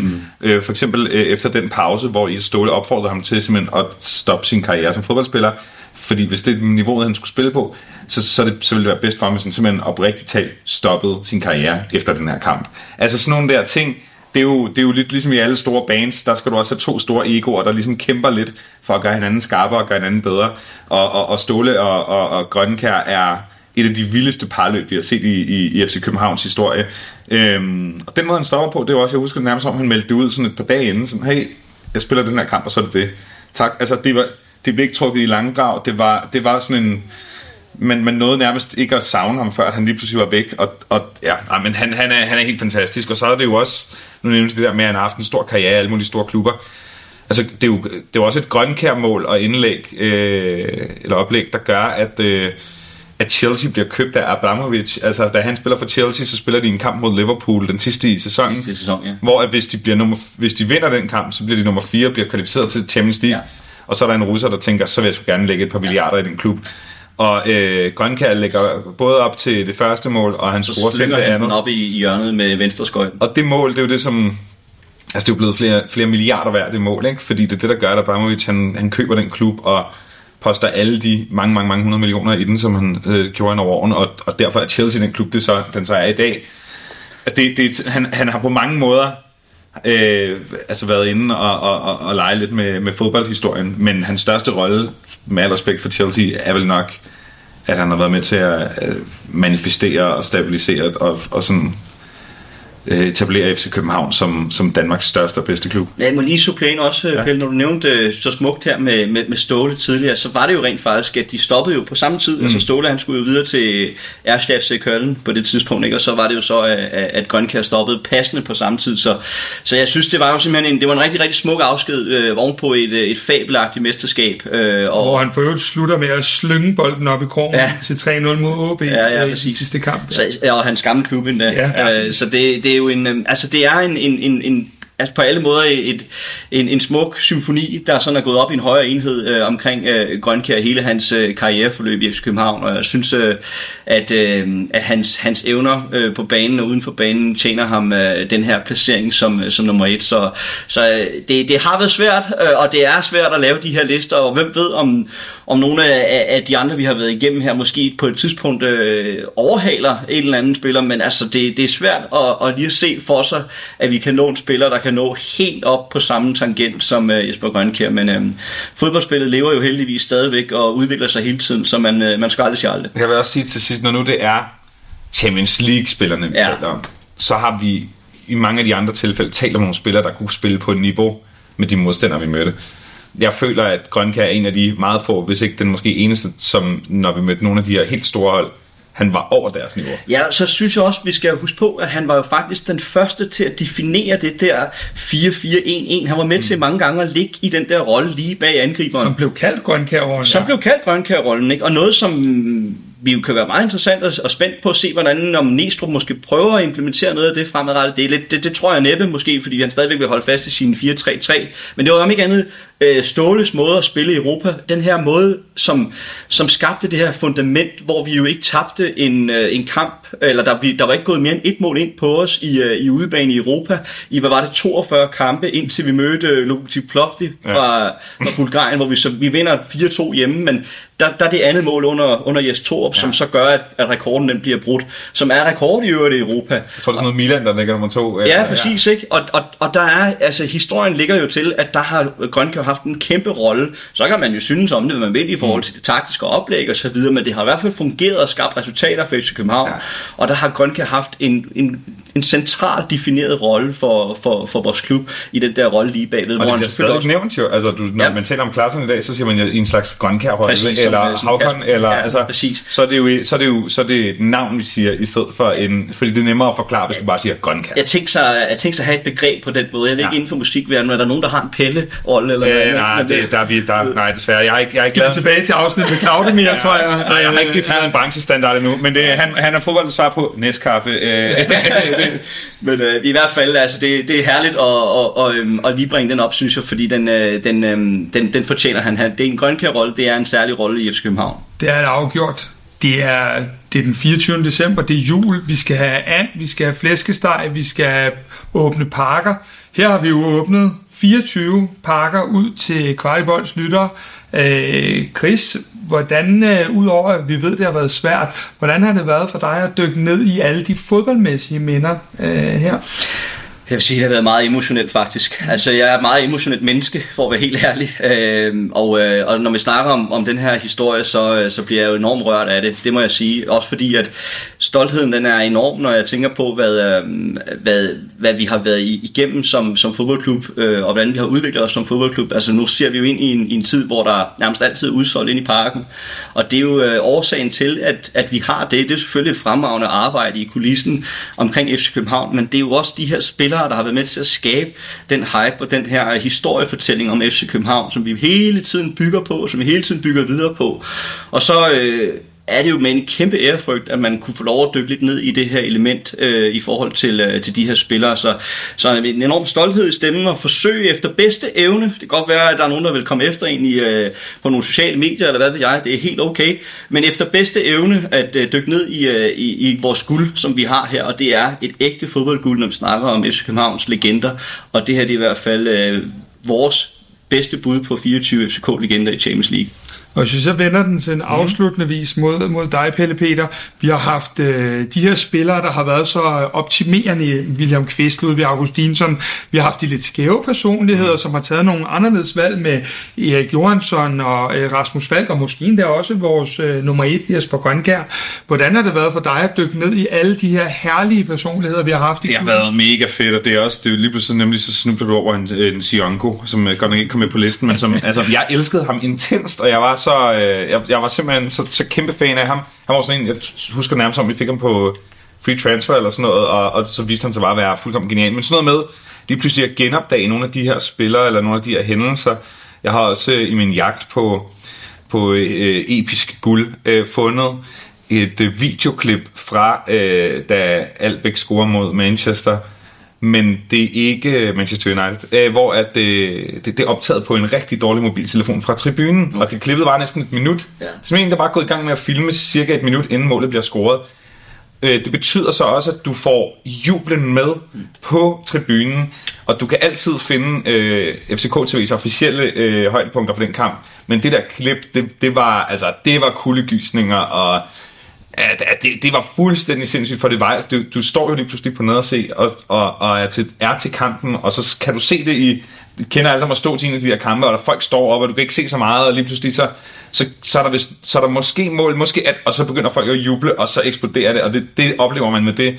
Øh, til at sidde og finde gamle interviews med ja, en øh, Næstrup i starten af 20'erne, øh, som taler fuldstændig, som han også gør i dag. Altså sådan, det har virkelig været, været vidunderligt, hvis jeg vil anbefale alle, der, der ikke har et liv, ligesom mig, øh, til at øh, gå, gå ind på YouTube og prøve bare at gemme tærpe nogle af de, alle de her gamle øh, klip og interviews og mål, fordi man, der er der er så meget guld, øh, og, og, og når man altså som, som fast fan jo ser øh, plus 30-40 kampe om året.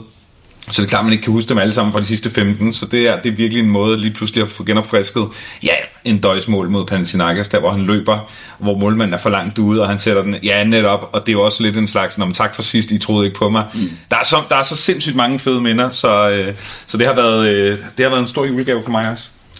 Vi har været igennem 2006, vi har været igennem 2010, 2013, 2016 og også 2022. Vi har været igennem øh, så mange legender, så mange fantastiske personligheder, og fælles for alle, både os tre, men også for de her spillere, er, at de på et tidspunkt, og vi gør det jo gudskelov stadig, har elsket FC København.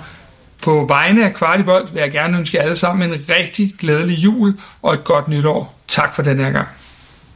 Du har lyttet til Kvartibolds julekalender. Denne kalender og meget andet indhold på vores kanaler kan kun blive til, da en masse mennesker støtter os hver måned med et beløb. Vi smider et link i shownoterne, hvis du også har lyst til at hjælpe os med at lave endnu mere indhold. Gør som 300 andre FCK-fans. Bliv medlem af Kvartibold for 35 kroner om måneden.